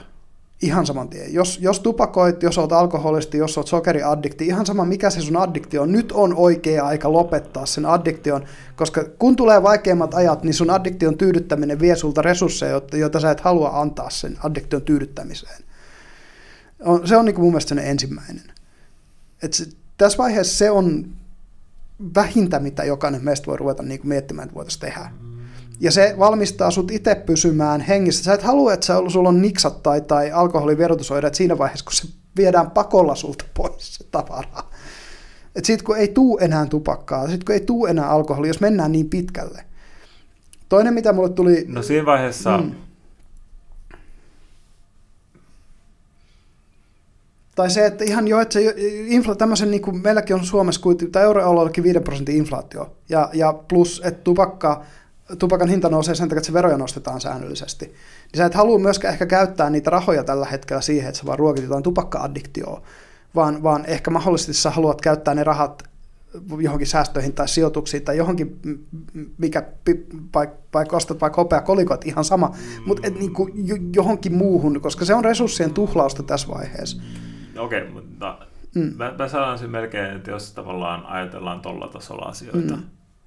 niin sitten mä mm. sanoisin melkein se ykkösjuttu olisi tavallaan liittyy sinne Ukrainan mukalaiselle jonain. No joo, joo mutta se, se ei ole realistinen suurimmalle osalle ihmisistä, niin e, mun mielestä ihan turha, turha niin kuin jauhaa siitä. No, Mennään mutta, eteenpäin. Mennään siihen, mitä voi tehdä tämmöinen 42-vuotias vittu läski ukko niin kuin minä. mutta siis se, se, se, tavallaan, sen takia mä sanon noin, koska mm. jos puhutaan siis siitä, että tota, tota, sanotaan jollain pidemmällä aikatähtäimellä ei mm. ole tupakkaa eikä alkoholia eikä mitään mm. luksuriteetteja saatavilla. Niin, tai vaikka niitä niin, olisi, niin ne on niin kalliita, että sä et halua käyttää sun, sun, sun niin vähiä rahoja siihen, kun, kun ne voi Joo, käyttää mutta että, että, että, että, että, tilanne menee siihen saakka, mm. niin se tarkoittaa siis kyllä sitä, että joko kolmas maailmansota on alkanut tai on niin kuin mennyt niin... Niin, tai meidän talousjärjestelmään tulee järjestelmätason ongelmia. Se riittää tähän. Ei sen tarvi olla kolmas maailmansota. Se riittää, että meillä käynnistyy, ei, ei tarvi olla hyperinflaatio, meillä käynnistyy vain suuri inflaatio niin, että vaikka se on, niin kuin nyt se on ollut 5 prosenttia, se pysyy tarpeeksi kauan 5-7 prosentissa, niin se tekee jo sen, että tavallisen ihmisen palkat ei todellakaan tule pysymään perässä siinä, mitä sen kulut nousee. Mm. Niin, niin, niin to, toi, ja siis se myös, että sit, sä pystyt pitää pään kylmänä kriisitilanteessa. Siis se, että, että niin kuin, jos sulla on niksat, niin sä et ajattele suoraan. Jos sulla on alkoholivierotusoireet sä et ajattele suoraan.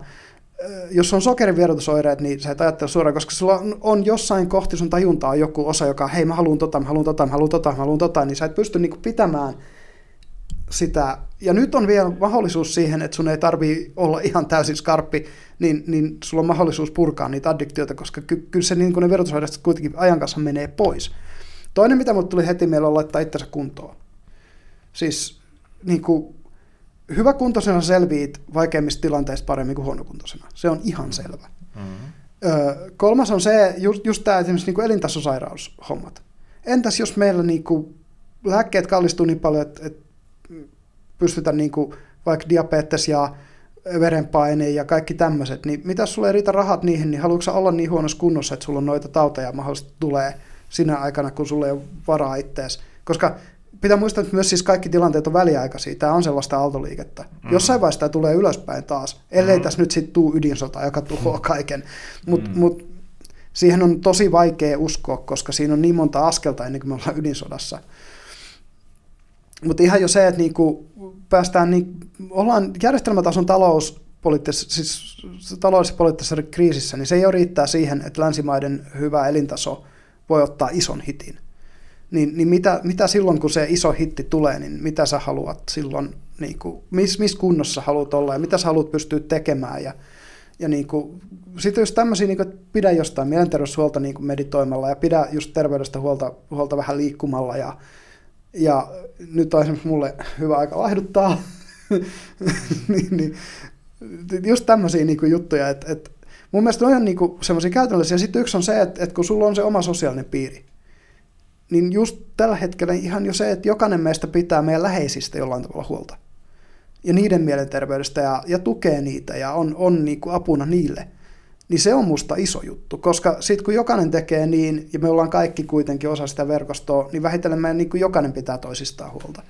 Et, et tämmöisiä mun mielestä on sellaiset hyvin käytännölliset asiat, mitä tässä vaiheessa ihminen voi tehdä. Totta kai joku mukalasekana meneminen on, on se, millä voit kaikkein eniten auttaa jotain Ukrainan sotaa, siis Ukrainan puolella tätä sotaa mm. todennäköisesti. Mutta et, et niinku, suuri osa meistä ei pysty siihen. Mm. Humanitaarisesti voi auttaa antamalla rahaa. Mm. Mm. Ja tietysti myös, myös armeija, Ukraina armeija ottaa lahjoituksia mm. vastaan mm. tai puolustusministeriö. Mutta et sit, niinku se, että miten, miten sä niinku pidät itsestäsi huolta nyt, niin on musta paljon tärkeämpää, kun, kun oli se Great Slumber, niin ei tarvinnut pitää vähän niinku itsestä huolta, koska kaikki on halpaa, kaikki on hyvin, bensa on niin halpaa, että, että myös kaikki muut hyödykkeet on ihan vitu halpoja, kaikki ruuat ja just tupakat ja alkoholit ja muut. Mutta entä siis sitä alkoholia vaikka tarvittaisikin enemmän vaikka polttoaineeksi jossain kohtia ja muuta. Mm. Tota, No niin, no, no, Tuossa on ehkä se, että siinä on siis tavallaan se yksilö vastaan maa, yhteisö tai maailma, tai siis Mm. ei vastaa vaan, tai siis yksilö, että mitä voi yksilötasolla tehdä ja Mm. mitä on niin kuin maailmantasolla. Mm. Et mä sanon, että maailmantasolla on just toi, niin kuin toi tää lähtee Ukrainaan tai, tai antaa sinne rahaa. Niin, Ja nämä, mitä se alkuvailu on enemmän sitä, mitä voi tavallaan yksilötasolla tehdä. niin, Kyllä siitä yksi, mikä sä mainitsit, eikö nyt maininnut, on Mm. mm. preppaus No preppaus on tai, todennäköisesti tai sellainen... muu, muu eräjormailu. Eli hankit ne tavallaan, Joo, etkä, eli hankit taidot metsästys, kalastus, mm, ja, keräily, ja, tota, vil, jopa viljelytaidot. ja pyrit niin kuin sellaiseen enemmän niin kuin vähemmän yhteiskunnan, sanotaan jossain määrin luksuriteetteihin Mm. tukeutumista. Mm. Tai siis sellaista siihen, siihen, että yhteiskunnassa kaikki toimii niin kuin Mm. Miten on Jep. tähän mennessäkin toiminut. Jep. Että, että esimerkiksi vaikka jos ei hanasta tulekaan puhdasta vettä, niin, Niin, no se, no se, Että- on, se on iso kriisi siinä kohtaa niin kyllä että sulla olisi sitten niin kuin, Suomessa. Että. no, no tämä on just, yksi, että mitä mä oon miettinyt perus, esimerkiksi, että käy, niin kun, kun käy kaupassa, niin ostat vaikka pari, pari tota, niin, niin, tuommoista retkimuonaa, jotka säilyy vuosikausia. itse asiassa muuten huomasin tänään Kotkan Prismassa, että, tai huomattiin, että siellä oli tonnikalat aika vähissä. Säilykkeet oli kelvannut. Joo. Niin, niin, ja just se, että sen paniikin välttämiseksi, että ei, ole, ei nyt kaikki ryntää huomenna Prismaan ostamaan kaikkia säilykkeitä ja re- retkijuomia, niin musta just se, tai retkimuoni, että ottaa sen yhden pussin, yhden säilyketölkin silloin, kun käy kaupassa. Niitä vähitellen kertyy sinne kaappiin, koska ei me nyt olla kuitenkaan akuutissa tilanteessa vielä. Mm. Ja mm, tässä on vielä toivoa sille, että tämä tilanne lännessä on, Ukrainan tilanne on heikko, kävi miten vaan. Mutta tämä on vielä niin kuin pelastettavissa siihen, että länsi ei romahda kuitenkin Mm. tämä, tämä niin kuin homma. Niin, niin tietenkin voi olla, että nämä kaikki on niin kuin, tiedätkö, tämmöisiä. Mutta et, et just se, Tai- että et miten sä voit pääkylmänä jalat maassa kuitenkin jollain tavalla vähitellen valmistautua siihen, siihen että tämä, tämä tilanne pahenee. Tai, tai vaikeutuu. länsi tavallaan pystyy välttämään sen romahtamisen, Mm, niin kuin tietyssä mielessä romahtamisen, mm, tai että, ettei tule paha, pahaa hittiä, mm, mm. on alistumalla Venäjälle. No joo, no se on Mutta sitten Mm. sit sitä ei tiedä tavallaan, että missä vaiheessa Venäjä tavallaan sitten lähtisi just sillä oikeasti niin kuin, pyr- sit, mm, että, sitten, että missä, missä vaiheessa tavallaan niin kuin pitää ottaa se oikeasti se hitti vastaan. niin, ja se kysymys, että minkälainen hitti. Ja, niin, ja sitten siinä on vähän niin kuin taas sit se, että, että ö, yleensä se on niin kuin aikaisemmin otettu hitti Mm, sattuu vähemmän kuin se myöhempään otettu hitti. usein, usein.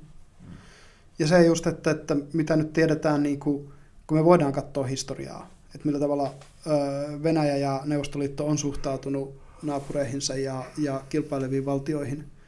Ja kun Venäjä nimenomaan näkee lännen kilpailijana aina, Mm, siis voima, voimakamppailussa, globaalissa voimakamppailussa, niin onhan siis se patterni on niin selkeä.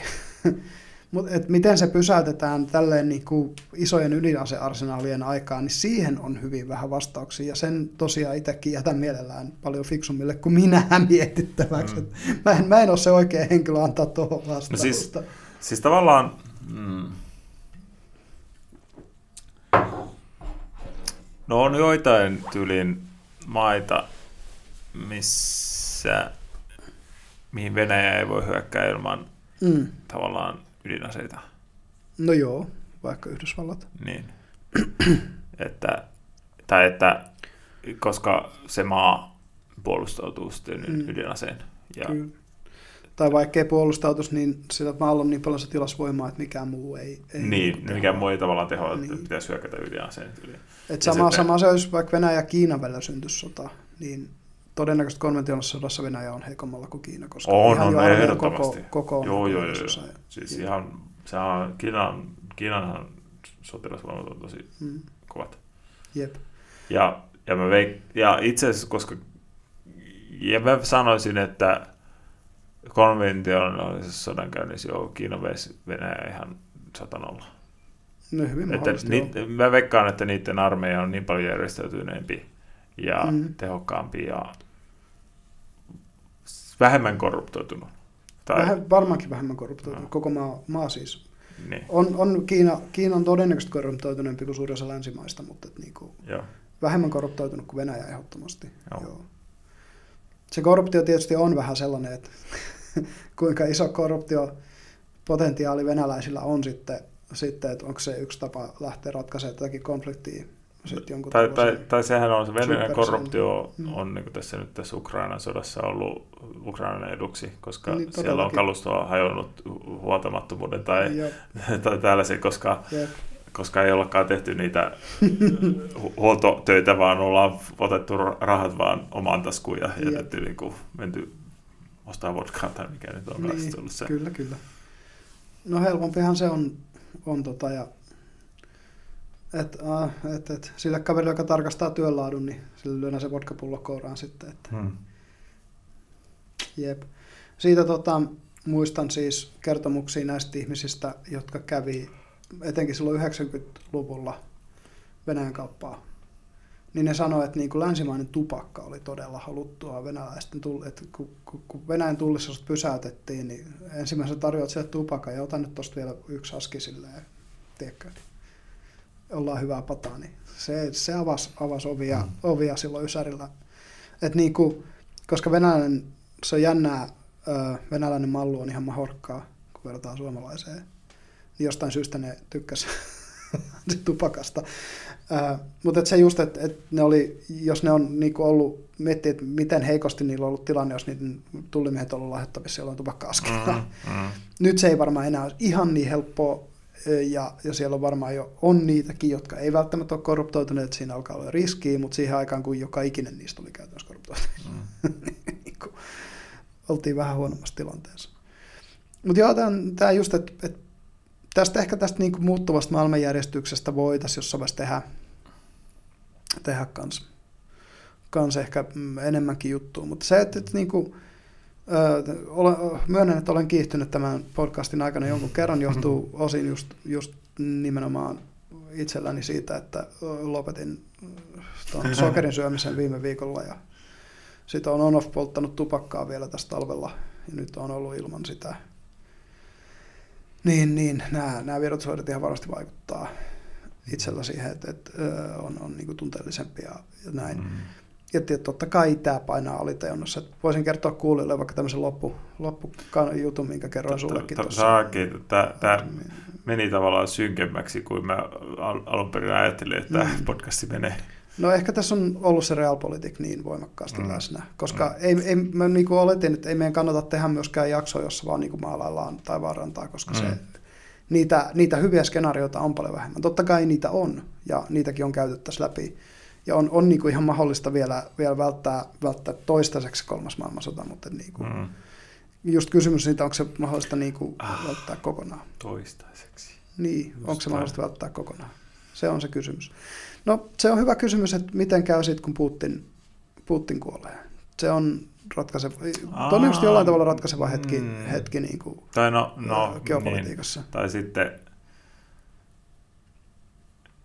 Mutta siihen voi mennä vielä joku vuosi. Niin, tai vaikka, vaikka tämä Venäjä-tilanne, jos ratkeaisi, Mm. niin meillä on kyllä vielä Kiina. Joo, ja Taivan hommat. Kyllä Kiina seuraa tarkasti tätä tilannetta Ukrainaa kohdalla.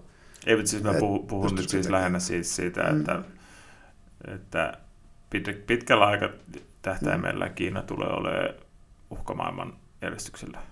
Niin, joo, ja on jo, mutta tota, kysymys on lähinnä siitä, että onko, ää, onko kiinalaisilla halua sit, niinku, käydä tätä sodankäyntiä enemmän tämmöisenä niinku, taloudellisena kylmänä sotana vai haluuko nekin lähteä tämmöiseen aseelliseen rytistelyyn. Onhan ne vallottanut Tiibetin ja onhan niillä keskitysleirejä ja muuta, mutta käydään Kiinan tilannetta erillisessä jaksossa. Mutta jos mä kerron tämän, tämän niin loppukaneetiksi, tämän, mitä tapahtui siis perjantai lauantai välisenä yönä, näin unta. Mä, olin mun, mä asun tuossa Kruunhaassa ja siinä tota, ympäristöministeriön takana mä näen siitä Helsingin keskustan rapusta.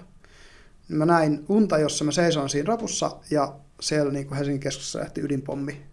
Ja sitten se paineaalto vaan niin kuin lävähti sieltä. sieltä tota, siinä on ehkä joku puolitoista kilsaa matkaa mun kämpille. ja tota, huomaa, että tämä vaikuttaa mun. Ja mä uskoisin, että mä en ole ainut. Ja oikeastaan jos kuulijat haluaa, niin kertokaa ihmeessä, mitä ajatuksia tämä tilanne teissä herättää niin kuin vaikka kommenteissa tai, tai vaikka sinne että paljon puhetta tyhjästä Instagramiin tai paljon puhetta nolla Twitteriin. Kyllä se kiinnostaa jossain määrin kuulla, että niin kuin, miten ihmiset, siis nimenomaan miten, niin kuin, miltä teistä tuntuu. Se mua kiinnostaa enemmän kuin se, että mitä te olette mieltä tästä tilanteesta. ja, ja itselläni tämä, kyllä huomaa, että se aiheuttaa jonkunlaista. Niin kuin, ja, ja niin kuin mä sanoin, mä olen kompulsiivisesti, melkein kompulsiivisesti käytännössä niin kuin, käyttänyt suurimman osan vapaa-ajasta että mä vaan seuraan Venäjän uutisointia. Hmm. Tai tämän Venäjän-Ukraina tilanteen uutisointiin. Ja nyt, nyt päätin, että niin kuin, on pakko, pakko pistää siihen stoppi, koska tämä yksi, yksinkertaisesti ei tee hyvää mun mielenterveydelle. Sulta ei tuosta loppukaneetista nyt se läppä ah, Niin, läppäosio jäi pois. Niin tosiaan siinä kohtaa, kun sit se ydinpommi oli räjähtänyt, ja mä katsoin siitä, sitä, niin, niin siinä vaiheessa se mun ajatus siinä unessa oli, fuck it, missä mun tupakat on. Koska siinä, siinä konkurssissa ei olisi mitään väliä polttaa sitä viimeistä röökiä ennen kuin kuolee.